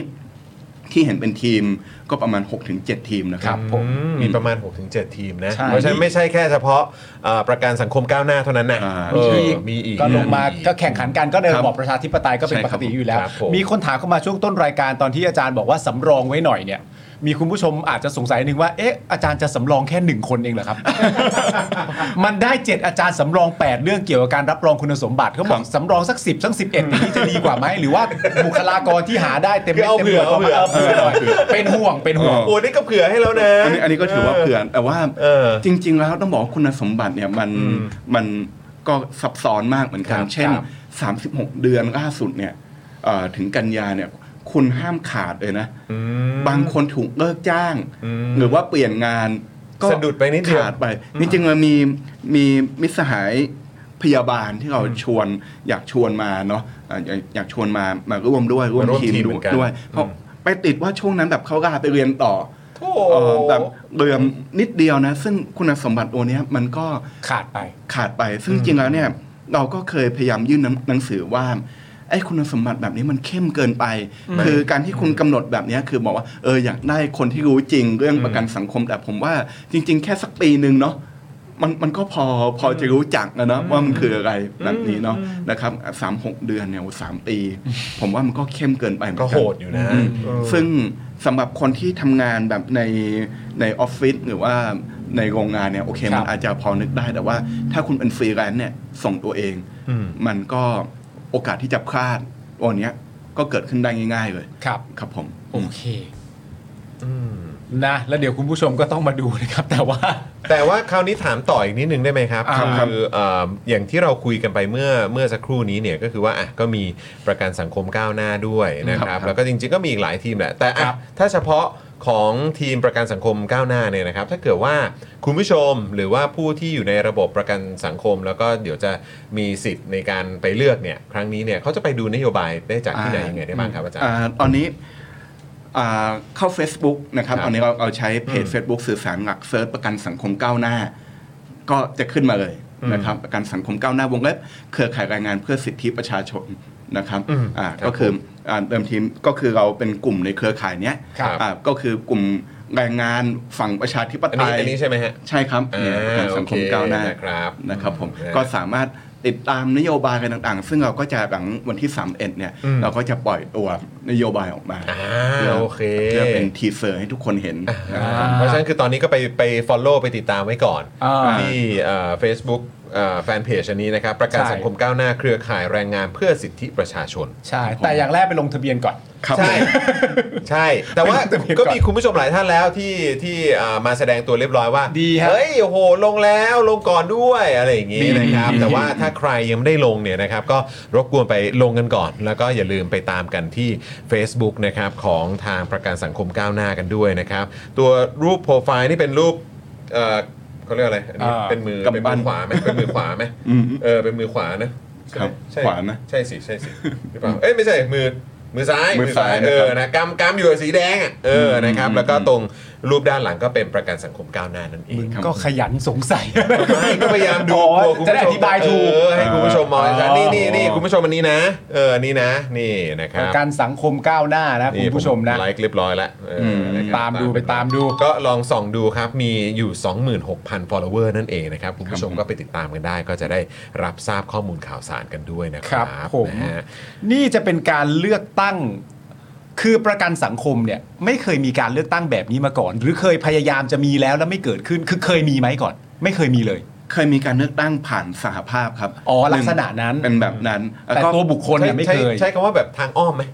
จะว่าแบบนั้นก็ได้ เออ เลือกตั้แบบงนั้น ทาง ก็ได้ อ้อม นะ หนึ่งสาภาพหนึ่งคน ใช่ เคยมีแล้วเคยมี เค มาย ก่ มี อน มาก่อนครับ ก่อนรัฐประหารปี 57เป็นแบบนั้น อืม ครับผม ครับผม นะฮะแต่ถ้าเกิดว่าแบบแบบตรงๆแบบเนี้ย อืม โอ้โหครั้งนี้มันถึงน่าตื่นเต้นมากนั่นเอง ครับ Number อาจารย์ one อาจารย์คิดว่าถ้าการเลือกตั้งเอ่อบอร์ดประกันสังคมครั้งนี้ประสบความสำเร็จอ่ะอาจจะมีตัวชี้วัดอะไรต่างๆ ที่แตกต่างกันไปแหล้ ครั ว บ แต่ ครับ ถ้าถ้าเกิดมันประสบความสำเร็จเนี่ยคิดว่ามันน่าจะส่งผลต่อไปถึงแบบการเลือกตั้งด้านอื่นๆไหมครับที่ที่ที่มันจะทำให้องค์กรหรือว่าหน่วยงานอะไรต่างๆมันมีความยึดโยงกับประชาชนมากยิ่งขึ้น อ่าใช่ผมว่านาน่าสนใจมันจะแบบด้านหนึ่งมันจะปลุกความสนใจของประชาชน แล้วก็จริงๆเราก็มีบอร์ดอะไรต่างๆ อีกเยอะ เยอะนะ มาก ใช่ เนอะ อืม อีกเยอะมากที่ก็ดูเงินมหาศาลเหมือนกัน ครับ ดูเงินมหาศาลเหมือนกัน อืม ซึ่งบางอย่างก็อ่าก็เป็นเงินภาษีของเราโดยตรงเนาะ อืม เอ่อซึ่งจริงแล้วมันก็เอ่ออย่างเช่นไทย PBS อืม ก็ก็มีบอร์ดแต่ว่า กระบวนการได้มาซึ่งบอร์ดก็ไม่ได้เป็นแบบนี้ ครับ อ่าก็ก็ไม่ได้เป็นแบบนี้ ครับ อ่านะครับ แต่ว่าก็มีบอร์ดมีกระบวนการเลือกตั้งสรรหาในในส่วนส่วนของเขา ซึ่งเป็นทีวีสาธารณะคที่รับ ได้ที่ได้งบประมาณโดยตรงจากรัฐ ครับ อ่าแล้วก็ไม่ไม่มีโฆษณาเนาะอย่างที่เราดูแล้วก็เราเห็นว่าไทยพีบีเอสก็เป็นตัวอย่างหนึ่งที่โอเค ก็นำเสนอเรื่องเรื่องนี้ด้วย อืม นะครับ ก็คือเรื่องที่ไม่ได้ไม่ได้อยู่ในกระแส แต่ก็สามารถเสนอได้ไม่ต้องกลัวว่าอายอดคลิกยอดฟอลก็จะน้อยลงอันนี้เป็นตัวอย่าง ซึ่งก็โอเคต่อไปก็อาจจะได้คุยกันถึงเรื่องความสัมพันธ์ในบอร์ดของรัฐวิสาหกิจอะไรต่างๆ ที่มันเกี่ยวข้องกับเงินของคนเยอะๆ เกี่ยวข้องกับผลประโยชน์ของคนเยอะๆ เราก็น่าจะเดินหน้าผลักดันให้มีการเลือกตั้งอะไรพวกนี้ได้ อืม ครับผม โอ้โหก็น่าสนใจนะถ้าเกิดว่า บอร์ดเอ่อการเลือกตั้งบอร์ดประกันสังคมนี่ถือว่าเป็นจุดเริ่มต้น ใช่ เออของการแบบว่าเลือกตั้งแบบโดยตรงของบอร์ดต่างๆ ใช่ เออมันก็น่าตื่นเต้นจริง ๆ รวมถึงองค์กรนะครับ แล้วก็หน่วยงานต่างๆด้วยนะ อืม ใช่แล้วมันก็จะยึดโยงกับประชาชนมากขึ้นด้วยอ่ะผ่านการเลือกตั้งในในความเป็นประชาธิปไตยอ่ะนะ คือ ฮะ ก็อย่างที่บอกไปตอนทีแรกผมเห็นผมเห็น 7 ใช่ไหมฮะ อ่า บอกว่าโอ้อาจารย์บอกว่ามีมีเจ็ดแต่ทั้งหมดมันมี 21เนี่ย อ่า เออแบบนี้นี่แบบว่าจะยังไงครับอาจารย์แต่อาจารย์ว่าโอ้โหจริง ๆ คือเข้าไปก่อน 7 เนี่ย ที่ อ่า เป็นตัวแทนของประชาชนเนี่ย อืม จริง ๆ มันก็ make a difference ได้ แน่นอน ได้อยู่แล้ว แน่นอน เออนะครับในระดับหนึ่งเลยนะ ไม่ใช่เบาๆเลย ใช่ นะครับเนี่ยนะ คือ รับ คือคือถ้าเรานับอะเราก็นับเป็น 7 จาก 21นั่นแหละ แต่ถ้า เออ เรานับว่ามาจาก 3 ส่วนอ่ะ อืม นี่ก็คือ 1 ใน 3 เลย หนึ่งในสาม ช่ไฮะ เลยใช่ ครับ ใช่ แล้วก็อีกด้านหนึ่งเนี่ยมันอาจจะไม่ได้แบบเป็นซีโร่ซัมในทุกเรื่องที่แบบเข้าไปเถียงทะเลาะกันอย่าง เช่นเราบอกว่าเราอยากเพิ่มสิทธิประโยชน์เนี่ย ครับ ผมคิดว่าฝั่งนายจ้างก็ไม่ได้มีปัญหาขนาดนั้นนะครับ เอ่อเพราะ ก็ขอให้บอกมา เอ่อก็คือถ้าแรงงานหรือพนักงานของเขาได้สวัสดิการที่ดีขึ้นเอ่อฝั่งนายจ้างก็ได้ประโยชน์นะ อืม ครับ มันมันก็ไม่ได้เป็นอะไรที่แบบทุกเรื่องมันจะแบบขาวดำต้อง อ่าหรือเป็นศัตรูกัน เป็นศัตรูกัน เช่นถ้าเอ่อบางข้ออ่ามีเรื่องเงินในการเลี้ยงดูบุตรเยอะขึ้น ครับ หรือว่าบำนาญในต่อไปมันดีขึ้น อืม มันก็ทำให้นายจ้างเองก็ได้ประโยชน์ อืม เหมือนกัน ม ครั แล้ บ วก็ลูกจ้างเองก็มีความมั่นใจมากยิ่งขึ้น อืมอืม นะ อืม แล้วก็ประสิทธิภาพในการทำงานมันก็อาจจะส่งผลออกมาก็ได้ ครับผ โอ้ ม ใช่ไหมครับ นี่จรินะงๆนี่มีคนถามเข้ามาตลอดเวลานะแบบโอ้จริง ๆ เงินเยอะมากเลยนี่หวาแล้วทำไมที่ผ่านมาเป็นงี้วะ ใช่ ถามเยอะมากเล ย้ำ ย อีก อะ ครั้งนะครับ คือ 2 ล้านล้านดูแลคน 12 ล้านคนนะครับ ซึ่งเป็นเงินเกินครึ่งของงบประมาณประเทศนะครับ ก็คือ 3 ล้านล้านบาทนะครั ใช่ แต่คอมเมนต์กันเยอะครับนะฮะว่าแล้วทำไมรู้สึกสวัสดิการมันแย่แบบนี้อ่ะ อืมอืม มีคำตอบไหม ฮะ คำตอบเหมือนเหมือน โอเค ตั้งแต่ต้น ตั้งแต่ต้นโอเค ตั้งตั้งแต่ต้นมาก็คือว่า อืม ที่ผ่านมามันไม่มีการยึดโยง ครับ มันไม่มีการยึดโยง คนที่เข้าไปเป็นตัวแทน อืม ก็ไม่ได้รู้สึกเจ็บปวด อืม กับเรื่องเหล่านี้ ครับ นะครับ ถ้าเราผมว่าเรื่องนี้สำคัญนะ ก่อนที่เราจะพูดเรื่องสถิติ ความน่าจะเป็นหรือว่าคณิตศาสตร์ประกันภัยอื่นๆนะครับ เราคุยกันเรื่องนี้ก่อนว่าเราเจ็บปวดกับเรื่องนี้ไหมเราเจ็บปวดกับเรื่องแม่ที่ตั้งครรภ์ ครับ เราเจ็บปวดกับเรื่องคนที่ได้บำนาญพันเจ็ดจากการที่ส่งมา 30 ปี ถ้าเราเจ็บปวดกับเรื่องเนี้ยเรื่องอื่นเนี่ยจะตามมา ครับ ความเป็นไปได้อื่นๆตามมา ครับ อืม ผม อืม นะครับนะฮะอ่ะก็เบื้องต้นตอนนี้หนึ่งอันดับแรกก่อนเลยนะครับ ใครที่ยังไม่ได้ลงทะเบียนไปลงทะเบียนด่วนๆเลยนะ แม้ว่า ครับ ตอนนี้เขาจะขยายให้ถึง 10 พฤศจิกายนแล้วนะครับ แต่ถ้าคุณทราบข่าวนี้แล้ว ลงทะเบียนก่อนเลย ลงนำไป นะครับ เลยฮะ อันนี้สำคัญมากแล้วก็อย่าลืมเช็คด้วยนะว่า วันที่ 24 ธันวาคมเนี่ยนะครับอ่าคุณผู้ชมเองนะครับที่ตัดสินใจว่าจะไปเลือกเนี่ยนะครับอ่าจะอยู่ที่ไหนอะไรยังไงจะได้เลือกหน่วยหรือว่าอ่าเขาเรียกว่าหน่วยเลือกตั้งใช่ไหมครับที่ อืมอืม ที่คุณผู้ชมสะดวกที่จะเดินทางไปเลือกกันด้วยนะครับ ครับ แล้วก็หลังจากนั้นเนี่ยนะครับอ่าถ้าเกิดเฉพาะของพาร์ทประกันสังคมก้าวหน้าเนี่ยนะครับทั้ง 8 ท่านนะครับแล้วก็ทีมเนี่ยนะครับก็คือหลังวันที่ 31 นี้จะทยอยนะฮะประกาศนโยบาย ครับ นะครับ ผม ให้ได้ติดตามกันอยู่เรื่อยๆ ใช่ เพราะฉะนั้นอันนี้ก็สามารถไปตามกันได้ที่ Facebook Fanpage นะครับของทีมอ่าประกันสังคมก้าวหน้านั่นเอง ใช่ครับ นะครับอันนี้ก็ไปดูแล้วก็ไปติดตามกันนะครับนะฮะแล้วก็เอ่ออย่างที่บอกไปครับ เรื่องนี้ก็เหมือนคล้ายๆ พอเห็นเรื่องของนโยบายไปแล้วนะครับ ก็ลองตัดสินใจดูนะครับว่าคุณจะเลือกโหวตใครอะไรยังไง ใช่ บ้างนะครับ แล้วก็ต้องติดตามให้ดีๆ เพราะว่าเอ่อจริง ๆ แล้วอย่างที่บอกไปจริง ๆ แล้วมี 7 ใช่ไหมครับ ครับ นะ ค มี รับ 7นะฮะแต่ว่าตอนนี้สำหรับทีมประกันสังคมก้าวหน้าเนี่ยนะครับ 27ถึง34 มีอยู่ 8 นะ ใช่ครับ เดี๋ยวรอติดตาม ครับ เรื่องของการตรวจสอบคุณสมบัติอีกที ใช่ นะครับว่าท้ายที่สุดแล้วจะเคาะมาเป็นใครกันบ้าง ครับ นี่ก็เป็นการยอมรับอย่างตรงไปตรงมาว่า มันเป็นเทค นิค เป็นเทคนิคจริง มันก็ต้องตรวจสอบแหละเออนะครับอ่ะเดี๋ยวก่อนที่จะไปอีกเรื่องหนึ่งซึ่งก็เข้าใจว่าเป็นคำถามจากทางบ้านด้วย ใช่ เออนะครับนะคือขออีกนิดหนึงได้ไหมครับอาจารย์ครับ ได้ครับ อยากให้อาจารย์ ฝากเออถึงเอ่อผู้ที่จะไปใช้สิทธิ์ อ่าน นะฮะอ่าสำหรับคนที่อาจจะยังไม่ได้ลงทะเบียน ครับ นะครับแล้วก็เนี่ยกำลังจะไปลงทะเบียนกันหรืออาจจะตัดสินใจกันอยู่ว่าจะยังไงนะครับรวมถึงนะครับคือฝากถึงการเลือกตั้งครั้งนี้ รวมถึงฝากอ่าประกันสังคมก้าวหน้า ที่ อืม ประกันสังคมก้าวหน้าให้กับ อืม คุณผู้ชมหน่อยครับ ครับได้ครับ อ่านี่ ก็ นี่ครับกล้องนี้เลยฮะกล้อง นี่นะครับ ฮครับ โอเคครับ การเลือกตั้งครั้งนี้เป็นการเลือกตั้งใหญ่อันดับ 2 ของประเทศนะครับ คือว่าถ้าถ้าเราวัดกันตามจำนวนของคนที่มาใช้สิทธิ์ แล้วก็เข้าไปเกี่ยวพันกับงบประมาณที่จำนวนเยอะมาก อืม เพราะฉะนั้น สิ่งหนึ่งที่ผมอยากย้ำคือ ถ้าเราไปใช้สิทธิ์กันเยอะ ก็คือไปลงทะเบียนกันเยอะเนี่ย มันจะทำให้การแข่งขันครั้งเนี้ยเนี่ยมีความเป็นประชาธิปไตยสูง จะมีการแข่งขันเชิงนโยบายอะไรต่างๆ มากขึ้นนะครับ เพราะฉะนั้นเนี่ยณตอนนี้ถึงแม้ว่าจะมีการขยายเวลาแล้ว สามารถไปลงทะเบียนได้ใช้บัตรประชาชนใบเดียวนะครับอ่าการเลือกตั้งเนี้ยเป็นเขตเลือกตั้งเดียว ทั้งประเทศนะครับ เพราะฉะนั้นคุณจะเลือกที่ยะลาที่แม่สายที่อุบล ครับ ที่กรุงเทพที่ระยองเนี่ยจะเป็นเบอร์ชุดเดียวกันเป็นเบอร์ชุดเดียวกันนะครับอาพอถึงวันเลือกตั้ง 24 ธันวานะครับ8โมงเช้าถึง 4 โมงเย็น การเลือกตั้งเนี่ยจะเป็นการเลือกแบบที่คุณต้องจำหมายเลข ครับ แล้วก็ไปเขียนใส่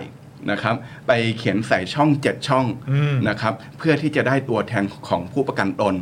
คนที่จะมีสิทธิ์ลงทะเบียนนะครับ ก็คือคนที่สมทบ ระหว่างมีนาถึงกันยายนอย่างน้อย 3 เดือนนะครับ สามารถที่จะลงได้ ใครยังไม่มีอ่ายังไม่ได้ไปลงทะเบียนหรือว่าตัวเองไม่มีสิทธิ์ ก็สามารถบอกเพื่อนได้บอกญาติพี่น้องได้ ตัวนี้ผมคิดว่าเป็นเป็นเรื่องที่สำคัญนะครับ ส่วนสำหรับทีมประกันสังคมก้าวหน้า ผมต้องบอกว่าทุกคนนะครับ ใน 8 คนนี้ก็คือคนของยุคปี 63แล้วกัน ครับ เป็นยุคที่เราต่อสู้กับอำนาจเผด็จการ ต่อสู้กับอำนาจที่ไม่เป็นธรรม ต่อสู้กับอำนาจทุนที่เกี่ยวข้องกับเผด็จการนะครับ เพราะฉะนั้นถ้าเราต้องการให้ฝั่งประชาธิปไตยชนะอีกครั้ง ครับ นะครับ ผมคิดว่าเราเรื่องประกันสังคมก้าวหน้า มากกว่าเรื่องของสิทธิประโยชน์ ซึ่งก็เกี่ยวพันกัน ก็คือเราต้องการที่จะใช้งบประมาณอย่างมีประสิทธิภาพที่สุด เพื่อคนธรรมดาอย่างพวกเรา คนที่ทำงานโรงงานเย็บผ้า คนที่เป็นแม่ค้าอยู่ในตลาด คนพิการที่นั่งอยู่บนวีลแชร์ ต้องการคนที่ต่อสู้เพื่อสิทธิแรงงานข้ามชาติ คนที่เป็นแม่ตั้งครรภ์ คนที่มีประสบการณ์เจ็บปวดเหมือนกับเหมือนกับพวกเรา วันนี้ผมกำลังพูดถึงก้าวแรกสู่การเดินหน้าสู่สังคมที่เท่าเทียมกัน ก้าวแรกสู่การทัศสวัสดิการครับฝากประกันสังคมก้าวหน้า ผมเริ่มต้นเบอร์ 27 ครับ ไล่ถึงเบอร์ 34 ครับ นะครับ ขอบคุณทุกคนมากเลยนะครับ โอเคครับ ขอบคุณ ผม อาจารย์ด้วยครับ ครับ ที่ ผม วันนี้มา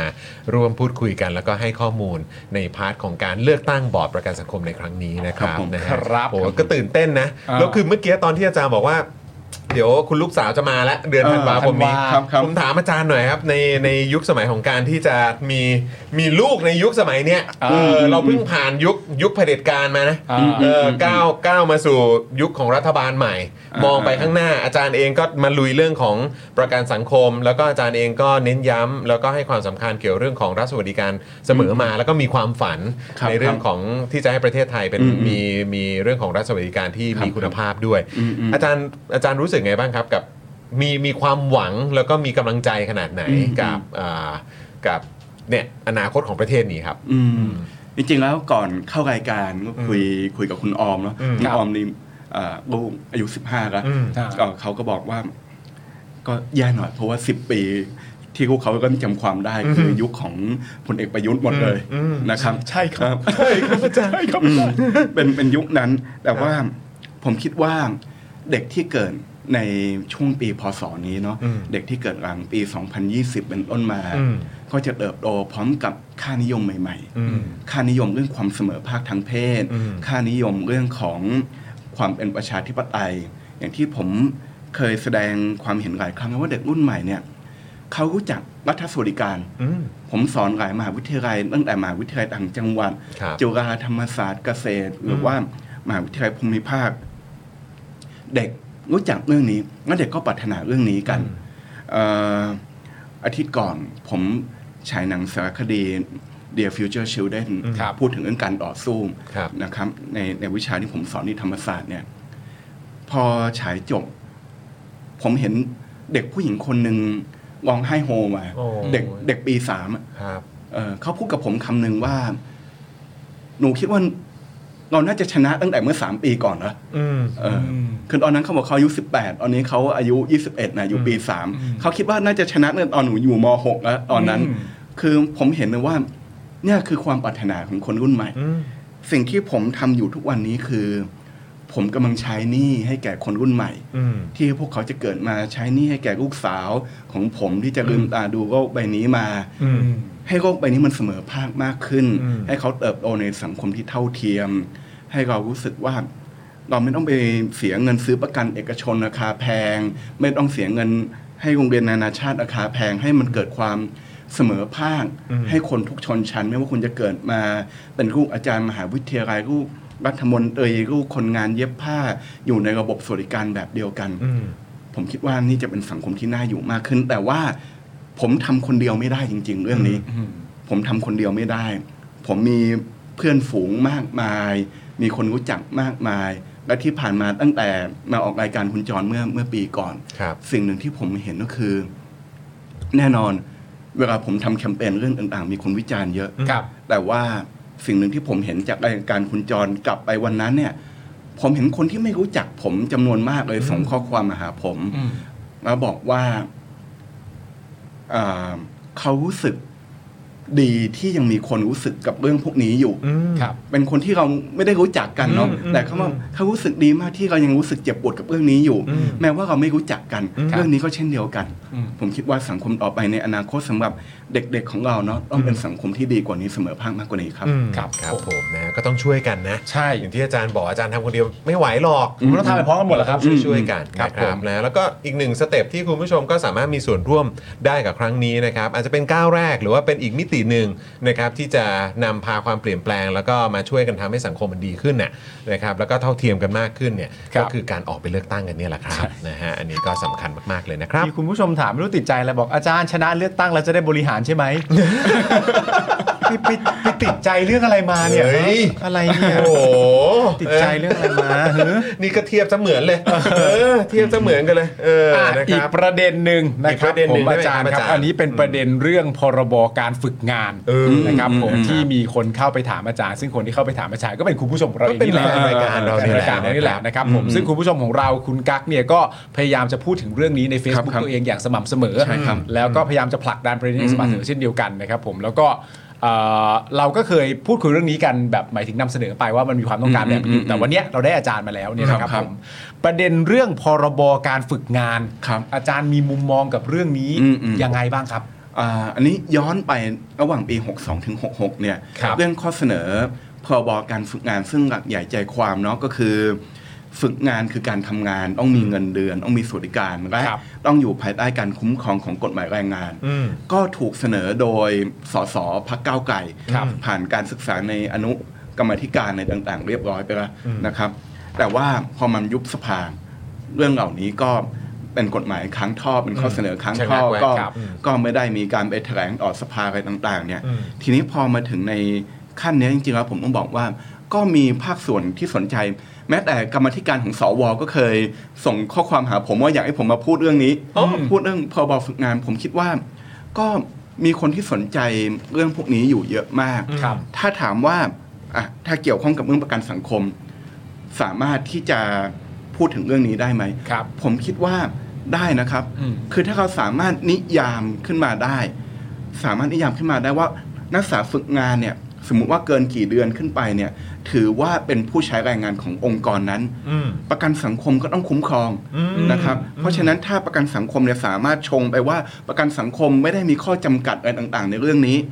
ให้คุณอยู่ภายใต้กฎหมายคุ้มครองแรงงานนะครับ ซึ่งจริงๆแล้วก็มีเรื่องกำหนดค่าจ้างค่าตอบแทนของการฝึกงานในต่าง ครับ ๆ ซึ่งก็มีมันก็อาจจะไม่ได้เท่ากับค่าจ้างขั้นต่ำอะไรต่าง ครับ ๆ แต่ว่ามันก็มีการกำหนดไว้อยู่นะครับ ผมคิดว่าประกันสังคมก็มีอำนาจในการที่จะช่วย ครับ ผลักดันเรื่องตัวนี้เช่นเดียวกันนะครับ อืมอย่างน้อยก็ถือว่าเป็นสเต็ปแรกเนอะ ใช่ ครับ ใช่ ผม ใช่ เออนะครับ แม้ว่าจะมีประเด็นเรื่องของ เอ่อกฎหมายที่อาจจะยังยังยัง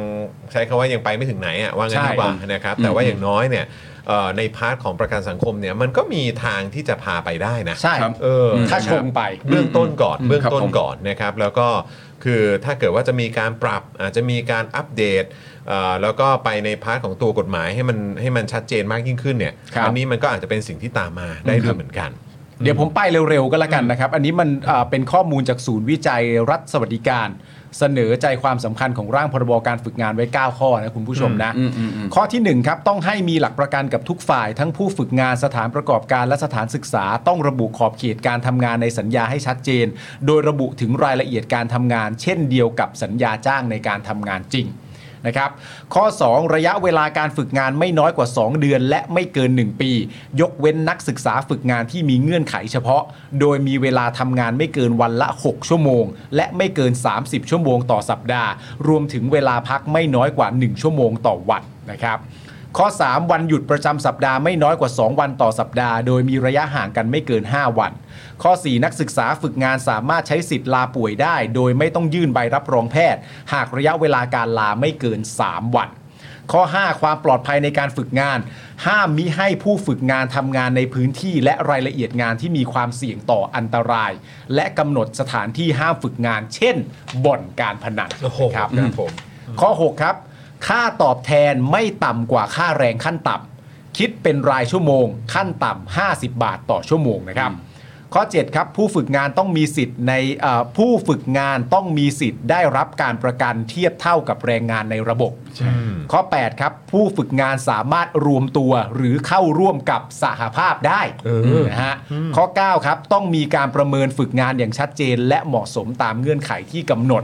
ทั้งหมดนี้ก็คือเออข้อมูลนะครับ ผมเป็นการเสนอในใจความของพรบการฝึกงานไว้ 9 ข้อนะครับคุณผู้ชมครับ ครับผมนะฮะอ่ะ เหล่านี้สำคัญมากนะ ใช่ครับ เหล่านี้สำคัญมากนะ เออ เพราะว่าต่อไป ทุกก็จะวนมาแบบ ใช่ นี้อืมอืม ใช่ มันก็จะมีวนแบบนี้มาทุก ๆ ปีอยู่แล้วเพราะก็ ครั จะ บ ต้องมีน้อง อืมอืม ๆนะครับหน้าใหม่ ๆ ที่เขาก็จะเข้าสู่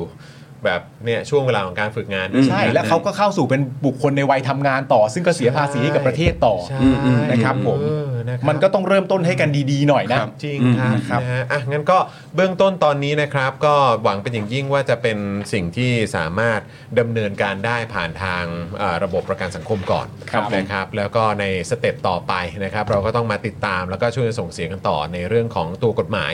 นะครับ ให้เข้าสู่สภานั่นเอง แล้วก็มีการพิจารณากัน ครับ นะครับ แล้วก็หวังเป็นอย่างยิ่งว่ามันก็จะเกิดขึ้นด้วยเหมือนกันนะครับนะการคุ้มครองเอ่อน้องๆนักเอ่อนิสิตนักศึกษาที่เข้าไปฝึกงานอ่ะ ใช่ อันนี้ก็เป็นสิ่งที่สำคัญ ใช่ ก็คือลูกหลานอ่ะ อืม เออก็คือน้องๆพวกเราอ่ะ ใช่ เออนะครับที่เดี๋ยวเขาก็จะจะเดี๋ยวต่อไปเขาก็จะเข้า อืม สู่ตลาดแรงงานแบบเต็มตัวด้วยนะค ใช่ รับ หลาย ๆ เรื่องทำไปพร้อมกันเหมือนอารมณ์แบบนักบาสเกตบอลมหาวิทยาลัยอ่ะ อืมอืม ก็มีการต่อสู้กันว่าเขาต้องได้รับค่าจ้าง อืม เนื่องจากว่าเขาเป็นนักศึกษาก็จริง แต่มหาวิทยาลัยอะทำเงินไปกี่แสนกี่ล้านกี่เท่าไหร่ต่อปี ในการ จากผู้เล่นเหล่านี้อ่ะ อืม แต่ผู้เล่นเหล่านี้ไม่สามารถมีสินค้าเป็นของตัวเองก็ไม่ได้ด้วย เอ นะ อเออ เออคือเล่นอย่างเดียวและสิ่งที่มหาวิทยาลัยมหาคือก็ได้ทุนเรียนแล้วนี่ไง เออ แต่มหาวิทยาลัยได้ไปเท่าไหร่จากพวกเขา อันนี้มันก็ต้องต่อสู้กันต่างประเทศก็ต่อสู้กันอ ต่า ยู่ งป คุ ระเทณศ ผู้ชม ก็เป็นครับ นะ นะ ฮะ ฮะก็ต้องช่วยกันนะครับนะฮะโอ้โหยนี่วันนี้ เอ่อคุณคุณมาสภูมิถามว่าเอออาจารย์จะมีข้ามขั้วไหมฮะ เฮ้ยใจเอ๊ะไปติดใจอะไรมา เมื่อกี้ก่อนหน้านี้ก็มีว่าอาจารย์ชนะและเซ็น MOU ไหมอะไรไม่ชนะเมียว โอ้ยตายแล้วเออแหมเทียบจะเห็นภาพเลย อ่า อ่ะยังไงก็ไปลงทะเบียนก่อนนะ ใช่ นะ ใช่ ครับ ใช่ แล้วก็ช่วยกันกระจายข่าวด้วยนะ ใครอยู่ออฟฟิศก็แบบอ่ะถ้าเป็นไปได้ก็ช่วยประชาสัมพันธ์หน่อยนะครับ บอกคนใกล้ตัวนิดนึงนะอ่าไปทานข้าวกลางวันอยู่ในใต้เต็นท์อะไรแถวโซนสำนักงานที่มีพนักงานเยอะๆก็ ครัลบองส่งเสียงลองพูดคุยกันดูว่าเฮ้ยคุณรู้หรือยังคุณอยู่ในระบบประกันสังคมหรือเปล่านะครับ ครับ นะ อืม ก็ เป็นขั้นแรก ๆ นะครับ ที่คุณจะสามารถสร้างคอมมูนิตี้ของคุณก็ได้นะครับนะฮะในการที่จะช่วยกันรักษาสิทธิ์นะครับ แล้วก็ช่วยกันทำให้ประกันสังคมเนี่ยมันดีขึ้นได้นะครับ ครับ นะฮะอ่ะโอเค คุณปาล์ม ฮะ อาจารย์จักนี่ก็เป็นอีกหนึ่งท่าน ใช่ใช่ใช่ใช่ ที่เป็นแขกรับเชิญของเราอาจารย์ครับ โอ้อาจารย์หนี มั ไม่ เป็น ได้จริง มันเป็นธรรมเนียมของเราครับอาจารย์ จะขอจะขอรบกวนนิดนึง ครับผม แขกรับเชิญมานั่งอยู่ที่โต๊ะนี้กับเรา ฮะ จะเป็นใครก็ตามเนี่ยก็อยากจะเอ่อถามไวตอบไวครับอาจารย์ ใช่ครับ โอเครับ แต่มัน พอดี คำถามมันไม่ยากเลยครับ คำถาม อันนี้ ส เรา บายสบายๆครับอา ผ่า จาร น ย์ ผ่านประเด็นเรื่องเรื่องเรื่องสำคัญไปแล้วท้ายราย กา การ ร เป็นเรื่องกันเองกันเองบ้าง กันเองกันเอง เออ คุณผู้ชมจะได้รู้จักอาจารย์ในแง่ เออ ของอาจจะไม่ใช่นักวิชาการ เออ มากนักด้วย เยี่ยม ด้ว เลย ย นะ ค ครัรับ บ เป็นอีกมุมหนึ่งไง ห้าคำถามอาจารย์ครับ ง่ายมาก ๆ เลยทีเดียวนะครับ ข้อหนึ่งถามว่า อืม อาจารย์รู้สึกว่ามีอะไรไหมที่อาจารย์มีความรู้สึกว่าเด็ก ๆ อาจารย์คิดว่าอันเนี้ยเท่ แต่พอโตมากลับไปมองรู้สึกว่าอันนั้นน่ะไม่เท่แล้ว อืมก็นักฟุตบอลครับ อืม เออเออ นักฟุตบอล นักฟุตบอล เหรครับเมื่อก่อนอาจารย์คิดว่าเท่ ใช่ เดี๋ยวนี้ไม่แล้วเหรอครับทำไมครับ เอ่อคืออ่าเด็กส่วนมากเนาะ อืม ก็มีนักฟุตบอลเป็นไอดอลเนาะ อ่า มีนักฟุตบอลเป็นไอดอล อืม แต่ว่าพอเวลาผ่านไป ฮะ ก็รู้สึกว่าอาพอศึกษาเรื่องแรงงานเนาะมันมีการ abuse อ่าการแบบอ่าสัญญาที่ไม่เป็นธรรม อ๋อกดอะไรขี่ ต่างๆ การ อะไรเนอะ กดขี่ อ๋อ ที่มันเกิดขึ้นเนาะ กดขี่ทางสัญญาอะไร อ่าโดยเฉพาะอย่างยิ่งนักฟุตบอลไทยเนาะ อืม นักฟุตบอลไทยเขาเห็นว่าการถูกปฏิบัติอะไรต่างๆ ที่ไม่เป็นธรรมอะไรกับเขา จนทำให้บางครั้งเนี่ย ก็หมดความสนุกในการดูฟุตบอลไปเหมือนกันเวลา อ๋อ ที่ เพราะเว เรา ลาดูฟุตบอลเราภาพเราเห็นโครงสร้างของมวลทั้งหมดนี้ด้วย ใช่เราเห็นแบบการที่เขาถูกเอาเปรียบอยู่ใต้ระบบอุปถัมภ์อะไรต่างๆเนาะ อืมอืม อันเนี้ยในในเรื่องมิติด้านกีฬาเนาะซึ่งตอนเด็กๆอะผม อ๋อ ผมชอบบอลไทยมากอะไรประมาณเนี้ยเนาะ อ่า ชอบดูฟุตบอลไทยแต่ว่าพอโตขึ้นก็ มาเห็นเรื่องนี้นะ พอเห็นเรื่องนี้ก็รู้สึกว่าเออมันก็ Fail เฟลเหมือนกันอะไรอย่างเงี้ยนะครับ ผม อืม เป็นคำตอบที่เหมาะกับเป็นอาจารย์มาก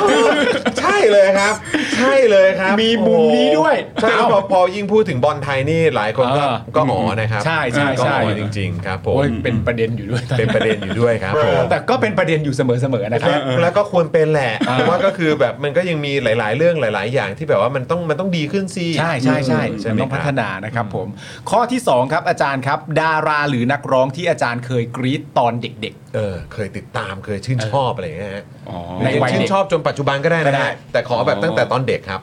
เอ่อดาราอ่าถ้านักร้องเนี่ย คุณพงศิษฐ์คำพีร์ อ้าว ผมผมชอบ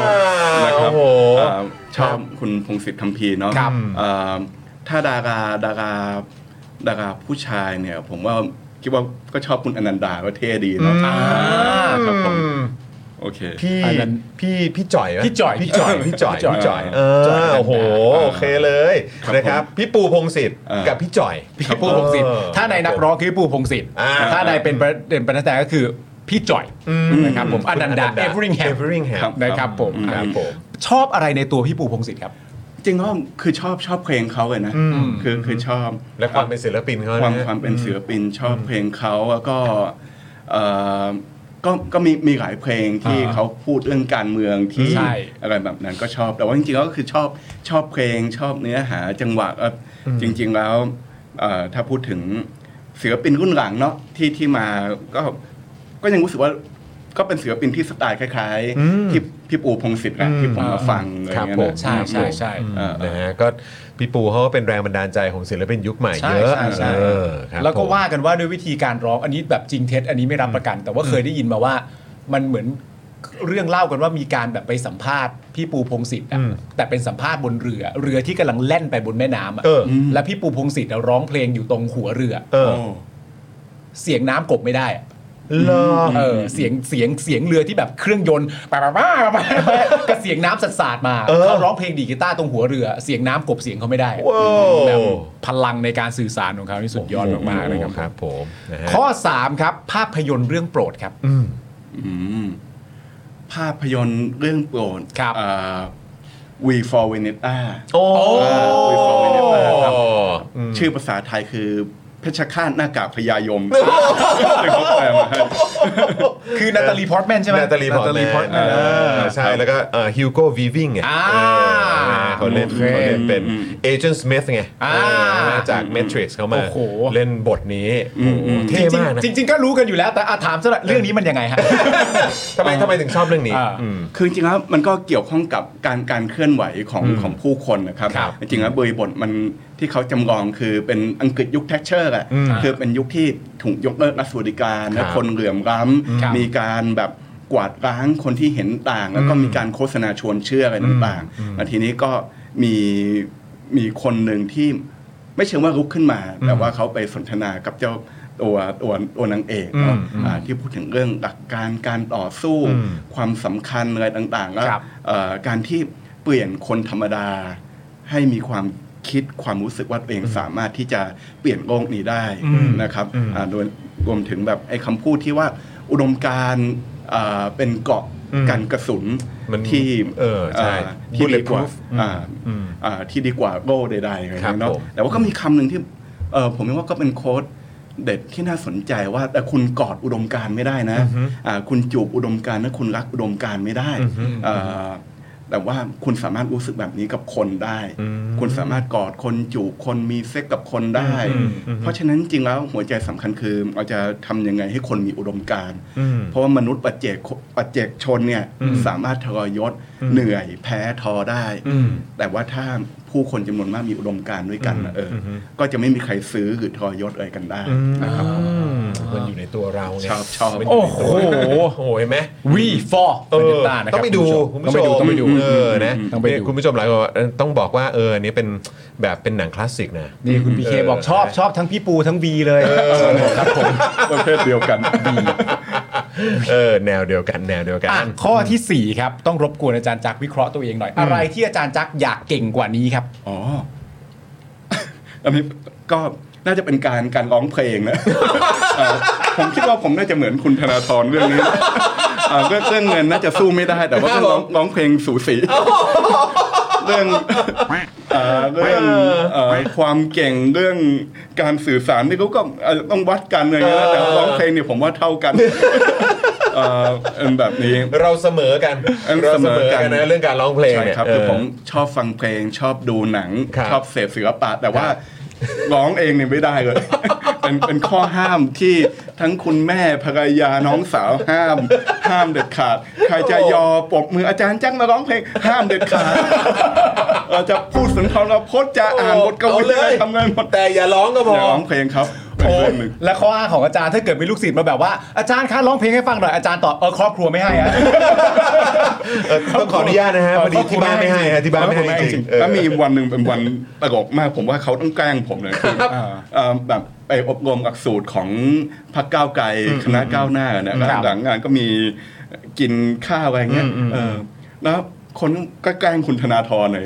เออว่าแล้วคุณธนาธรมาร้องมาร้องอะไรเงี้ยนี่คุณธนาอ้าวอาจารย์สัทธรามผมฟังคุณพูดมาเยอะนะ เอ่ออาจารย์สัทธรามร้องเพลงนะ โอ้ยวางยา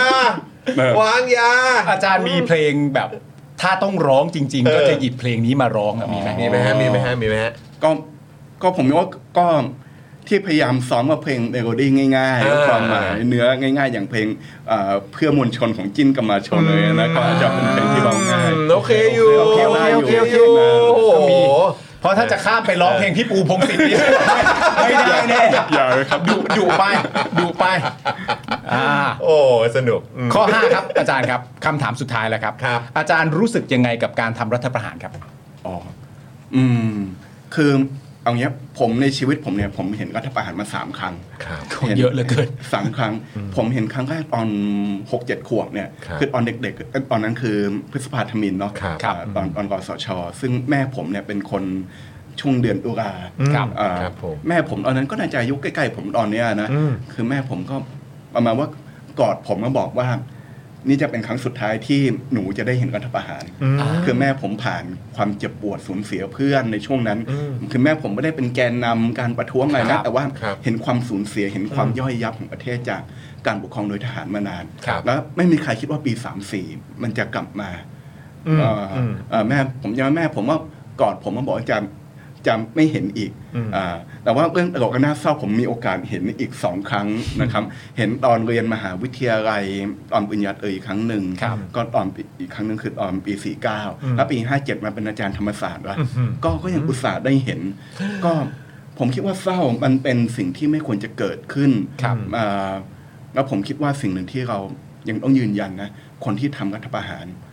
ต้องเข้าคุก อืม อืม ต้องเข้าคุก อืม สิ่งเหล่านี้จะทำให้ลูกสาวผมเนี่ยเกิดมา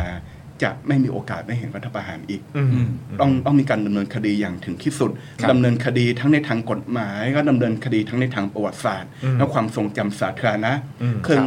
เอ่อเกียรติยศต่างๆที่เขาได้ การเลื่อนยศเอ่อตำแหน่งต่างๆที่เขาเคยได้จากการ ครับ ทำรัฐประหารที่เป็นดอกผล ครับ ต้องเช็คบินคืน อืม อันนี้คือจุดยืนที่ผมเสนอมาอยู่ตลอด ครับผมโอ้โหชัดเจนมากอาจารย์ ต้องโดนเรียกคืนให้หมดครับ ชัดเจนมาก แล้วมันก็จะเป็นกรอบป้องกันไม่ให้มีใครเอาเป็นเยี่ยงอย่าง ถูกต้องครับ ครับ นะครับอ่ะยังไงก็ย้ำกับคุณผู้ชมอีกครั้งนะครับ วันนี้ได้รับเกียรติจากอาจารย์จักรนะครับ มาร่วมพูดคุยกันนะครับ ก็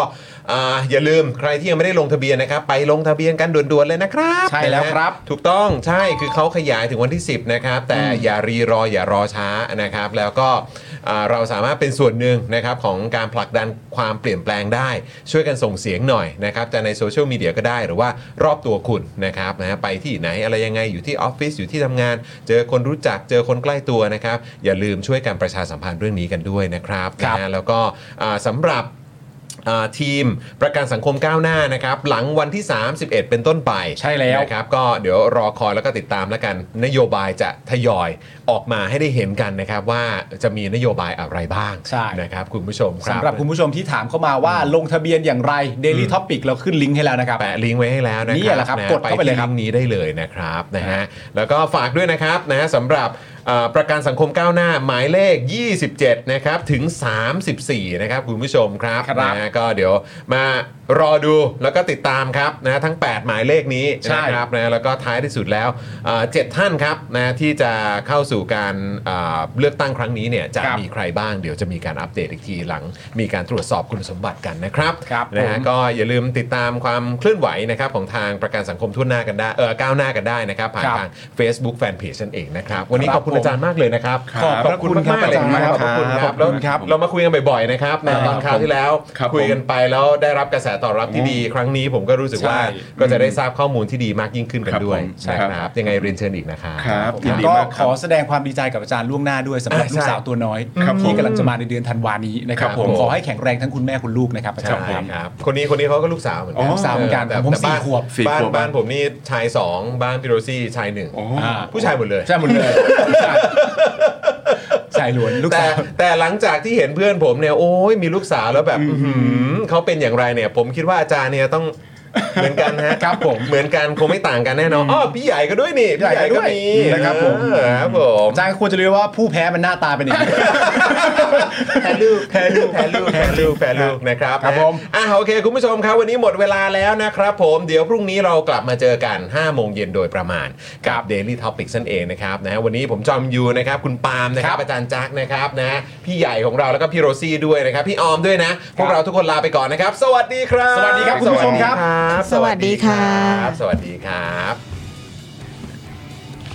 อยากจะเชิญชวนคุณผู้ชมนะคะ มาเป็นซัพพอร์ตเตอร์ให้กับช่องสป็อคดาของเราค่ะ ตอนเนี้ยทำง่ายมาก แค่คุณผู้ชมนะครับ กดดอกจันนะครับ แล้วก็ตามด้วยเบอร์ที่ขึ้นอยู่ตรงนี้ แล้วก็กดโทรออก หรือกดโทรออกข้างล่างนี้เลยก็ได้นะครับ แค่นี้เนี่ยคุณก็สามารถเป็นซัพพอร์ตเตอร์ให้กับพวกเราแบบรายเดือนได้เลยนะครับ ผ่านเบอร์โทรศัพท์มือถือนั่นเองครับ เราต้องการซัพพอร์ตเตอร์ผู้สนับสนุนเท่าไหร่นะครับ 15,000 คน ตอนนี้เรามีซัพพอร์ตเตอร์ 5,000 คน ใช่ นะ ซึ่งก็ได้บอกความต้องการนี้ไปเมื่อประมาณปีกว่าๆที่แล้วแล้ว เราก็พยายามกันนะครับ เรื่อยๆเรื่อยๆเป็นหมื่นสามครับ ตอนนี้เหลือ 5,000นะครับ ไม่เป็นไร ครับ เรายังสู้ต่อครับอีก 1 0,000 คน อีก1 ะครับ 0,000 คนเท่านั้นเอง ใช่ค ใช่ รับ ก็คือเราก็พยายามจะทำให้ง่ายที่สุดนะคะ สะดวกที่สุดสำหรับคุณผู้ชมนะคะ บางทีเนี่ยอาจจะแบบว่าเออไปสมัครเป็นซัพพอร์ตเตอร์ไปทำอะไรคือแบบมันกดหลายลิงก์ ใช่ มันวุ่นวายใช่ไหม ใช่ มันบางทีแบบว่ามันไม่ค่อยแน่ใจว่าทำยังไง แต่ว่าอันเนี้ยคือง่ายมากที่สุดเลย แล้วก็ท่านใดที่สมัครแล้วนะครับ ก็สามารถไปติดตามคอนเทนต์ Exclusive นะครับ ได้ที่ Facebook Page Spoke Dark Supporter ได้เลย แล้วก็สำหรับ Supporter ท่านใด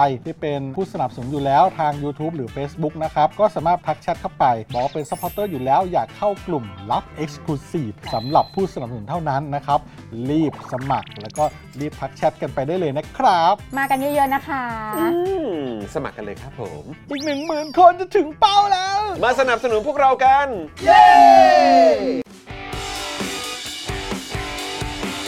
Daily t o p i c กกับจอห์นวินยู